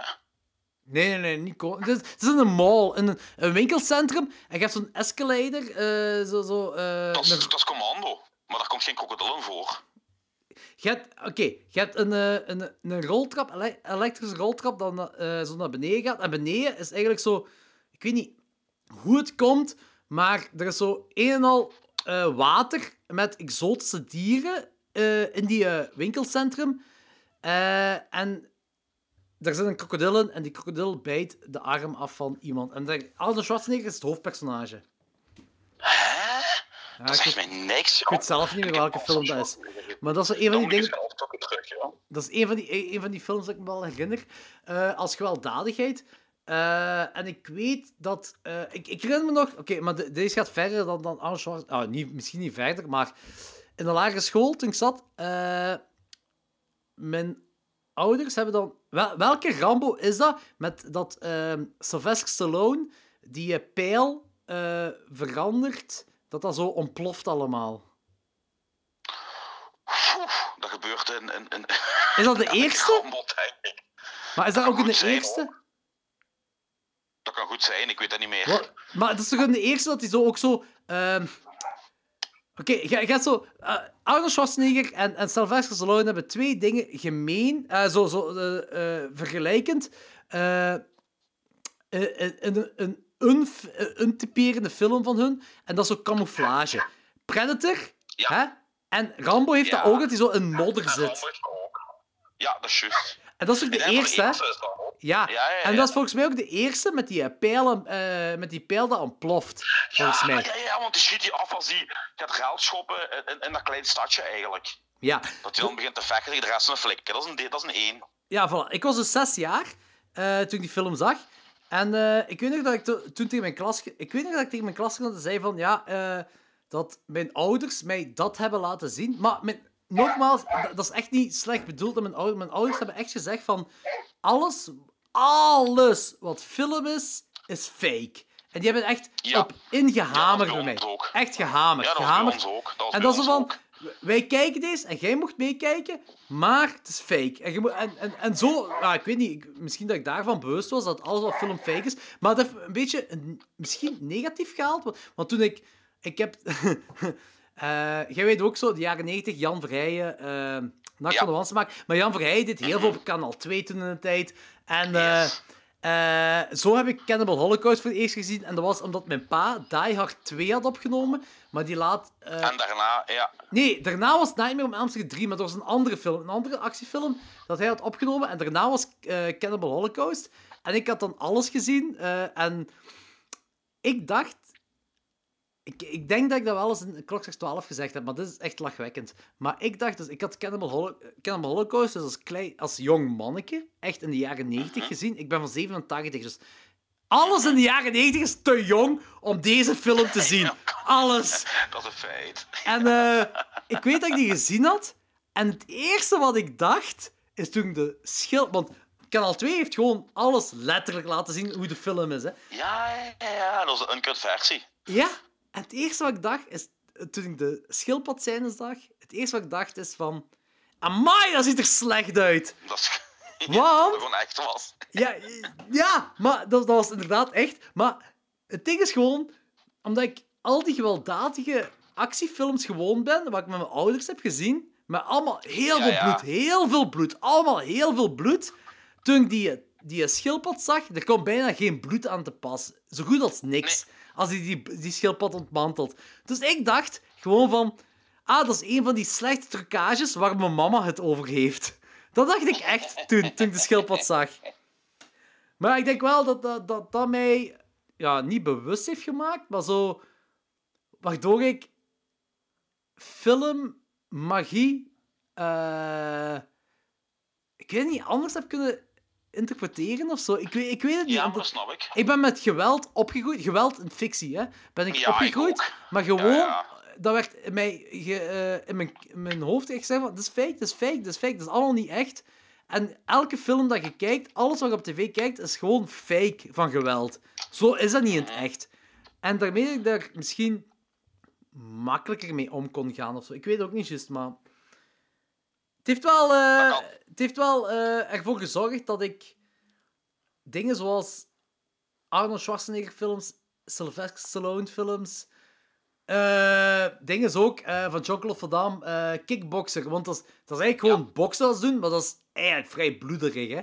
Ja, zeker, zeker, zeker. Eigenlijk wel best wel... En als klein manneke is dat misschien wel hard... Ah, ik weet het niet, zo. Ik vind...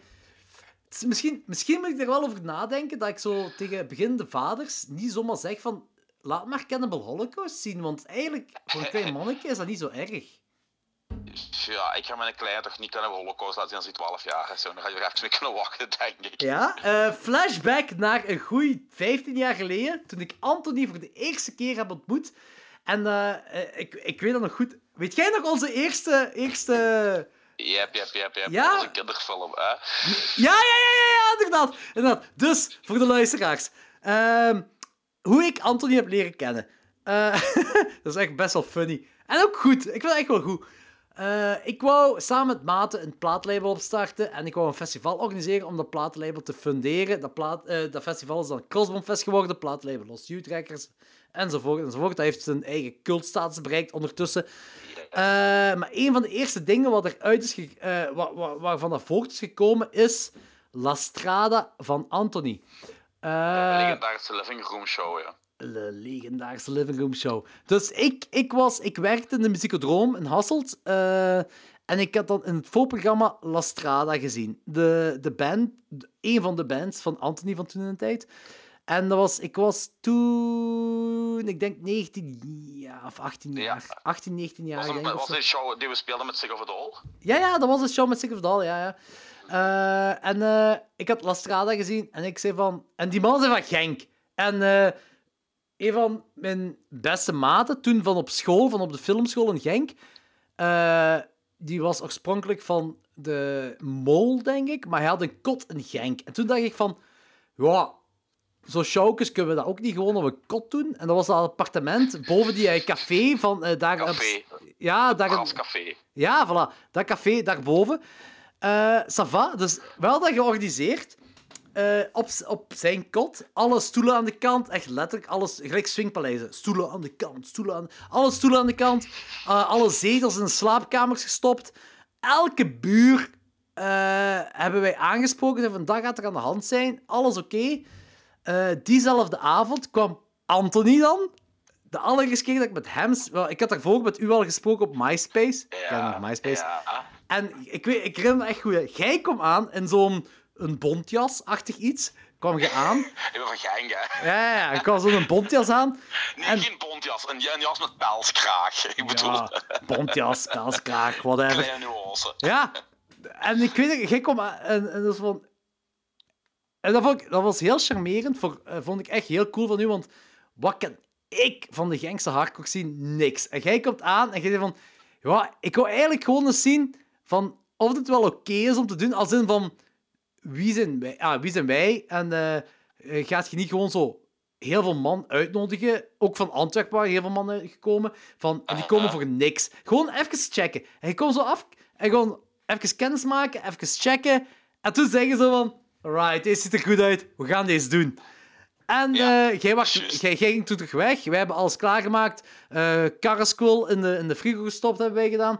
En, eh, en toen kwam al het volk af. En er was veel volk. Echt...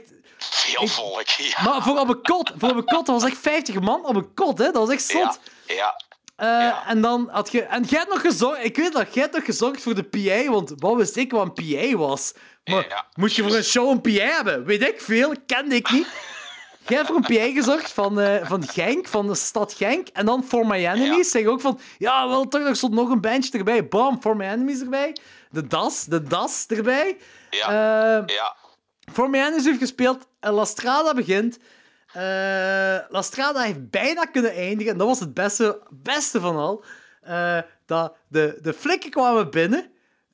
Mega kwaad. Maar echt mega tijdens kwaad. tijdens de laatste breakdown. Dus die komen binnen terwijl er mensen effectief aan het moshen waren. Hè? Super grappig. Ik, ik, ik, Super goed. ik, heb dan, ik heb er nog op beeld. Ja, je hebt er een DVD van, hè. En ik weet nog, Ja. dat zo, je had zo'n kleine flik en een lange flik. Ja. De kleine was een en kwaaie. Ja, de kleine was een kwaaie. Je had echt zo'n good cop, bad cop. En eh, de kleine was binnen en die... Ja, zeg maar. Ja, de, de kleine was echt een kwaaie. De grote, de, de- lange was echt zo de chille kerel. En ik weet Ja. nog zo, eh, het begon echt eerst zo van. Wat was dat weer zo van? Die kwam heel kwaad binnen. Allemaal zot geworden allemaal. Zei- en die, die kwamen zo in het midden van de moshpit. Iedereen tot, tot kalmte aanmanen. En daarna ging alles uit van... Zet je al op je kop gevallen of wat? En dan zo.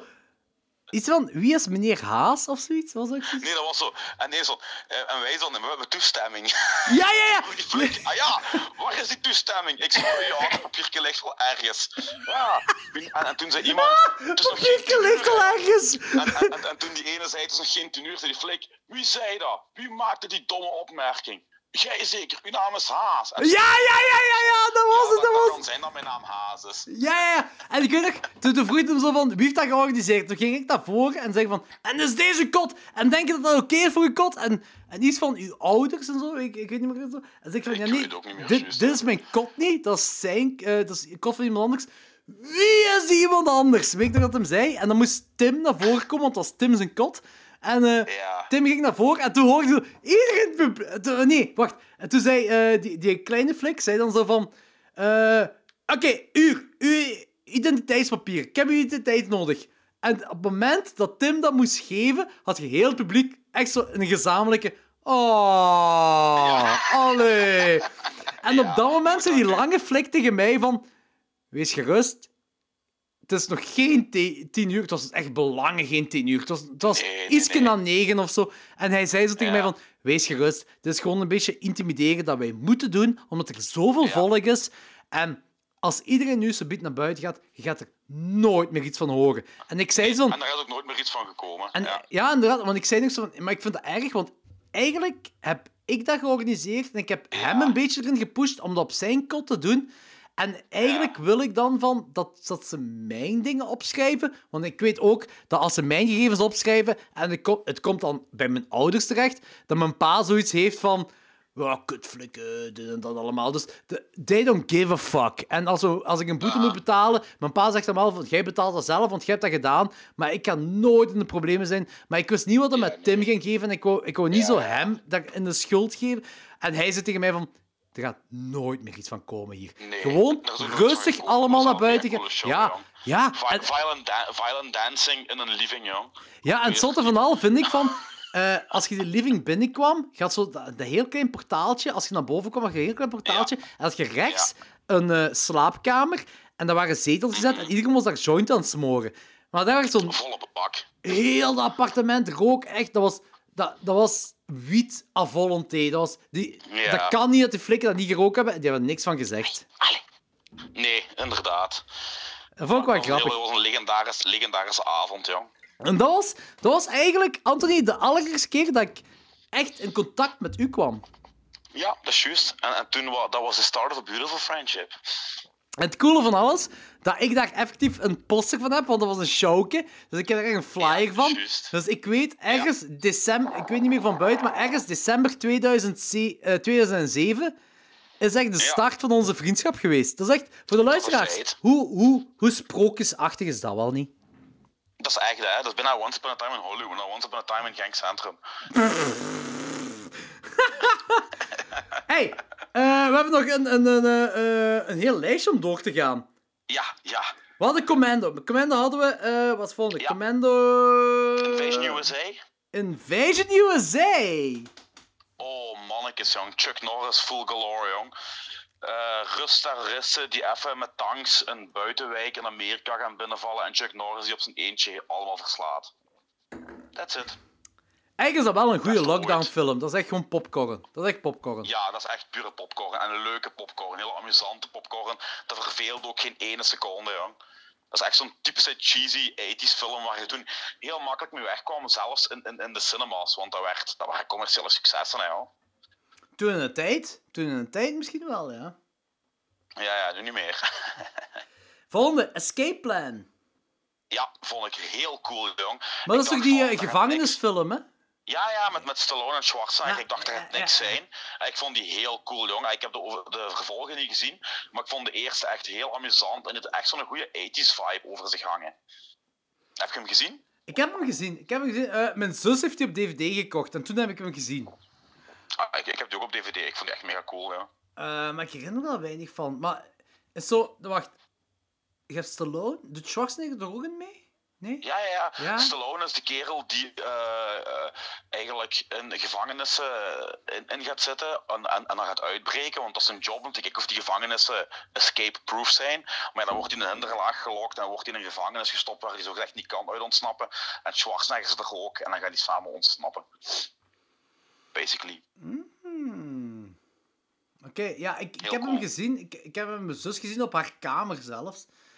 Eh, maar ik denk dat de vibe meer goed is eh, als we alcohol hadden. Ik herinner me gewoon Oh, heel weinig van die film. ik weet dat Schwarzenegger erin is. meedoet. Ik weet dat Stallone erin meedeed. Eh, maar ik vond... Ik, ik, ik, herinner, ik herinner me niet zo goed die film, eerlijk gezegd. Ch- Check die opnieuw, het is echt fijn. Alright.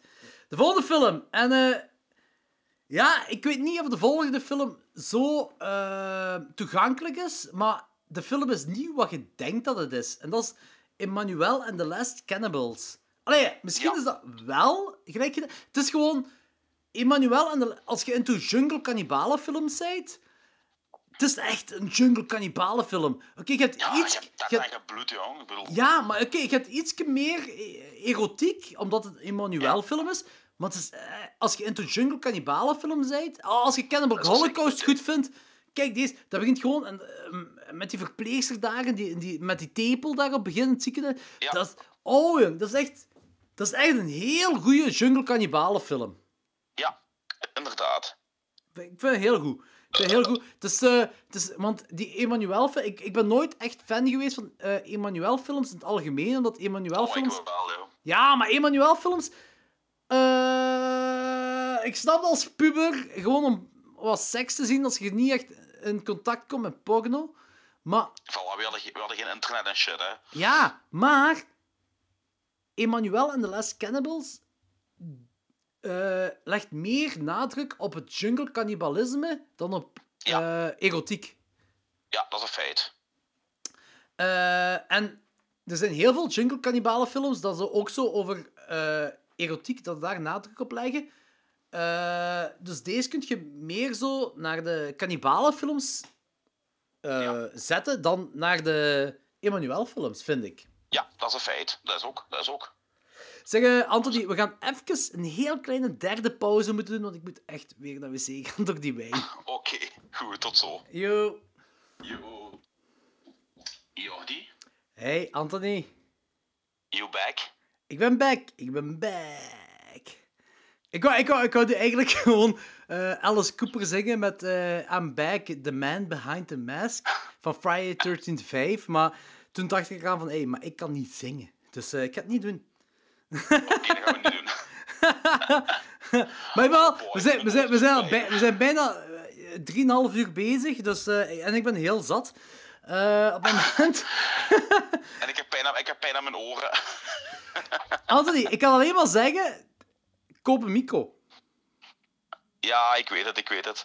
Want ik denk, ik denk eerlijk gezegd, ik denk eerlijk gezegd hè, van, ik heb deze peperkukkerij heb ik opgestart eh, omwille van corona en gewoon om meer content uit te brengen.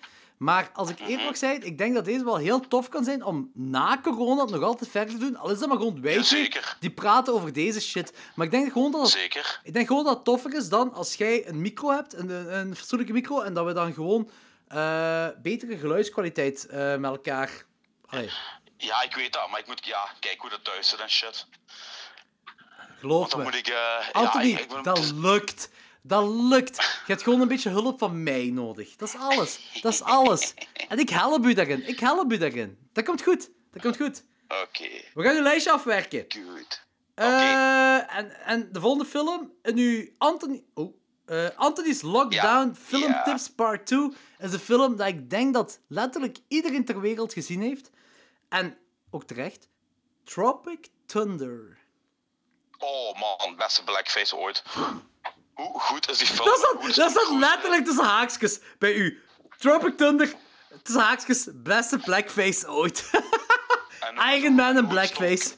En hoe goed is Tom Cruise erin? Oh, dat is geniaal. Dat is geniaal. Ja, ja, dat is gewoon een supergoeie film, jong. Allee, op alle gebieden, ja. Maar, de- vind jij dat oké om nu in deze tijd, 2020, nog een blackface film uit te brengen? Ja, Ah! ja. Care. Dat is duidelijk. Ja, ik, bedoel, ik, ik vind al die shit... Sorry dat ik het zei, heb ik van allemaal overgroepen, jong. Hate me for it, maar ik bedoel, er wordt niks fout mee gedaan, hè. Er bedoelt ook helemaal niks fout mee, hè. Zeker in die Ja. film, dus... Kijk, Als we even politiek kunnen gaan, ik, ik vind Zwarte Piet vind ik, vind ik niet meer oké. Ja, dat is een andere discussie, maar... eh Vind je een andere discussie dan blackface? in Vind je anders dan blackface? eh, daar gaan we het nu niet over hebben, ja.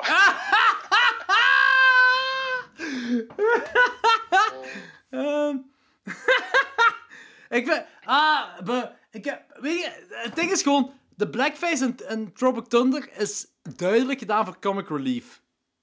Ja, tuurlijk. En da, daar, ligt het, daar ligt het verschil. Daar ligt het verschil. Want... eh, Dat is een feit. Als je, als je eh, hoe heet die film meer? Eh, van 1912 of zo. eh, eh, wat eigenlijk zo'n beetje ehm, het verheerlijking is van de KKK. Ehm Intolerance. Nee. De andere, de andere. Ah, de andere. eh Bird of a Nation. Bird of a Nation, dat is hem. Als ik.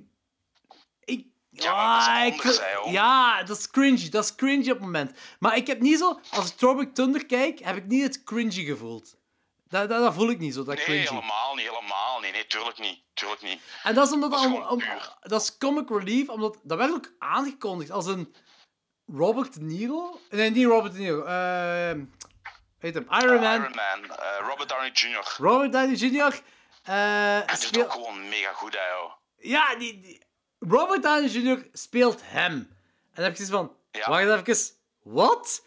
En dan weet je, het is een comic relief. Dat is echt puur Mhm. comic relief. Mhm. En dan kan...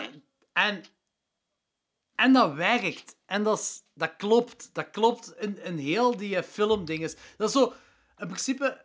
En misschien is dat een beetje blasphemy, maar... Een Mars Attacks heb je ook zo... ehm, acteurs... Miscast. Eh, Jack Nicholson speelt de president. Michael J. Fox speelt de reporter. Daar had, e daar had evengoed eh een Robert Downey Jr. kunnen zijn dat een, Ja. een zwarte speelt. Omdat dat, Ja, dat omdat dat een, een, een hommage is naar de B-films van de jaren 50. En dat had daar ook gewerkt. En, maar als serieus gezien vind ik dat wel heel cringy.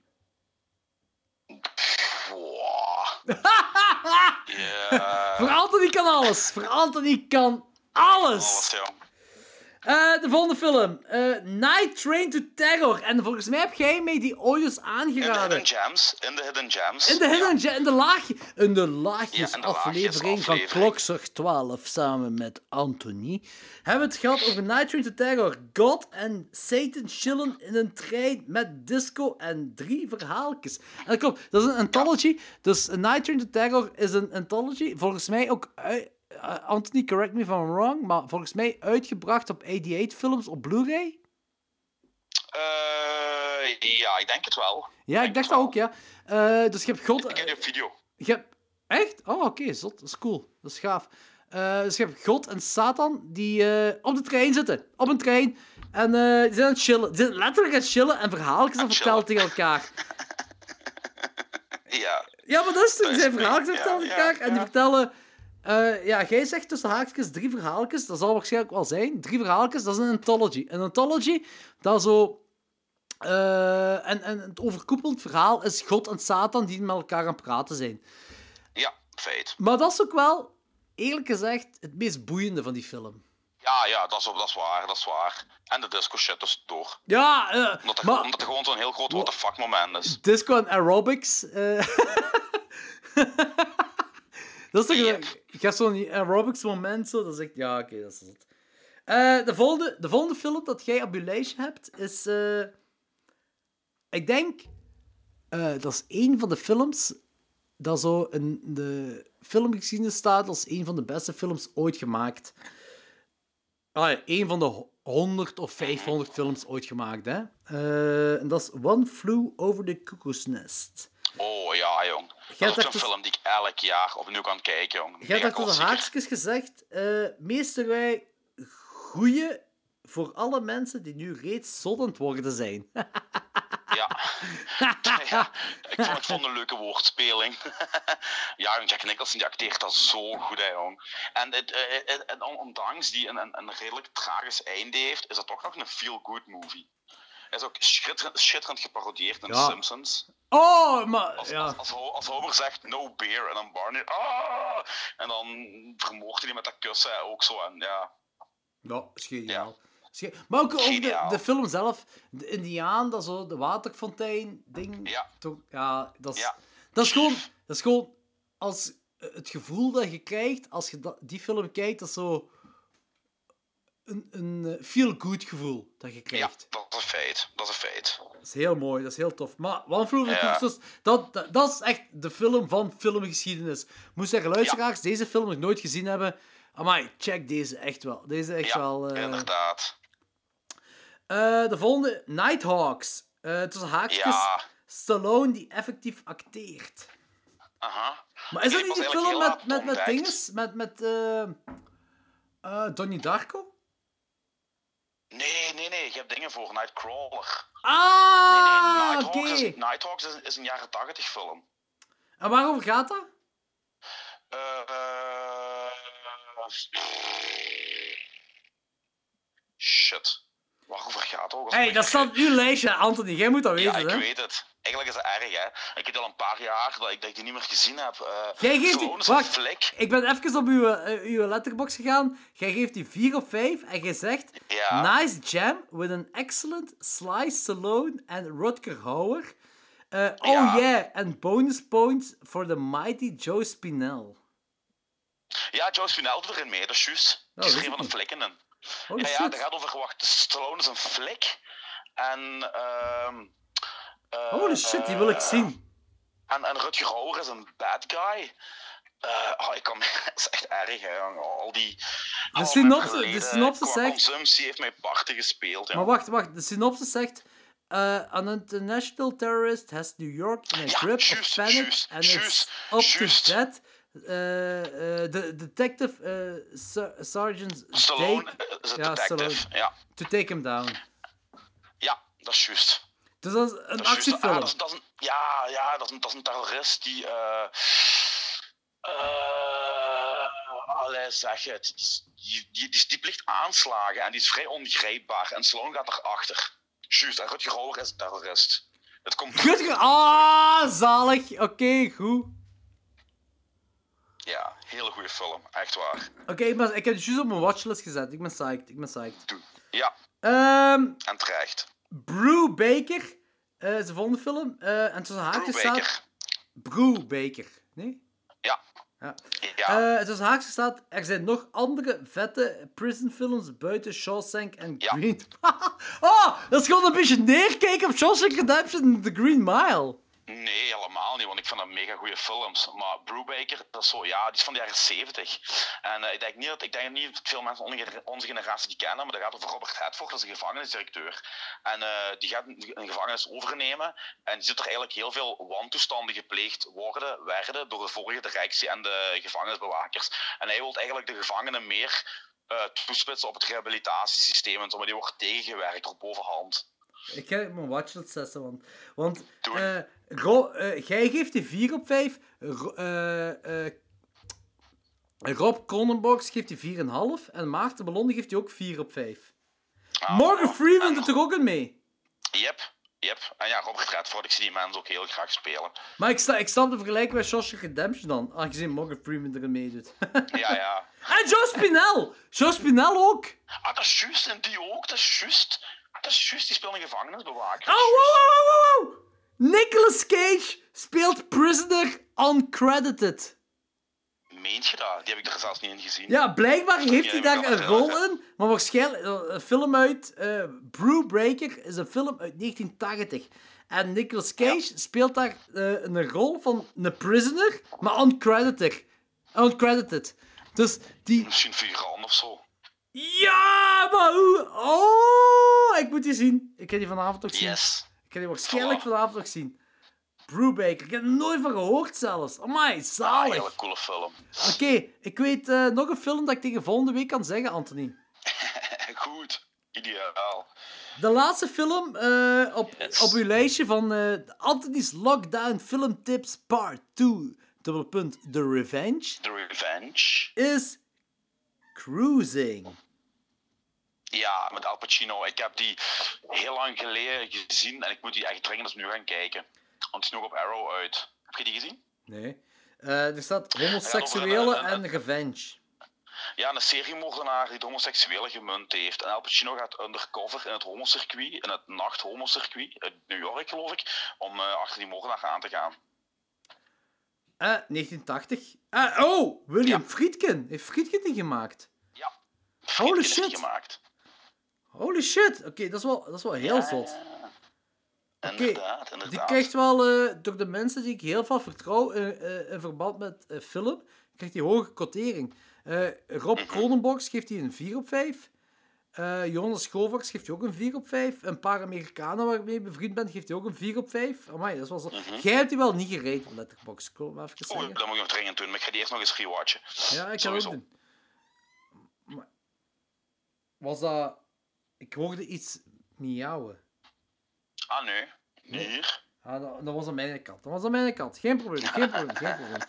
Nee, Anthony, dat waren uw Anthony's Lockdown filmtips. Yes. Ehm, voor de luisteraars, oké, holy shit, we zijn eh, meer dan drie uur en een half bezig. ja, Eh, ehm, is goed geweest. Ja, denk het ook, denk het ook, denk het ook. Eh, maar iedereen in quarantaine, in isolatie. Eh, jullie hebben shit nodig om te doen. Eén, luister aan deze podcast. Heb je nu waarschijnlijk wel gedaan, aangezien je dit hoort. Eh, twee, we hebben heel veel filmtips. Enorm veel filmtips te zeggen. Mega zot, mega zot. Anton en ik komen volgende week sowieso terug. En volgende week gaan we het hebben over The Ramones, Sideways, Friday the 13th, de remake. Eh, relatief ongeschonden hoofdstuk 3. Eh, en Anton en ik gaan nog een, een, eh, een filtering doen van dat één lijstje van meer dan duizend films dat je online kunt bekijken. Eh, wat else? Eh, The Cri- Crimes of Passion. Crimes of Passion. En Maniac, de remake. Gaat jij kijken? Eh, er is één ding nog, Anthony. Je hebt toch niks te doen, hè? Buiten mij op je kleine letten. Die tijgerdocumentaire op Netflix. Ja, ik weet het. Die staat ook nog op het programma. Ik ga eerst door Breaking Bad gaan nog. Eens Nee, nee, nee, nee, nee, nee, nee, nee, nee, nee, nee, Anthony. Die documentaire is zeven afleveringen. Zeven afleveringen van, ik denk, een uur. Eh, die documentaire is gemaakt voor u. Oké. ik ben heel benieuwd. Ik heb er heel goede dingen over gehoord. Ja, ja. Die documentaire is gemaakt voor u. En eh, ah, we gaan het volgende week erover hebben. Maar als jij het goed vindt, gaan we... Yes. eh, er zijn schoenen van Joe Exotic. Dat is de kerel van eh, de tijgerdocumentaire. Die gaan we kopen voor u. Jij gaat, jij gaat Joe Exotic, Exotic merchandise krijgen. Dat gaan we doen. Dat gaan we doen. Dat gaat in orde komen. maar je gaat... Staat Netflix. Kijk het. Anthony, echt waar. Kijk het. Goed. Kijk, dat is voor volgende week. Dat is voor volgende week. Ja. Eh, voor de rest, eh, als er nog mensen luisteren op dit moment, na 3,5 uur. eh merci om te luisteren. Merci om te luisteren. Eh, het, was, het, was, het, was, het was een toffe aflevering.